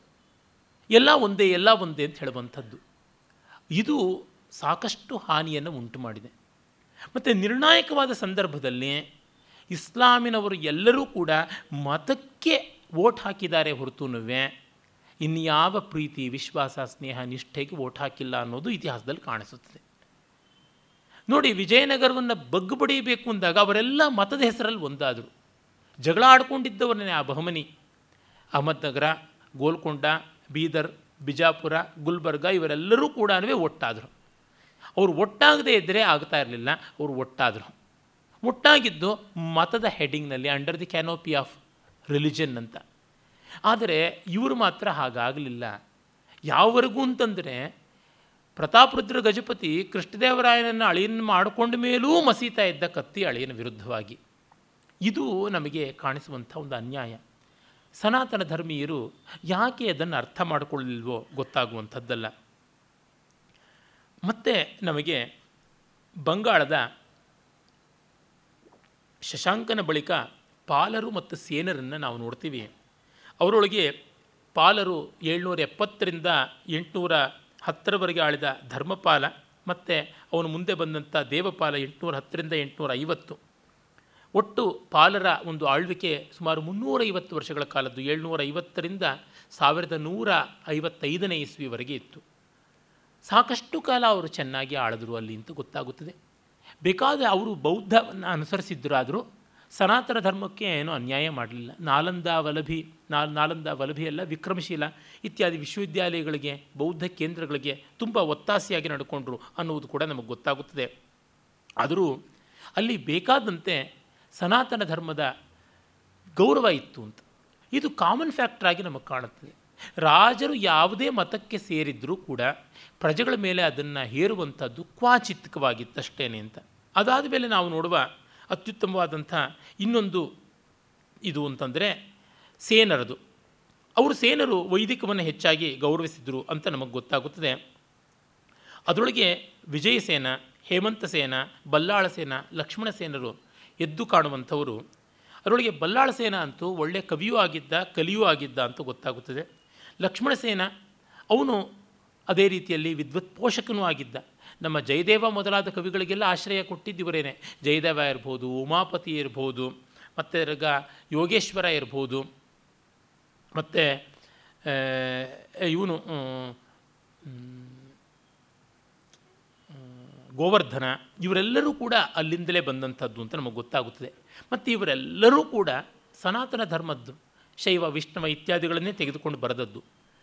ನೀವು ಆ ಪಾಲಸೇನರ ಕಾಲದಲ್ಲಿ ನಡೆದಂಥ ಸಂಸ್ಕೃತದ ಸಾಹಿತ್ಯದ ಚಟುವಟಿಕೆ ಏನು ಅಂತ ಅನ್ನೋದನ್ನು ನೋಡಿಬಿಟ್ರೆ ಬೆರಗಾಗ್ಬಿಡ್ತೀರಾ? ಅವುಗಳು ಹೆಚ್ಚಾಗಿ ನಮಗೆ ಉಳಿದುಕೊಂಡು ಬಂದಿಲ್ಲ. ಅದಕ್ಕೆ ಕಾರಣ ಏನಂದರೆ, ಇಡೀ ಆ ಒಂದು ನಾರ್ತ್ ಈಸ್ಟ್ ಅಂತ ಯಾವುದಿದೆ ಭಾರತದ ಆ ಭಾಗ, ಅದಷ್ಟನ್ನು ಕೂಡ ಬರ್ಬರವಾಗಿ ಇಸ್ಲಾಂ ಧ್ವಂಸ ಮಾಡಿಬಿಡ್ತು. ಅದಕ್ಕೆ ಬಹಳ ದೊಡ್ಡ ಕಾರಣ, ಬಾಬರ್ನಿಂದ ಮೊದಲುಗೊಂಡು ಅಕ್ಬರ್ನವರಿಗೆ ಸತತವಾಗಿ ಮಾಡಿದಂಥ ದಾಳಿ. ಅಕ್ಬರ್ ಕೂಡ ಅದಕ್ಕೇನು ಹೊರತಲ್ಲ. ಅದು ಕಾರಣ ಜೊತೆಗೆ ಪಠಾಣರು ಕೂಡ ಅಲ್ಲಿ ಸೇರಿಕೊಂಡ್ರು, ನಮಗೆ ಗೊತ್ತಾಗುತ್ತದೆ. ಎರಡು ಉದಾಹರಣೆಗಳನ್ನು ಕೊಟ್ಟರೆ ನಿಮಗೆ ತಿಳಿಯುತ್ತದೆ, ಅಲ್ಲಿ ನಡೆದಂಥ ಸಾಹಿತ್ಯದ ಚಟುವಟಿಕೆ ಎಷ್ಟು ದೊಡ್ಡದು ಅಂತ. ಎರಡೂ ಸುಭಾಷಿತ ಸಂಕಲನ ಗ್ರಂಥಗಳು. ಒಂದು ಅತ್ಯಂತ ಪ್ರಾಚೀನ ಸಂಸ್ಕೃತ ಸುಭಾಷಿತ ಸಂಕಲನ ಗ್ರಂಥ ಅಂತ ಇವತ್ತಿಗೆ ಉಳಿದು ಬಂದಿರತಕ್ಕಂಥದ್ದು ವಿದ್ಯಾಕರ್ಣ ಸುಭಾಷಿತ ರತ್ನಕೋಶ. ಮತ್ತೊಂದು ಹದಿಮೂರು, ಹದಿನಾಲ್ಕನೇ ಶತಮಾನದಲ್ಲಿ ಸಂಗ್ರಹಿತವಾದಂತಹ ಶ್ರೀಧರದಾಸರ ಸದು, ಸದುಕ್ತೀಕರಣಾಮೃತ. ಈ ಎರಡನ್ನು ನೋಡಿದ್ರೆ ನಮಗೆ ಗೊತ್ತಾಗುತ್ತದೆ. ಹತ್ತತ್ರ ನಾನ್ನೂರು ವರ್ಷಗಳ ಅಂತರದಲ್ಲಿ. ಸುಮಾರು ಮುನ್ನೂರೈವತ್ತರಿಂದ ಐನೂರರವರೆಗೆ ನಮಗೆ ಸಂಸ್ಕೃತ ಸಾಹಿತ್ಯ ಪ್ರಪಂಚಕ್ಕೆ ಇಲ್ಲಿಯ ಗ್ರಂಥಗಳ ಮೂಲಕ ಮಾತ್ರ ಗೊತ್ತಾಗುವ ಇನ್ಯಾವುದೂ ಬೇರೆ ಸಾಹಿತ್ಯ ಕಾಣದೇ ಇರತಕ್ಕಂಥ ಕವಿಗಳಿದ್ದಾರೆ. ಅಂದರೆ ಯಾವ ಮಟ್ಟದ ಸಂಖ್ಯೆ ಇದು? ಅವ್ರು ಬರೆದಿರುವಂಥ ಅತ್ಯುತ್ತಮ ಪದ್ಯಗಳಲ್ಲಿ ಬಿಡಿ ಪದ್ಯಗಳು ನಮ್ಗೆ ಕಾಣಿಸುತ್ತವೆ. ಇನ್ನು ಎಷ್ಟು ಬರೆದಿರಬೇಕು? ಬೆಸ್ಟ್ ಆಫ್ ಇಟ್ ಅನ್ನೋದನ್ನು ಸಂಗ್ರಹ ಮಾಡಿಕೊಂಡಿರ್ತಾರೆ ಒಂದೋ ಎರಡೋ ಅಂತಂದರೆ, ಇಷ್ಟು ಚೆನ್ನಾಗಿ ಪದ್ಯ ಬರೆಯೋರು ಕನಿಷ್ಠ ಒಂದು ನೂರ ಇನ್ನೂರ ಶ್ಲೋಕಗಳಾದರೂ ಬರೀದೇ ಇರ್ತಾರೆ. ಆ ಥರ ಎಷ್ಟು ಬರೆದಿರ್ಬೋದು? ಇಷ್ಟು ಪ್ರಾಲಿಫಿಕ್ಕಾಗಿ ನಡೆದಿರ್ಬೋದು ಚಟುವಟಿಕೆ. ಮತ್ತು ಅಲ್ಲಿ ಶೈವ, ವಿಷ್ಣವ, ಶಾಕ್ತ, ಬೌದ್ಧ ಎಲ್ಲರೂ ಕಾಣಸಿಗ್ತಾರೆ. One of the finest examples of Sanskrit secular poetry ಆ ಭಾಗದಲ್ಲಿ ಕಾಣಿಸುತ್ತದೆ. ಅದಷ್ಟು ಕೂಡ ವಿಶೇಷವಾಗಿ ನಾಲಂದ ಮತ್ತು ವಿಕ್ರಮಶೀಲ ವಿಶ್ವವಿದ್ಯಾಲಯಗಳು ಭಕ್ತಿಯಾರ್ ಖಿಲ್ಜಿ ಮೂಲಕ ನಾಶವಾದವಲ್ಲ, ಅಲ್ಲಿ ಹೋದದ್ದು ಅಂತ ಇತಿಹಾಸಕಾರರ ಅಭಿಪ್ರಾಯ. ಒಬ್ಬೊಬ್ಬ ಕವಿಯನ್ನು ನೋಡಿದಾಗಲೂ ನಮಗೆ ಗೊತ್ತಾಗುತ್ತದೆ, ಎಂಥ ಒಳ್ಳೆ ಬೆಲೆಬಾಳುವ ಸಾಹಿತ್ಯವನ್ನು ನಾವು ಕಳ್ಕೊಂಡು ಬಿಟ್ವಲ್ಲ ಅಂತ. ಆ ಸಾಹಿತ್ಯವನ್ನು ವಿಸ್ತರಿಸೋದಕ್ಕೇ ಹಲವು ದಿವಸಗಳು ಬೇಕಾಗುತ್ತದೆ ಸುಮ್ಮನೆ ಸಾಮಾನ್ಯ ಪ್ರಾಥಮಿಕ ಪರಿಚಯ ಮಾಡಿಕೊಳ್ಳೋದಕ್ಕೆ. ಅದೊಂದು ಪ್ರಕೃತಿ ವರ್ಣನೆಯೇ, ಗ್ರಾಮಜನ ಜೀವನವೇ, ಬಡತನದ ವರ್ಣನೆಯೇ ಗ್ರಾಮೀಣರ ಶೃಂಗಾರದ ಒಂದು ಬದುಕೆ, ಕರುಣೆಯನ್ನು ತಂದು ಮನಸ್ಸಿಗೆ ಮುಟ್ಟಿಸ್ತಕ್ಕಂಥ ಸಾಹಿತ್ಯವೇ, ಅಥವಾ ಬೇರೆ ಬೇರೆ ಋತುವಿನ ವಿಲಾಸವೇ, ಬೇರೆ ಬೇರೆ ದೇವತಾ ಪ್ರಾರ್ಥನೆಯೇ, ರಾಜನೀತಿಯೇ, ಲೋಕನೀತಿಯೇ, ಎಲ್ಲವೂ ಕೂಡ ಕಾಣಸಿಗತಕ್ಕಂಥದ್ದು. ಹೆಸರೇ ಕೇಳಿಲ್ಲ, ಆ ಥರದ ಎಷ್ಟೆಷ್ಟೋ ಜನ ಕವಿಗಳನ್ನು ನಾವಲ್ಲಿ ನೋಡೋದಕ್ಕೆ ಸಾಧ್ಯವಾಗುತ್ತದೆ. ಇದು ಪಾಲ ಮತ್ತು ಸೇನರ ಕಾಲದಲ್ಲಿ ನಡೆದದ್ದು. ಅವರಿಗೆ ಹೊರಗಿನಿಂದ ಹೆಚ್ಚಿನ ದಾಳಿ ಆಗಲಿಲ್ಲ. ಅದಕ್ಕೋಸ್ಕರವಾಗಿ ಚೆನ್ನಾಗಿ ಅವರು ಸುಭಿಕ್ಷವಾಗಿ ಮಾಡಿಕೊಂಡಿದ್ದರು ಮತ್ತು ಕಾಮರೂಪ, ಕಳಿಂಗ ಹಾಗೂ ಮಿಥಿಲ ಈ ಎಲ್ಲ ಪ್ರದೇಶಗಳನ್ನು ಅವರು ಆಳ್ತಾ ಇದ್ದರು ಅಂದರೆ ಈ ಹೊತ್ತಿನ ಅಸ್ಸಾಂ, ಮತ್ತು ಒಂದು ಸ್ವಲ್ಪ ಭಾಗದ ಈ ಒಂದು ಈಶಾನ್ಯ ದಿಕ್ಕಿನ ಈ ಹೊತ್ತಿನ ಒರಿಸ್ಸಾ, ಮತ್ತು ಛತ್ತೀಸ್ಗಢ, ಮತ್ತು ಈ ಹೊತ್ತಿನ ಬಿಹಾರ, ಇವೆಲ್ಲ ಕೂಡ ಅವರ ಹತೋಟಿಯಲ್ಲಿತ್ತು. ಬಂಗಾಳ ಈಗ ಕಮ್ಯುನಿಸ್ಟಿಕ್ ಆಗಿದೆಯಲ್ಲ, ಆ ಥರ ಇರಲಿಲ್ಲ ಅಂತ ಅನ್ನೋದಂತೂ ಚೆನ್ನಾಗಿ ನಮಗೆ ಗೋಚರವಾಗುವಂಥದ್ದು. ಮತ್ತು ನಮಗೆ ಇನ್ನು ಒಂದು ಭಾಗವಾಗಿ ನೋಡಬೇಕು ಅಂತಂದರೆ ಮಧ್ಯ ಭಾರತ ಮಧ್ಯಪ್ರದೇಶ ಕಾಣಿಸುತ್ತಿದೆ. ಮಧ್ಯಪ್ರದೇಶದಲ್ಲಿ ಎಲ್ಲ ರಾಜರುಗಳು ಆಳ್ತಾ ಇದ್ದರು ಗುಪ್ತರೇ ಮೊದಲಾದವರು ಬೇಕಾದಂತೆ ಇದ್ದದ್ದು ಗೊತ್ತಾಗುತ್ತೆ. ಶುಂಗರು, ಗುಪ್ತರು ಕಾಣ್ವರು ಹೀಗೆ ಅಖಿಲ ಭಾರತ ಮಟ್ಟದ ಚಕ್ರೇಶ್ವರರೆಲ್ಲ ಆಳಿದ್ರು. ಹರ್ಷವರ್ಧನ ಇವರೆಲ್ಲ. ಆದರೆ ಯಾವಾಗ ಹರ್ಷನ ಪತನ ಆಯಿತು ಆ ಬಳಿಕ ಉತ್ತರದ ಮಧ್ಯಪ್ರದೇಶದಲ್ಲಿ ಗುರ್ಜರ ಪ್ರತಿಹಾರರು ಮತ್ತು ಬುಂದೇಲ್ಖಂಡ ಅಂತ ನಾವು ಏನು ಕರಿತೀವಿ, ಅದು ಸ್ವಲ್ಪ ಪೂರ್ವೋತ್ತರದ ಒಂದು ಮಧ್ಯಪ್ರದೇಶ. ಆ ಭಾಗದಲ್ಲಿ ಚಂದೇಲರು ಆಳಿದ್ರು. ಮತ್ತು ದಕ್ಷಿಣ ಭಾಗದ ಆ ಒಂದು ಮಧ್ಯಪ್ರದೇಶದಲ್ಲಿ ಆಳದಂಥವರು ಮಾಲವರು ಅದರೊಳಗೆ ಎದ್ದು ಕಾಣುವಂತೆ ಭೋಜರು. ಇನ್ನು ಮಿಕ್ಕವರು ಸಣ್ಣ ಪುಟ್ಟವರಿದ್ದರು. ಕಲಚೂರ್ಯಗಳು ಫಾರ್ ಎಕ್ಸಾಂಪಲ್ ಅಲ್ಲಿಂದಲೇ ಬಂದವರು. ಕರ್ನಾಟಕದಲ್ಲಿ ಒಂದು ಇಪ್ಪತ್ತು ಇಪ್ಪತ್ತೊಂದು ವರ್ಷ ಕಾಲ ರಾಜ್ಯಸೂತ್ರವನ್ನು ಚಾಲುಕ್ಯರಿಂದ ನಯವಂಚನೆಯ ಮಾರ್ಗದಿಂದ ಕಸ್ತು ಇಟ್ಕೊಂಡವರು. ಸುಮಾರು ವರ್ಷಗಳ ಕಾಲ ಚಾಲುಕ್ಯರ ಜೊತೆಗೆ ಅಧೀನವಾಗಿ ಸಂಧಿ ವಿಗ್ರಹಗಳಾಗಿ ದೊಡ್ಡ ದೊಡ್ಡ ಅಧಿಕಾರ ಸ್ಥಾನದಲ್ಲಿದ್ದವರು ಕಾಲಚೂರ್ಯರು. ಅವರು ಕಾಲ್ಪಿ ಅಂತ ಕರೀತಕ್ಕಂಥ ಕಾಲಪ್ರಿಯ ಅನ್ನುವಂಥ ಕಾಲಿಂಜರ ಅನ್ನುವ ಆ ಪ್ರದೇಶದಿಂದ ಮಧ್ಯಪ್ರದೇಶದಿಂದ ಬಂದರು ಅಂತ ಗೊತ್ತಾಗುತ್ತದೆ. ಅಲ್ಲಿಯ ಒಬ್ಬ ವ್ಯಕ್ತಿ ಅಂತಂದರೆ ನಮ್ಮ ಬಿಜ್ಜಳ. ಬಸವಣ್ಣ ಮತ್ತು ಬಿಜ್ಜಳ ಅಂತಂದರೆ ತತ್ಕ್ಷಣ ಗೊತ್ತಾಗುತ್ತದೆ ಜನಕ್ಕೆ. ಆ ಬಿಜ್ಜಳ ಅವನು ವಿದ್ಯಾಲ ಅನ್ನುವ ಸಂಸ್ಕೃತದ ಶಬ್ದ ಅದು. ಅವನು ಕಲಚೂರಿಯರವನು ಅವನು ಮಧ್ಯಪ್ರದೇಶದಿಂದ ಬಂದ. ಇಲ್ಲಿ ಆನುಷಂಗಿಕವಾಗಿ ಹೇಳಬೇಕಾದ ಒಂದು ಅಂಶ ಏನಂದರೆ, ನಮ್ಮ ಭಾರತದಲ್ಲಿ ಒಂದು ಪ್ರಾಂತದಿಂದ ಮತ್ತೊಂದು ಪ್ರಾಂತಕ್ಕೆ ಹೋಗಿ ಸಾಮ್ರಾಜ್ಯಗಳನ್ನು ಸ್ಥಾಪನೆ ಮಾಡ್ತಾಯಿದ್ರು ಉದಾಹರಣೆಗೆ, ಸೇನರೆಲ್ಲರೂ ನಮ್ಮ ಚಾಲುಕ್ಯರಿಂದಲೇ ಹೋದವರು. ಹಾಗೆ ನೇಪಾಳದ ದೊರೆಗಳು ಚಾಲುಕ್ಯರಿಂದಲೇ ಹೋದವರು. ಮಿಥಿಲೆ ದೊರೆಗಳು ನಮ್ಮ ಕರ್ನಾಟಕದ ಚಾಲುಕ್ಯರಿಂದಲೇ ಹೋದವರು. ಗುಜರಾತ್ನಲ್ಲಿರತಕ್ಕಂಥ ಸೋಲಂಕಿ ಎನ್ನುವಂಥದ್ದೆಲ್ಲ ಚಾಲುಕ್ಯವೇ. ರಾಠೋಡ ಎಲ್ಲ ರಾಷ್ಟ್ರಕೂಟವೆ.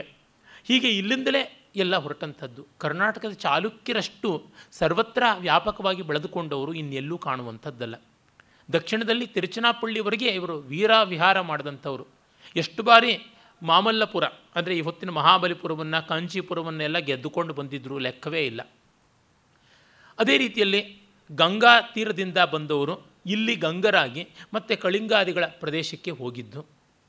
ಆಂಧ್ರ ಪ್ರದೇಶದಲ್ಲಿದ್ದಂಥವರು ತಮಿಳುನಾಡಿಗೆ ಬಂದು ದಕ್ಷಿಣಾಂಧ್ರ ಯುಗ ಅಂತ ಮಾಡಿದ್ದು. ಅಂದರೆ ಬೇಕಾದಷ್ಟು ಇಂಟರ್ನಲ್ ಎಕ್ಸ್ಚೇಂಜ್ ಟ್ರಾಫಿಕ್ ಯಥೇಷ್ಟವಾಗಿ ಇತ್ತು. ಯಾರನ್ನೂ ಯಾರೂ ಪರಕೀಯರು ಅಂತ ಭಾವಿಸಲಿಲ್ಲ. ಅದು ನಾವು ಗಮನಿಸಬೇಕು. ಪರಕೀಯರು ಅಂತ ಭಾವಿಸೋದಕ್ಕೆ ಎರಡು ಕಾರಣ ಬೇಕು. ಒಂದು ಮತ, ಮತ್ತೊಂದು ಭಾಷೆ. ಮತವಂತೂ ಎಲ್ಲರೂ ಸನಾತನ ಧರ್ಮೀಯರು. ಇಲ್ಲದೇ ಇದ್ದರೆ ಸನಾತನ ಧರ್ಮದ ಇಂಟರ್ನಲ್ ರಿಯಾಕ್ಷನ್ ಅಂತಲೇ ನಾನು ಕರೆಯುವಂಥ ಜೈನ ಬೌದ್ಧ. ಇನ್ನು ಭಾಷೆ, ಎಂದಿಗೂ ಕೂಡ ಭಾಷೆ ಅನ್ನೋದು ಪರಕೀಯತೆಯನ್ನು ನಮ್ಮಲ್ಲಿ ತಂದು ಒಡ್ಡಲೇ ಇಲ್ಲ. ಇದನ್ನು ನಾವು ಗಮನಿಸಬೇಕು. ಇಂದು ಅತ್ಯಂತ ಭಾಷಾಂಧವಾದ ಪ್ರದೇಶ ಅಂತಿರುವ ತಮಿಳುನಾಡಿರ್ಬೋದು, ಅಥವಾ ಬಂಗಾಳ ಇರ್ಬೋದು ಯಾವುದೂ ಕೂಡ ಹಾಗಿರಲಿಲ್ಲ. ಒಂದು ಕಡೆಯಲ್ಲೂ ಕೂಡ ಇವನು ತಮಿಳನ್ನು ಅಲ್ಲದೇ ಇದ್ದವನು ಅಂತನ್ನುವಂಥದ್ದು, ಇವನು ಬಂಗಾಳಿ ಇತರನಾದವನು ಅನ್ನುವ ಒಂದು ದುರ್ಭಾಷೆಗಳ ಪ್ರಯೋಗ ನಮಗೆ ಪ್ರಾಚೀನದಲ್ಲಿ ಕಾಣಿಸುವುದಿಲ್ಲ. ಅಂದರೆ ನಮಗೇನು ಗೊತ್ತಾಗುತ್ತದೆ? ಆಗ ಇದ್ದ ಒಂದು ಕಲ್ಚರಲ್ ಲಿಂಗ್ವಾ ಫ್ರಾಂಕ ಅಂತಂದರೆ ಸಾಂಸ್ಕೃತಿಕ ಭಾಷೆ, ರಾಜಕೀಯ ಭಾಷೆ, ವಿಜ್ಞಾನ ಭಾಷೆ language of science and technology language of art and culture ಅಂದರೆ ಸಂಸ್ಕೃತ. ಮತ್ತು ಸಂಸ್ಕೃತ ಅನುಪ್ರಾಣಿತವಾದ ಪ್ರಾಕೃತ. ಎಲ್ಲ ಭಾಷೆಗಳು ಕೂಡ ಸ್ವೀಕಾರ ಮಾಡ್ತಾ ಇದ್ವು ಅಂತ ಗೊತ್ತಾಗುತ್ತದೆ. ಮತ್ತು ಸನಾತನ ಧರ್ಮ, ವಿಶೇಷವಾಗಿ ನಮ್ಮ ದೇವಸ್ಥಾನದ ಸಂಸ್ಕೃತಿ, ನಮ್ಮ ನೃತ್ಯ ಗೀತಾ ವಾದ್ಯಗಳು, ಶೈವ, ವೈಷ್ಣವ, ಶಾಕ್ತ ಈ ಮೂರು ಪ್ರಧಾನವಾದ ಮತಗಳು ಸೌರವೂ ಕೂಡ ಸಾಕಷ್ಟಿದೆ. ಕೌಮಾರ, ಗಾಣಪಥಗಳು ಕೂಡ ತಮ್ಮ ಯೋಗದಾನವನ್ನು ಮಾಡಿವೆ. ಅಂದರೆ ಒಂದೇ ಒಂದು ಪ್ರಾಂತದಲ್ಲಿ ಬೇರೆ ಎಲ್ಲಿಂದಲೋ ಯಾವುದೋ ಒಂದು ರಾಜೀವಂಶ ಬಂದು ಆಳಿದ್ದಕ್ಕೆ ಜನರ ಪ್ರತಿರೋಧವೋ, ಮತ್ತೊಂದು ಸಾಹಿತಿಗಳ ಪ್ರತಿರೋಧವೋ ಯಾವುದೇ ರೀತಿಯಲ್ಲೂ ಕಂಡಿಲ್ಲ ಅನ್ನೋದನ್ನು ನೋಡಬೇಕು. ನಮ್ಮ ಇತಿಹಾಸಕಾರರು ಈ ರೀತಿಯಾದ ಅಂಶಗಳ ಕಡೆಗೆ ಗಮನ ಇಟ್ಟೇ ಇಲ್ಲ. ಗಮನ ಇಟ್ಟರೆ ನಮ್ಮ ಸರ್ಕಾರಕ್ಕೆ ಅದು ಗಂಟಲಗಾಣ ಆಗಿಬಿಡುತ್ತೆ ಸೆಕ್ಯುಲರ್ ಸರ್ಕಾರಕ್ಕೆ. ದೇಶದ ಸಮೈಕ್ಯವನ್ನು ಸಾಂಸ್ಕೃತಿಕ ಸಮನ್ವಯವನ್ನು, ರಾಜಕೀಯ ಸಂಸಿದ್ಧಿಯನ್ನು ತಂದುಕೊಟ್ಟಿದ್ದು ಸನಾತನ ಧರ್ಮ ಅಂತ ಆಗಿಬಿಟ್ರೆ ಎಕ್ಕುಟ್ಟೋಗ್ಬಿಡುತ್ತಲ್ಲ ಇವರ ಸೆಕ್ಯುಲರಿಸಮ್ಮು ಆ ಭಯ ಕಾಡ್ತಾ ಇರ್ತಕ್ಕಂಥದ್ದು. ಅಲ್ಲಿಗೆ ನಾವು ಮಧ್ಯ ಭಾರತದಲ್ಲಿ ಈ ಎಲ್ಲ ವ್ಯವಸ್ಥೆಗಳು ಇದ್ದದ್ದು ಗೊತ್ತಾಗುತ್ತದೆ. ಗುರ್ಜರ ಪ್ರತಿಹಾರರು ತುಂಬ ದೊಡ್ಡ ರೀತಿಯಲ್ಲಿ ಕೆಲಸ ಮಾಡಿದರು. ಅವರ ಕ್ಷಾತ್ರ ಬಹಳಷ್ಟರ ಮಟ್ಟಿಗೆ ಈ ಒಂದು ಇಸ್ಲಾಮಿನ ದಾಳಿಯನ್ನು ಎದುರಿಸೋದ್ರೊಳಗೇನೆ ಆಗಿಬಿಡ್ತು. ಆದರೆ ತುಂಬ ದೊಡ್ಡ ಹೀರೋಗಳು ಬರಲಿಲ್ಲವಾದರೂ ಮುಂದೆ ಅವರೇ ರಜಪೂತರಿಗೆ ಕಾರಣೀಭೂತರಾದಂಥವರು. ಅದನ್ನು ನಾವು ಮರೆಯುವಂತೆ ಇಲ್ಲ. ರಜಪೂತರು ಎಲ್ಲಿಂದಲೂ ಆಕಾಶದಿಂದ ಬಿದ್ದಿದ್ದಲ್ಲ.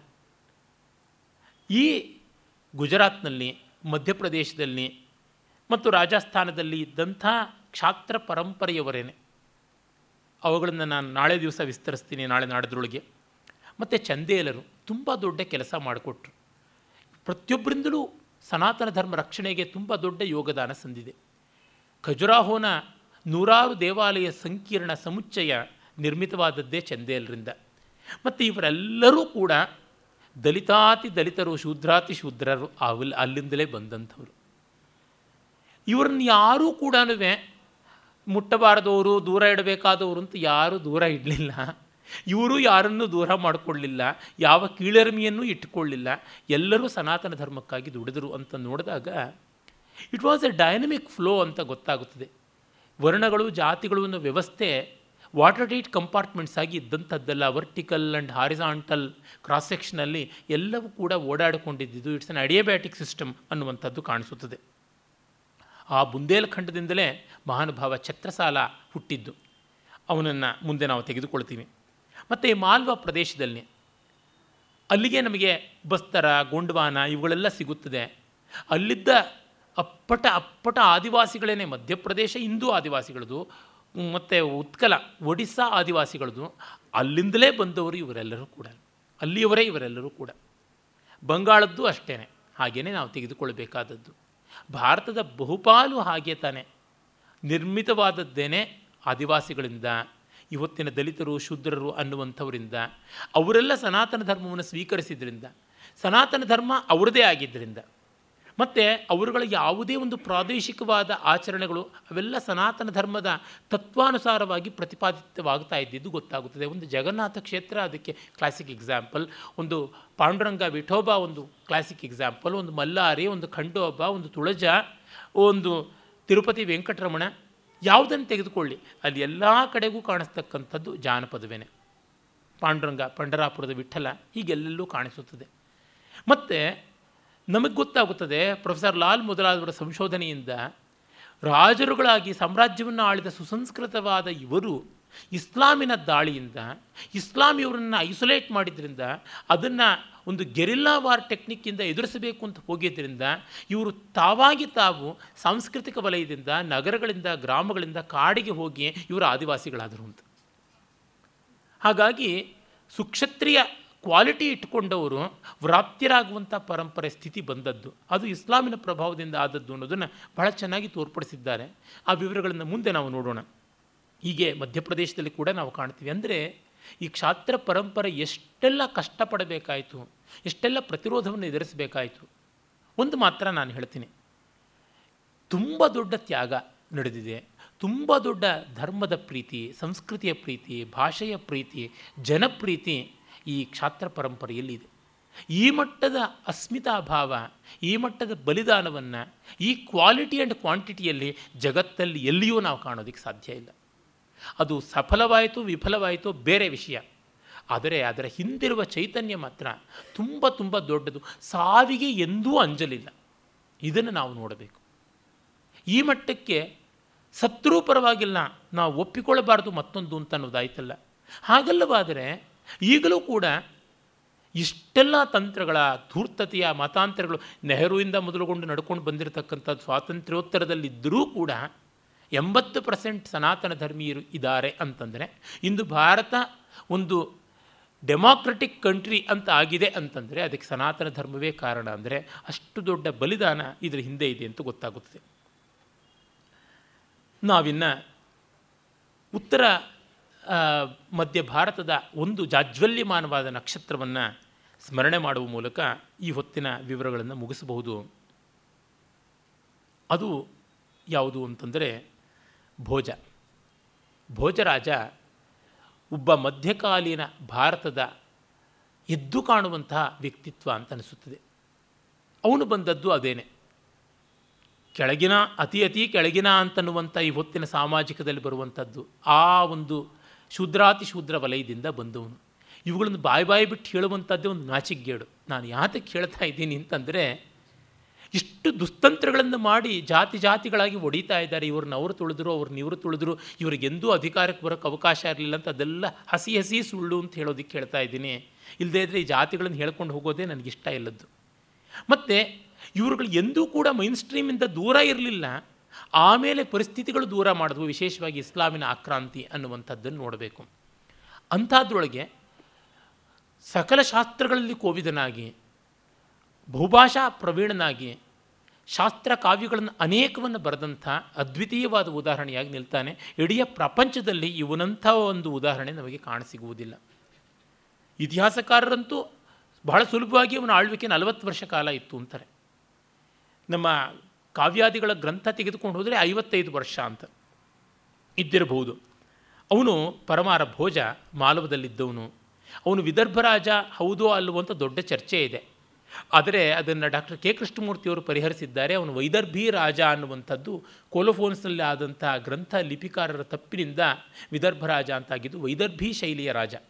ಅವನ ಚಂಪು ರಾಮಾಯಣ ಅದಕ್ಕೆ ಅತ್ಯದ್ಭುತವಾದ ನಿದರ್ಶನವಾಗಿರುವಂಥದ್ದು. ಇವನಿಗೆ ಎಂಬತ್ತ್ಮೂರು ಬಿರುದುಗಳಿತ್ತು ಅಂತ ಗೊತ್ತಾಗುತ್ತದೆ.